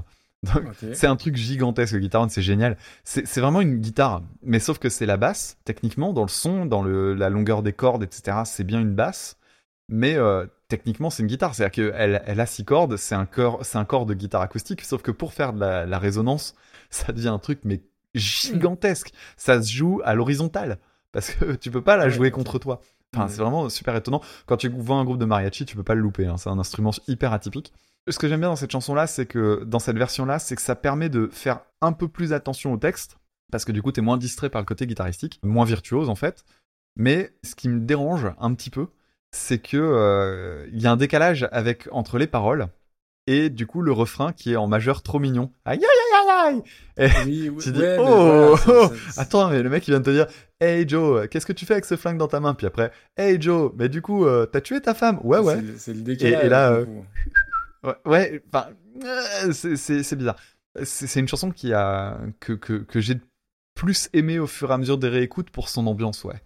Euh, même s'il y a toujours ce décalage, euh, le côté euh, arriba arriba euh, sur euh, Hey, t'as tué ta femme, youhou Ouais, mais euh, après, oui, je, je peux comprendre. Après, je trouve que ça, enfin, au-delà du texte, ça, ça, ça contribue à l'ambiance. Et, et c'est un- une hyper bonne réappropriation. Et puis, je, je- fallait avoir l'idée, en fait. Enfin, à quel moment tu dis, bah tiens, je vais mettre, je vais mettre trois claves, des mariachis et ça va être super. Enfin, c'est. Et globalement, on n'écoute pas assez de musique de, ma- de mariachi, Mhm. euh, de mariachi, je sais jamais comment on dit. Et je, ouais, ouais, je trouve que des, des reprises dans cet ordre-là, euh, on n'en a pas des kilos, quoi. Ouais. Et euh, moi, rien que pour ça, j'ai bien envie de la mettre assez haut quand même. Ah ben mais ouais, ouais, je c'est fran- franchement ça elle a fait ma semaine parce qu'on a eu bah, parce qu'il faut le dire on a eu peu de temps pour préparer l'épisode parce qu'on a enregistré quoi il y a 15 jours? Ouais, il y a, y vraiment pas longtemps, ouais. l'épisode 19 il y a 15 jours donc du coup euh, bon on a on a bossé hein, comme vous comme vous le voyez comme vous l'e- l'entendez mais du coup je l'ai beaucoup beaucoup écouté et je l'ai eu dans la tête euh, littéralement toute la semaine et euh, et c'était un vrai plaisir donc pour moi ça va pour moi c'est au moins déjà top 30 Ouais, clairement ouais j'aurais été là-dedans aussi. ouais. et après et après on va Après, voir. dans le top 30, ça va être, ça, ça devient serré quand même. Ça devient serré. Oh, mon Changis qui est 24ème, si c'est pas scandaleux. Attends, et tout ce qui est dans le top 50, euh, tout ce qui est, tout ce qui est avec Dave, euh, c'est, c'est, c'est top. Hein. Ah, bah, on- tu vois, on a un peu, enfin, dans cet ordre-là, c'est pas tout à fait pareil, parce que c'était beaucoup moins joyeux, mais la non-demande en mariage de Rodrigo Amarante, on est, on est sur ces senteurs-là, si je puis Mhm. dire. Franchement, ça, dé- ça dénote pas là-dedans, hein, dans, dans ces coins-là, hein. Moi, je la mettrais. autour de la 15e place. Ah, moi, je l'aurais mise un peu plus basse. Je t'avoue, j'ai en tête euh, List of Demands, que je trouvais vraiment, vraiment bien. Ouais, donc t'es ouais, t'es Vingt- vachement plus bas quand même. Bon, c'est euh, 21ème, 21e, quoi. Et en même temps, tu vois, je, je l'aurais pas mise en dessous de Dancing Queen. Mais euh, je peux écouter, Ouais. hein, si tu, si Mm. tu souhaites la mettre euh, vers 15 et tout ça. Écoute, euh, je suis pas prêt à déloger Rodrigo Amarante. Ah oui, le 15ème, ouais. Je pense qu'au-dessus, non. Est-ce que je suis prêt à déloger Cla- Clara Lucci Et ton fameux Gathering qui est... Ouais, euh, mais celui-là, je l'ai survendu. Celui-là, c'est le prix psychologique, celui-là. c'est Euh, ton Dave à toi, en fait. Ah, j'aurais bien aimé que ça rentre dans le top 15 pour euh, renouveler un petit peu le truc, mais bon, on l'a déjà bien renouvelé. euh. Écoute, mettons là, si tu es d'accord, au-dessus de Clara Luciani. C'est haut, mais c'est haut, mais c'est... C'est haut, mais si tu réfléchis, il y a beaucoup plus de d'originalité entre l'original et la reprise chez Willy DeVille que chez Clara Luciani. Tout à fait. Et pareil pour The Gathering. Ouais. ce que je veux dire? Ouais, 16ème place, c'est pas mal. Hein C'est vraiment bien. ah, c'est cool. Je suis content. Parfait. Alors, on va encore se faire euh, laminer euh, en disant ouais, c'est scandaleux, c'est nul et machin, et trucs de. Ouais, bref. On verra. On verra, on verra. Laisse dire, laisse dire. Et ben voilà, ça nous fait un beau, un beau classement, un bel épisode. Ouais, carrément. Carrément. Euh, du coup, il nous reste bah, le, le Flutio, le Flutio Massacre. Ouais, Tu veux le faire maintenant euh, comme tu veux, ouais. Il nous reste les gens à- pour le prochain épisode. Ah, monsieur s'accorde. Ouais. Allez, on va, euh, on va faire le Flutio Massacre maintenant. Allez, c'est parti. Vends-nous du rêve. Alors on en arrive au pins auditeur, donc euh, je vais maintenant interpréter, parce que je pense que c'est le terme, le euh, terme. le terme adéquat. Euh, je vais interpréter euh, une chanson au flutio Maasai, donc euh, ma, ma fameuse flûte à coulisses qui sature et qui qui se qui se désaccorde parce que c'est de très très mauvaise qualité. Faut que j'en commande un nouveau quand même. Et donc je vais je vais interpréter un chef-d'œuvre de la musique et très curieusement, je peux vous donner un indice. L'artiste dont il est question a été cité au cours de cet épisode à mon immense surprise. Je ne m'y attendais pas. Ok. J'ai pouffé quand c'est arrivé, mais je l'ai coupé au montage.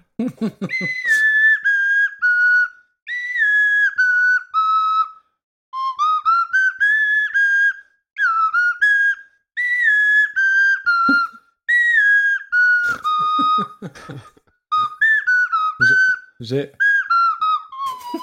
C'est insupportable. Voilà. ok, eh ben, Tu l'as moi je l'ai. euh, je sais pas si tout le monde l'aura, mais c'est c'est brillant une fois de plus. T'as t'as pas idée à quel point c'est difficile parce qu'en fait, quand t'es très aigu sur, sur la flûte à coulisses, alors, pour les personnes qui savent pas de quoi je parle, j'ai, j'ai euh, d'abord allé sur le, sur le compte Instagram d'écoute sa podcast, je l'ai, je l'ai, je l'ai mis, le, l'objet du, du crime. C'est une flûte toucan, donc une flûte pour enfants euh, sous forme d'un toucan, et c'est une flûte à coulisses, donc on souffle dedans et il y a une, une espèce de coulisse, et voilà, et quand on l'active, ça va faire des notes plus ou moins aiguës. Le truc, c'est que au plus t'es dans les aigus, au plus euh, le, le mouvement doit être précis. Et, et c'est l'enfer quand tu commences ta mélodie dans les aigus et que tu te dis, je dois bouger de à peine, à peine 3-4 mm et après t'as des écarts pas possibles. Enfin, c'est la merde. C'est aussi pour ça qu'on aime bien cet exercice, Et, mais- je pense que c'est un peu plus dur que la dernière fois, que le morceau de Dr. Dre qui était plus facilement C'est possible, c'est possible. Mais tu vois, j'avais raison sur Dr. Dre. Il y a des personnes qui nous ont contactés en disant, putain, je l'ai, j'ai déjà entendu ce truc, je sais ce que c'est, mais j'ai pas, pas le titre. Euh, oui, en a. Moi, j'ai eu, j'ai eu beaucoup de, on a eu beaucoup de bonnes réponses et on a eu une mauvaise réponse. Je crois que c'est, je crois que c'est Grincheux qui avait dit I need a dollar par Holloway Black et c'est vrai qu'il y avait une petite similitude dans le, dans l'utilisation un petit peu du clavier. Mais, euh, mais là, là, ça va être plus dur, je pense. En tout cas, si vous avez reconnu euh, cette chanson, vous envoyez un petit mail à reconversionpodcast@gmail.com ou en DM Twitter ou sur Discord. Et euh, si vous avez la bonne réponse, vous participerez au tirage au sort pour avoir votre titre dans l'épisode 21. Bravo. Et donc maintenant, on va annoncer les gens qui auront un morceau dans le prochain épisode. Et on voit ça juste après ça.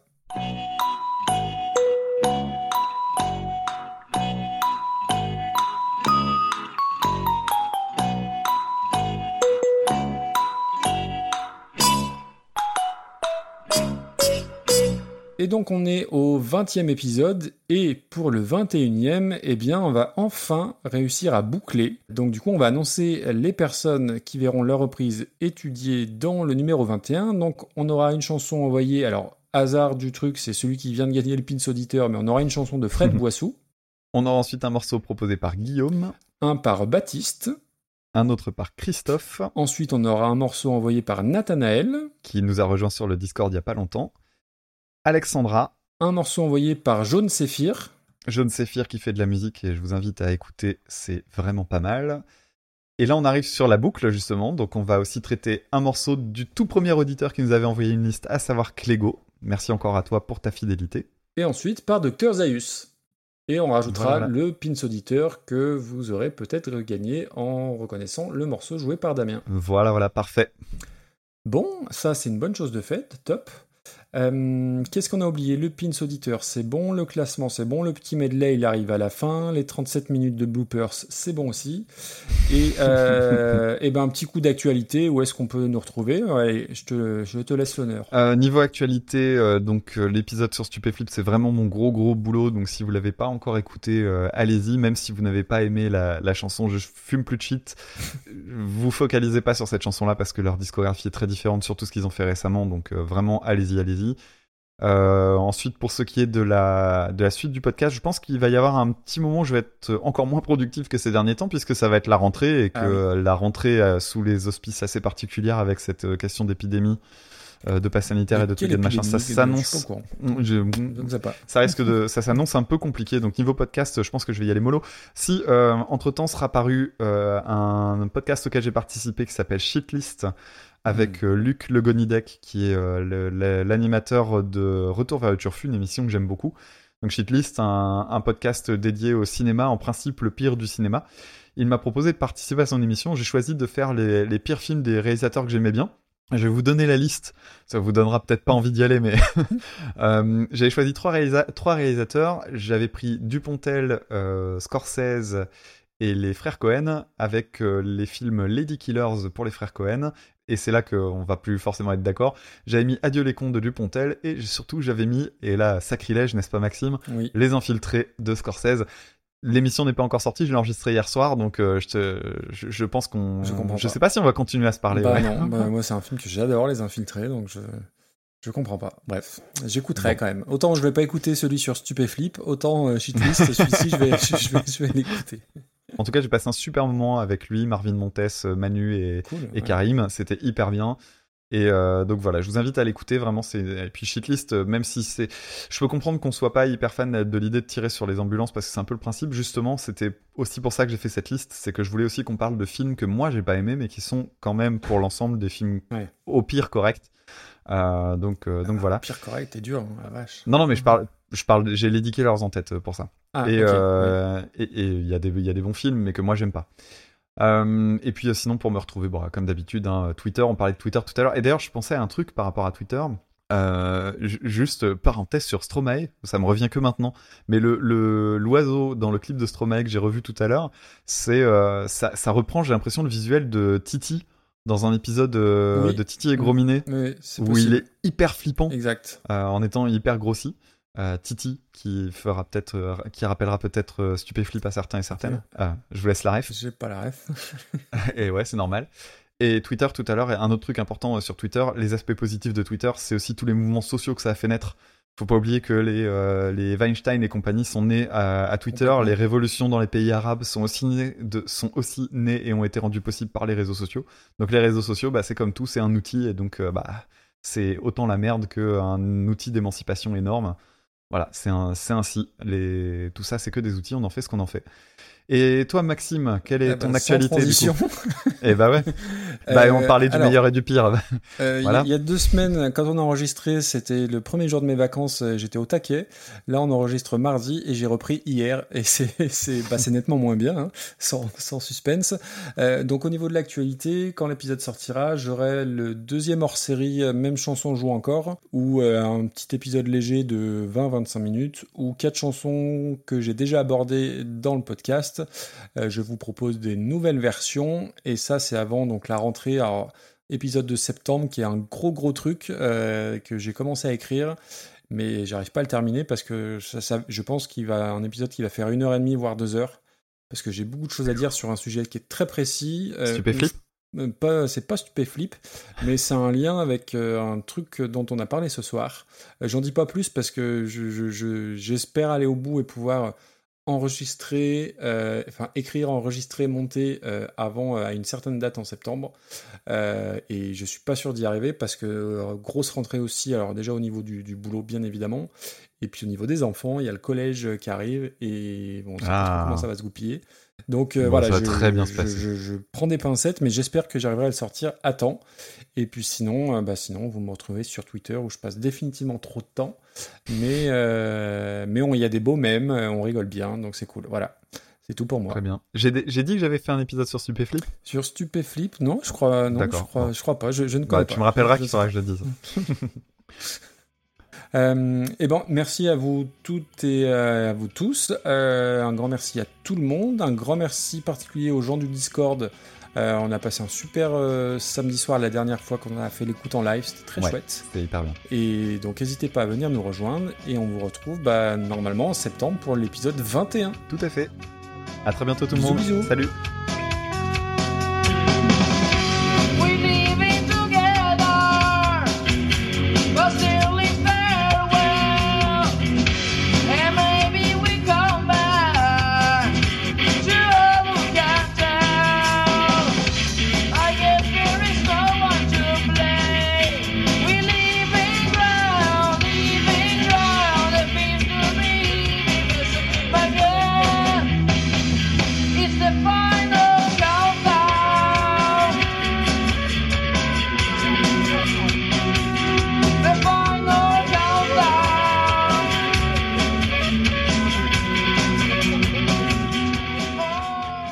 As covers go, uh, this ranks, uh, this ranks uh, right up. Attends. As covers go, this ranks right up there. Ah putain. Ah oui, c'est parce qu'il l'a mal go, il l'a mal écrit. As... il, il parle, c'est un anglais qui parle pas anglais, trou du cul. As covers go, this ranks up uh, there. uh, the- Pff, bah, je vais le faire en français. Oui, ça ira mieux. Salut les là, bloopers. il est minuit. Ouais, ouais. Salut les bloopers. Bon, j'ai un chat qui s'est pointé sur le bureau et euh, qui, enfin sur la table et euh, qui, qui peut être très collant et qui, est- qui peut être aussi très bavard. Donc si je risque de l'envoyer bouler. euh, Il y aura peut-être moins d'années que toi. Merci, ça fait toujours plaisir.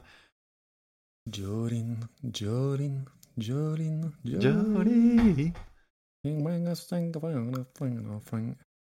Donc depuis que je fume plus de shit euh, en 2003 par Stupéflip, repris en 2017 par Carl Zero et Abdal Malik. Putain, c'est un mot de commencer. Ouais. c'est bon ça. Ouais, je l'aurais bien prise, mais euh, vas-y. Non. Non, non, mais ça me fait plaisir de passer derrière. De toute façon, mais je sais je très vais- bien ce que tu vas dire. Euh, J'ai une petite sulfateuse là qui est je m'en doute bien. Je me doute bien. Oh, putain, j'espère que tu vas pas me piquer ma vanne. Je crois que si. Euh, euh, ah non, mais c'est à moi de commencer. Non, non, non, non, bon. non, non, non, non, Ah, c'est si. pas. Non, non, non. tu- Je, je te. Tu vas. C'est en- en parlant de la reprise. Genre, Euh, c'est une phrase de surprise. Non. Non, bon, alors on va Non, voir. non. On va voir, on va voir, on va voir. Ok, ok. J'espère qu'il m'a pas pris mon. J'ai deux, j'ai deux jeux de mots en rouge. J'en ai sorti un. J'espère pouvoir garder le deuxième. Alors en l'occurrence, elle est pas de moi, mais elle, elle s'y prête. D'accord, bon, on verra bien. Vas-y, je te laisse Allez, attends. Attends, je vais boire un coup. Le reggae qui est génial. Le reggae qui est génial. Le reggae qui est génial. Le reggae qui est génial. Oui, si, c'est à moi de, c'est mon pins. C'est à moi de, Ouais. c'est à moi de commencer. Attends, je vais boire un- Si tu veux que je t'explique les règles de notre émission? Mais on verra, on fera un petit sondage si c'est mieux expliqué dans l'épisode Ouais, 19 ou j'allais- l'épisode 20. J'allais dire, je peux essayer de te l'expliquer, mais je pense Ouais. que j'explique très mal.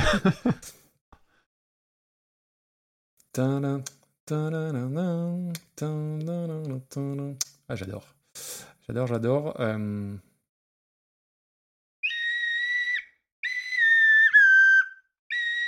Pardon, hein, je te dis quand tu, tu vas le sentir quand ce sera parti.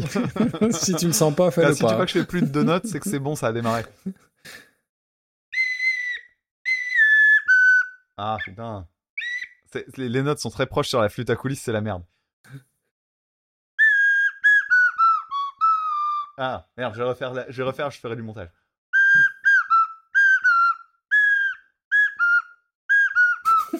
C'est insupportable.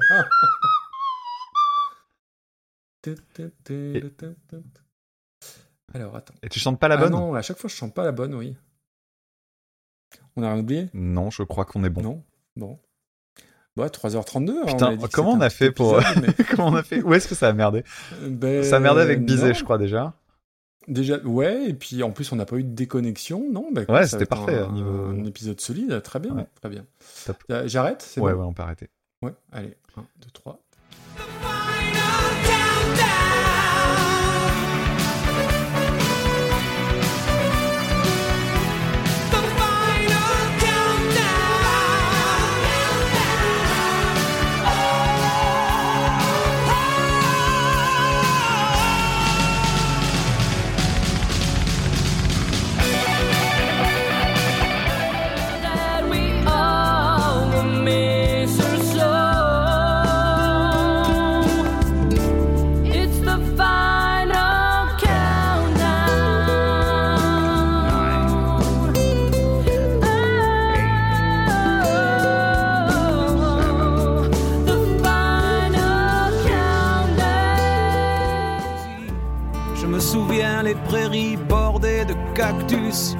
Pas trembler devant ce pantin, ce minus. Je vais l'attraper, lui et son chapeau, les faire tourner comme un soleil. Ce soir, la femme du torero dormira sur ses deux oreilles. Est-ce que ce monde est sérieux? Comme ça peut faire du bien. J'ai prié pour que tout s'arrête. Andalousie, je me souviens. Je les entends rire comme je râle. Je les vois danser comme je succombe. Je pensais pas qu'on puisse autant s'amuser autour d'une tombe. Est-ce que ce monde est sérieux?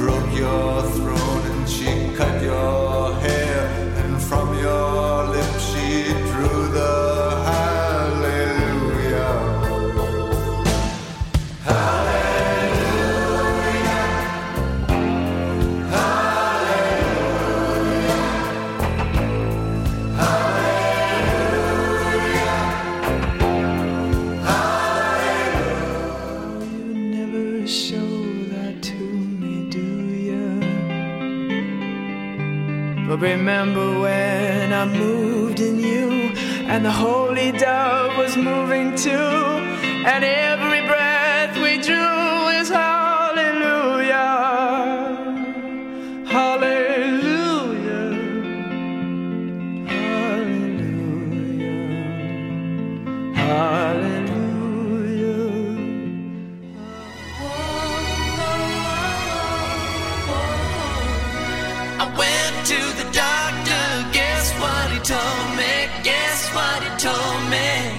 对。